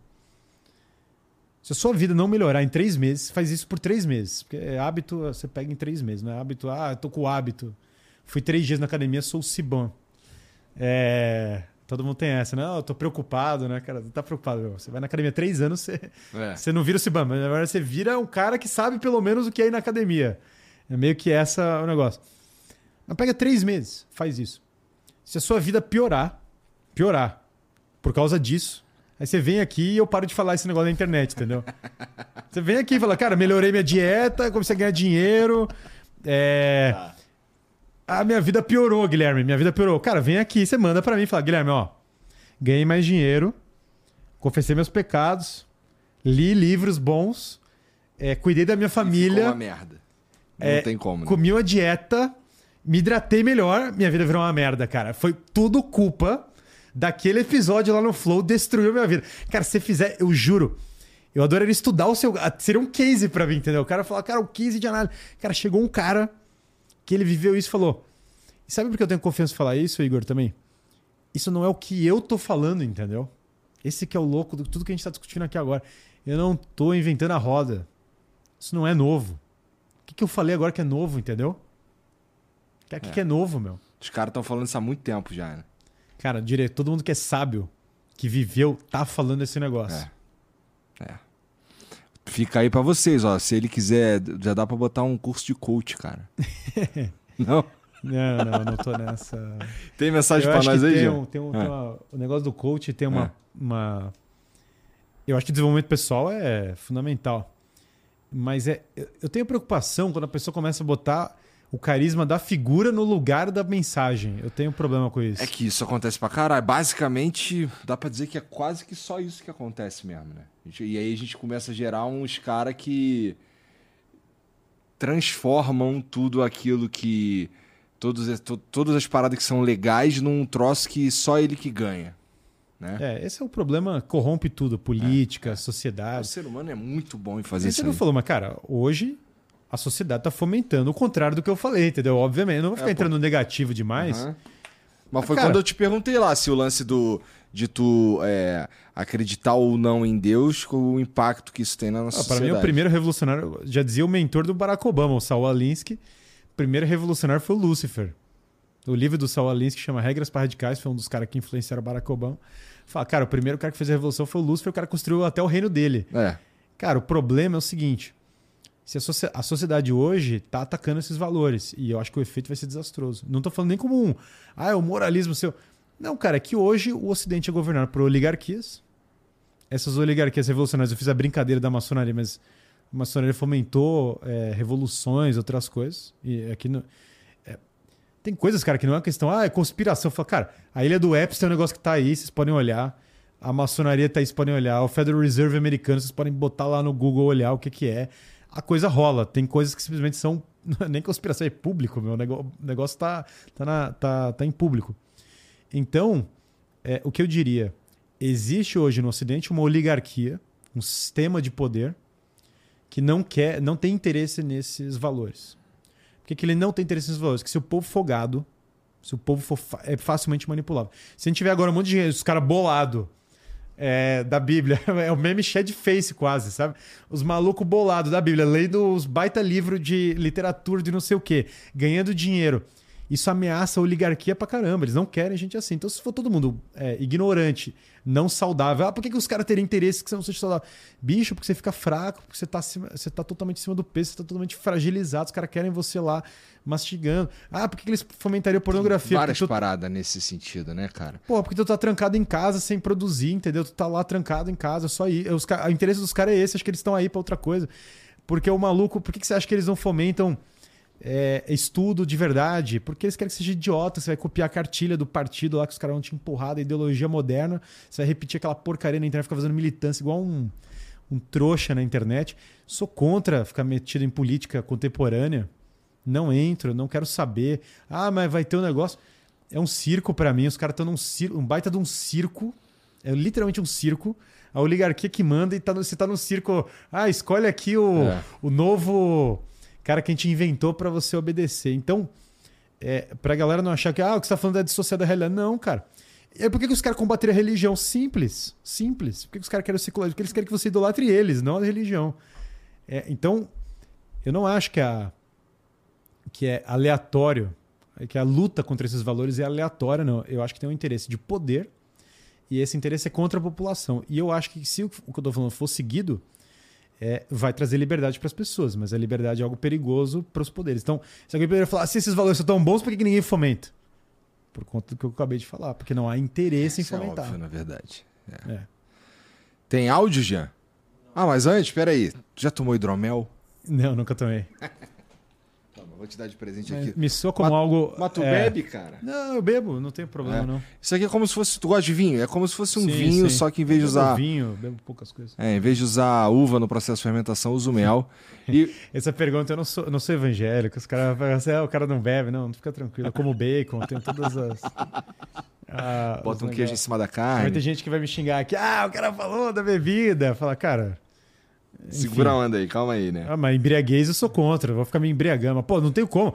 Tem um monte de trabalho pra fazer, tem empresa pra tocar, mas imagina se eu fico embriagado, entendeu? Eu vou chegar amanhã no escritório, os caras vão me detonar. Dá, dá, né? Mas vai, fazer um monte de Dá, merda. vai vai- dá, vai- dar. Uma decisão errada é o ano É. inteiro depois pra reverter É. essa desgraça. Inclusive, quando eu falo para do hidromel, que você beber com responsabilidade também. Mas lá em philipmid.com.br você vai encontrar todos esses sabores aqui que estão na mesa, que são sete sabores, é, todos reconhecidos pelo mundo como uma parada maneira, porque é as medalhinhas de ouro aqui, de concursos internacionais. E tem o tradicional, tem o oak aged, que é maturado com lascas de carvalho. Sabe quanto é que custa uma lasca de carvalho? Cara, não sei, mas deve ser caro esse É negócio. coisa fina. Carvalho, o carvalho dura pra caramba. É, meu irmão, fica esperto. Tem o Double Oak, que lembra um vinho seco, meu favorito. Tem o Frutas Vermelhas, um pouco mais docinho, favorito da galera aqui. Tem o de cacau e tem os dois da linha Fresh pra você é, tomar bem geladão aí, curtindo uma piscina, com bastante gelo e tal. Você encontra tudo em philipmint.com.br e você ainda pode usar o cupom FLOW10 para ganhar 10% de desconto é, na tua compra. Significa que, matematicamente, se você comprar 10 garrafas, uma sai de graça. Não é incrível? Se você comprar 100, 10 saem de graça. Dá pra ganhar 500 de O graça. bicho tem que tá, estar ganhando dinheiro bom pra comprar 100, pra meter na, no Ah, mas, se o cara, ali. mas se o quiser, cara quiser ganhar 500 garrafas, dá. Ah, entendeu? não, esse cara tem que empreender, não. Esse cara tem que voar no empreendedorismo, hein? Então, é, se você tiver afim, entra lá, philipmid.com.br e você também, se você tiver um distribuidor ou uma balada, qualquer coisa assim, você consegue fazer um cadastro lá rapidinho, a galera em contato contigo resolve o teu problema, mas é muito Se importante. você for comprar 100 no curso, no, na vista, procura o meu curso de empresários também. É importante. É importante, porque você já tá no perfil, entendeu? Desculpa te contar, É. mas você tá no perfil. É muito importante. Para você comprar e para consumir bebida alcoólica, você precisa ser maior de 18 anos. Justamente para e tentando imaginar que você vai fazer isso de forma responsável, tá bom? Então vamos aqui para as mensagens. Cadê? Vamos lá, mensagens. Puta, bugou aqui já, eu acho. Peraí, vou dar um refresh. Aí foi. Ó, o Nox Play mandou aqui, ó. Salve, salve família. Professor Guilherme, irei começar a cursar economia esse ano, mas tenho a possibilidade de também cursar filosofia. Hoje já estudo as duas áreas, mas o foco é seguir os estudos em economia no futuro. Valeria mais a pena focar apenas em economia ou cursar os dois cursos em paralelo? A minha recomendação é, em geral, você não cursar filosofia, entendeu? Você cursar economia. Porque aí vai falar, pô, Guilherme, que absurdo, você cursou filosofia. Aí você agora tá dando esse conselho. Cara, assim, Reserva de mercado, pô, tem que É, segurar. Não, não é reserva de mercado, não. No caso, é, sempre foca no curso que vai te dar uma atuação profissional mais clara. A filosofia recomenda intensamente que você estude, só que você pode perfeitamente estudar por fora. Então você pode se formar. É, não, é, não é ah, a propaganda, não, mas, cara, lá no Filosofia do Zero, é só vocês procurar lá na minha comunidade Filosofia do Zero, tem lá nas minhas redes, no Instagram, no YouTube, vai ter link, tem filosofiadozero.com.br já tem uma formação de filosofia que a gente está indo livro a livro, passando todos os negócios.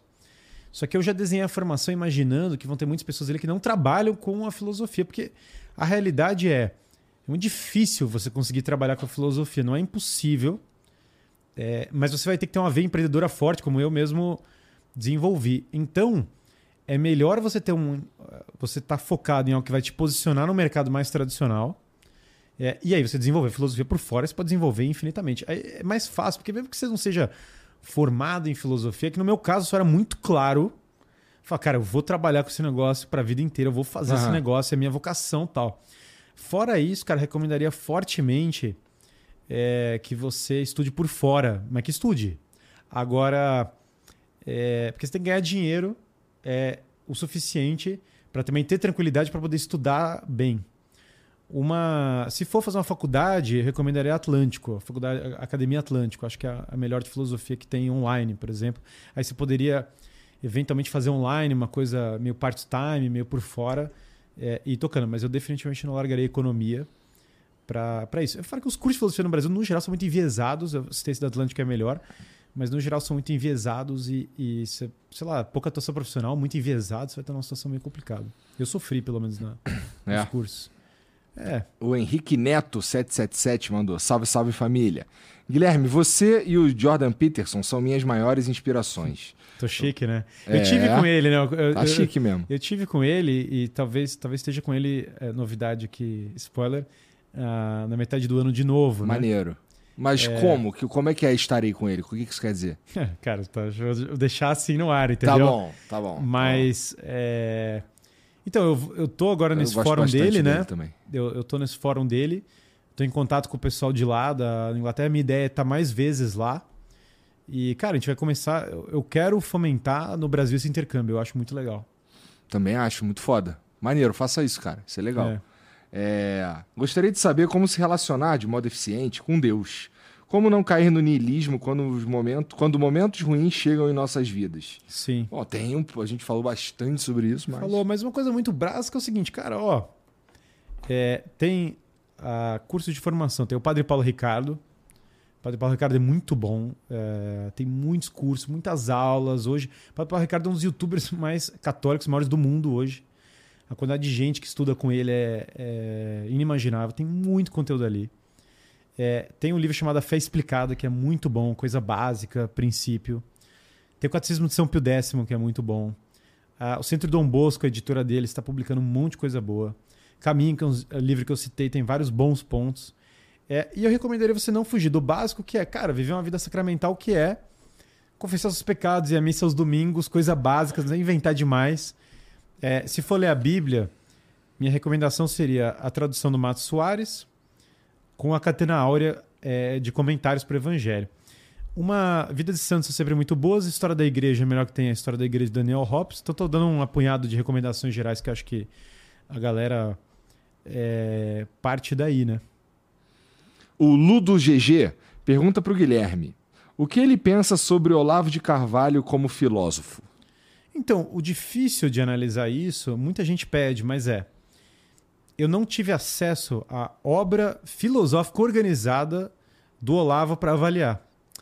É, a promessa que isso tem é que isso vai sendo editado ao longo do tempo em livros e isso precisaria ser organizado, porque hoje está no curso, mas está quebrado um pedaço, aí tem um livro isolado. Então, eu não tenho como. As pessoas pedem muito, mas eu, seria desonesto da minha parte emitir um juízo de qualquer natureza sem estudar a obra Sim. de maneira sistemática. Eu não fiz acho isso. Então, justo. acho que muita gente comenta Olavo baseado apenas na, na aparição pública, nos comentários políticos e outras coisas. Isso não é analisar uma obra filosófica. Para analisar uma obra filosófica, tem que entender o, o textos sistemáticos do cara. E na medida que não, eu não tenho acesso a isso, não foi publicado, não foi dado, não tem como fazer. Eu tenho o mesmo problema sobre Mário Ferreira dos Santos, que é um outro filósofo que o Olavo se inspirou muito que eu não tenho como comentar, porque eu nunca li ou vi a obra dele, eu só li de maneira quebrada ou pontos. Li livros do Olavo, li livros do Mário Ferreira dos Santos, li isolados. Mas eu não tenho uma obra sistemática, então eu não consigo falar. Muitos desses filósofos que eu comento com mais propriedade, por exemplo, Aristóteles, Platão, eu já li a obra completa mais de uma vez, estudei grego para ler, é, para ficar lendo isso. Então, assim, é, acho que seria leviano da minha parte emitir uma opinião sobre, sobre isso. E para quem está interessado só, ah, quero, porque eu quero ah, poder xingar ou elogiar o cara baseado nessa aderência. Falar, cara, não, não entrem nessa. Minha recomendação é não entrar nesse tipo de coisa. Isso não é um caminho adequado. JK Mídia mandou: Olá, professor Guilherme Igor. Kainan aqui. Tenho 20 anos, passei os últimos quatro empreendendo, ainda sem sucesso, mas acredito que essa seja a minha vocação. Porém, tenho interesse por medicina e quero ter um hospital. Isso pode atrapalhar a minha cara é salvação. pra caramba. É, malandro. O cara tem 20 anos e já estava empreendendo há quatro. O que, que isso quer dizer? Cara, é. Como é que é? não. Peraí, Olha só. É, quero ter um hospital. Isso pode atrapalhar a minha salvação? Pode ser uma fuga? Ele tem quantos anos? Cara, ele tem 20. O maluco tá na correria aí. É, eu acho vive mais um pouco. Se é a minha... Bicho, tu tá, na, tu tá É. na correria. Não, o que, que eu acho, cara? Se forma em medicina, faz bem o curso. Seja um cara nota alta no curso. Continue estudando empreendedorismo, investimentos e vai brincando com a coisa, entendeu? Não precisa na loucura, mas porque você tem que se formar, não tem que fazer. Se você quer empreender na área de medicina, você tem que se formar. Então, vai brincando com o empreendedorismo, joga um negocinho aqui, mete um investimento, vai fazendo a coisa numa boa. Quando você acabar, aí vai dando o salto, entendeu? Que você julga necessário para, porra, vou montar uma clínica, vou montar um Aham. negócio. Vai, vai fazendo a sua primeira é, aventura. Porque você ainda tem curso, residência, cara, isso aí vai, vai, Vai, um tempo aí. vai tempo. Então, o que eu diria pra você? Vai na boa, mas vai certeiro. Eu acho animal o sonho de ter um hospital. Eu não acho delirante, porque por causa dessa formação de empresários, né, do Em Busca da Verdade, eu dei aula para várias pessoas que criaram hospitais, são herdeiros de hospitais. Então, acabei, acaba que é um meio que eu tive, tive acesso. Hoje eu tenho uns, é, pelo menos 500 alunos empresários de ramos variados, donos de empresa. Então, é, eu tive acesso, eu vi, cara, eu vi umas histórias muito legais de hospitais grandes, não vou citar nomes, mas Aham. é muito bonito. Mas qual que é o negócio? Todos eles começaram de baixo, cara. O cara se formou, é, entendeu a medicina Então bem. o caminho é esse aí, né? Tá É. aí. Tem que Mas eu não abandonaria o sonho, só, eu só teria a paciência necessária que você vai ter que ter de um projeto de, Pois é. de 15 anos. Saiba que vai levar um tempo. Vai, né? Ele mandou mais uma. Kainan aqui de novo. Professor, tenho uma séria dificuldade com mulheres e encontrar uma futura esposa. Todas que eu conheço acabam virando minhas amigas. Sou melancólico. Acredito que o básico, como academia e se interessar pela pessoa, eu já faço. Como resolver isso? Obrigado. É, Cara, você tem 20 anos, cara. é. Também acho que relaxa, né? Eu- assim, vamos lá. É, eu não entendi qual é a dificuldade, entendeu? Se ele tem a dificuldade de entrar no relacionamento. Se ele é feio pra Se- caralho, eu não sei qual que é o eu problema, não né? sei, é difícil averiguar qual é a dificuldade. Eu, novamente, eu olharia na boa. Falar, cara, o que, é que você quer procurar uma mulher? Você quer procurar uma mulher que vai ser a mãe dos seus filhos, entendeu? Esse é o conselho pai é, básico, sabe? Você quer uma mulher que seja a mãe dos seus filhos. Pra isso, cara, você tem que ir adquirindo maturidade, ter muito juízo. conheceu tua esposa? Eu conheci ela, eu tinha o quê? 22? Eu tá, casei então com já- 25. Já, é mais que o Kainan. Já é mais que Kainan. Eu casei com 25, casei cedo. Tenho quatro Casou filhos. bem cedo mesmo. Eu É. casei com 27. Eu tenho, 27. eu tenho quatro filhos, a mais velha tem cinco, né? Então tem uma escadinha bem. Aham. É, é 5, 4, 2 e 1, né? Então é bem, bem seguidinho. Assim, o que, que eu acho? Como que eu procurei a minha esposa? É, era uma pessoa que tinha valores parecidos com os meus. Minha esposa, por exemplo, tinha um grupo, fazia parte de um grupo Juventude pela Vida. Encontrava ela na missa. Aham. Ela era é, estudiosa, via na biblioteca, ela trabalhava, ia lá no. ela trabalhava no tribunal. Então ela, poxa, o que eu admirava nela? Ela, eu não tinha nenhuma afeição pelo direito, já tava largando, entendeu? Logo depois que já pulei fora pra filosofia. Mas, cara, é, eu admirava nela porque ela falava, porra, uma matéria que eu achava chata pra caramba, ela tava lá voando nos livros. Aham. É, ia na missa no meio-dia, trabalhava depois no tribunal, cuidava da família dela, o pai dela faleceu, cuidava da família, voltava para aquele ciclo e tal, sempre bom humor. É, então era uma pessoa com valores semelhantes. E aí, cara, eu conheci ela, foi um tempo até depois eu pedi ela em namoro. Nós fomos amigos antes, entendeu? É, aí, aí, claro, quando eu falei, cara, não, é, vai ter um relacionamento, eu chamei ela pra sair. Aí, tipo assim, na. na... Cheguei e chamei ela pra sair, que é um negócio que marca um- uma diferença Aham. de você ser amigo, entendeu? Eu chamei literal pra sair e tal. É, depois pedi ela em namoro, e daí a gente noivou, casou. Mas assim, o que eu diria pra você é: sua maior preocupação é achar a melhor pessoa, não é. Que seja É. logo. Não. Logo é uma ideia um pouco. O cara é que o cara. O nosso Kainan aqui. O cara tem, o cara tem sangue no olho, o cara tem faca no dente, o cara tá querendo fazer o negócio agora. O cara ouviu todos os conselhos, eu falei, meu, é agora. E eu não, de- eu não posso deixar de admirar, eu adoro essas coisas. Eu acho que quando o cara, quando o cara é jovem, é, eu quero mais é que o cara voe mesmo. A minha, minha tese é o seguinte: ah, tenho 15 anos, começa a voar, bicho. Agora, voa raso, voa baixo, vai para cima. Só que entenda as fases da vida, só isso. Então, procura a melhor pessoa e vai na boa, fica tranquilo. Agora, quanto a, se o problema for atrair a mulher, cara, ó, vamos lá. Se tiver na medicina, voando na medicina, tiver com a perspectiva de carreira boa, tiver em forma física boa, por mais que tu seja feio, entendeu? Vamos lá, feião, beleza. Ó, tem uns amigos aí, ó. É. Ah, porra. Beleza, é feião. Mas tu tá boladinho, vamos lá, vai. Vamos lá, o. Vamos lá, tu tá boladinho, entendeu? Tu tá boladinho. Tu é um cara de Deus, tu não é um cara da, da farra louca. Tu é um cara que, é, que, tá, que tá com uma perspectiva vai ganhar dinheiro, ou já tem, vai ganhar dinheiro. Cara, você tá melhor do que uma galera que tá na competição, entendeu? Então, é, foque mais em desenvolver as suas habilidades do que no que você vai agradar a mulher, porque eu acho que essa noia não faz bem pro homem. Também ah, eu acho. quero que a mulher goste de mim por causa de. Não entra nessa noia, foca na noia e você ser o melhor cara. Que naturalmente as mulheres vão se sentir atraídas por você, porque é muito difícil, cara. O cara tá, pô, o cara tá malhando, o cara luta, o cara, o cara ganha dinheiro, o cara é médico, o cara não sei o que. Cara, É. alguém vai gostar de você, entendeu? Esquece, meu, esquece. A hora vai chegar. Algo, Cara, vai ter. É. Os cara, a competição não tá, não tá tão boa assim, não, bicho. Guilherme, obrigado por vir aí, cara. Obrigado pelo Que teu isso. tempo. É, Fala aí onde é que as pessoas podem te encontrar na internet. Sim. Então, as duas redes que são mais ativas são o YouTube e o Instagram. Então, o YouTube é Guilherme Freire. Tem lá meu canal, faço lives com frequência. Aham. Instagram é Guilherme FCL Freire. O Twitter eu comecei a usar agora, então tá, tá recente aí o Twitter. É, eu tenho o site guilhermefreire.net que tem todos os links de tudo. Uhum. Mas o principal trabalho que eu desenvolvo hoje, então o Instagram, hoje é isso, Twitter, Instagram e, e YouTube, mas principalmente Instagram e YouTube. É, o maior trabalho que eu desenvolvo é o Filosofia do Zero, que é a comunidade de filosofia para quem estiver começando, que é cara entra ali, R$ 49,90 e vai embora na Aham. trilha da filosofia livro a livro. É, então, filosofiadozero.com.br.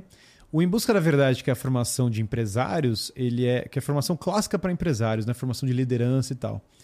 Esse é invitation only. Então Tá. você tem que ser convidado para participar. Interessante. Se você acha que você está muito no perfil, fala, cara, eu tô muito no perfil, manda uma mensagem pro meu sócio, Gabriel Kanner, no Instagram. Ele é, é, Kanner é K-A-N-N-E-R. Manda uma mensagem ali para ele E e, qual é. explica, explica o Por negócio. que, que você acha que você devia? É, mas até pela natureza do negócio, eu, eu prefiro manter ele nesse perfil para manter um, um público é, que, que é o público que tem o perfil, né? A gente precisa selecionar o perfil para esse público. Agora, aí tem gente que reclama, pô, mas dá formação para empresários, cara, é uma demanda que existe, que é importante. Agora, qualquer outra pessoa pode, R$ 49,90, cara, ter acesso a conteúdo ali. Então, eu, eu Tá. tenho essas duas linhas de, de atuação em busca da verdade presencial, né? É, a gente vai ter um evento sobre Entendi. do é, presencial, informação cus- customizada e tal. É, tá com vários projetos, cara. Agora a gente vai em busca da verdade, antecipando. Vai ter agora projeto editorial. Minha ideia é esse ano lançar livro, que é uma. tô no projeto aí, cara. Haja. o duro dessas coisas é que haja, haja fôlego fazer tudo isso, mas a é, para fazer o negócio, mas a ideia é entrar forte nesse projeto editorial e vai ter muita coisa legal. Então, é isso aí, Instagram, YouTube, Boa. tamo aí. Todos os links que ele falou estarão aqui no comentário fixado. É, segue a gente, dá o like nesse vídeo e a gente se vê na quinta. É isso, Jean? Sexta, a gente se vê na sexta. Um beijo pra vocês. Hã? É, vai, ser, vai ter aula de angolano. Um beijo, tchau.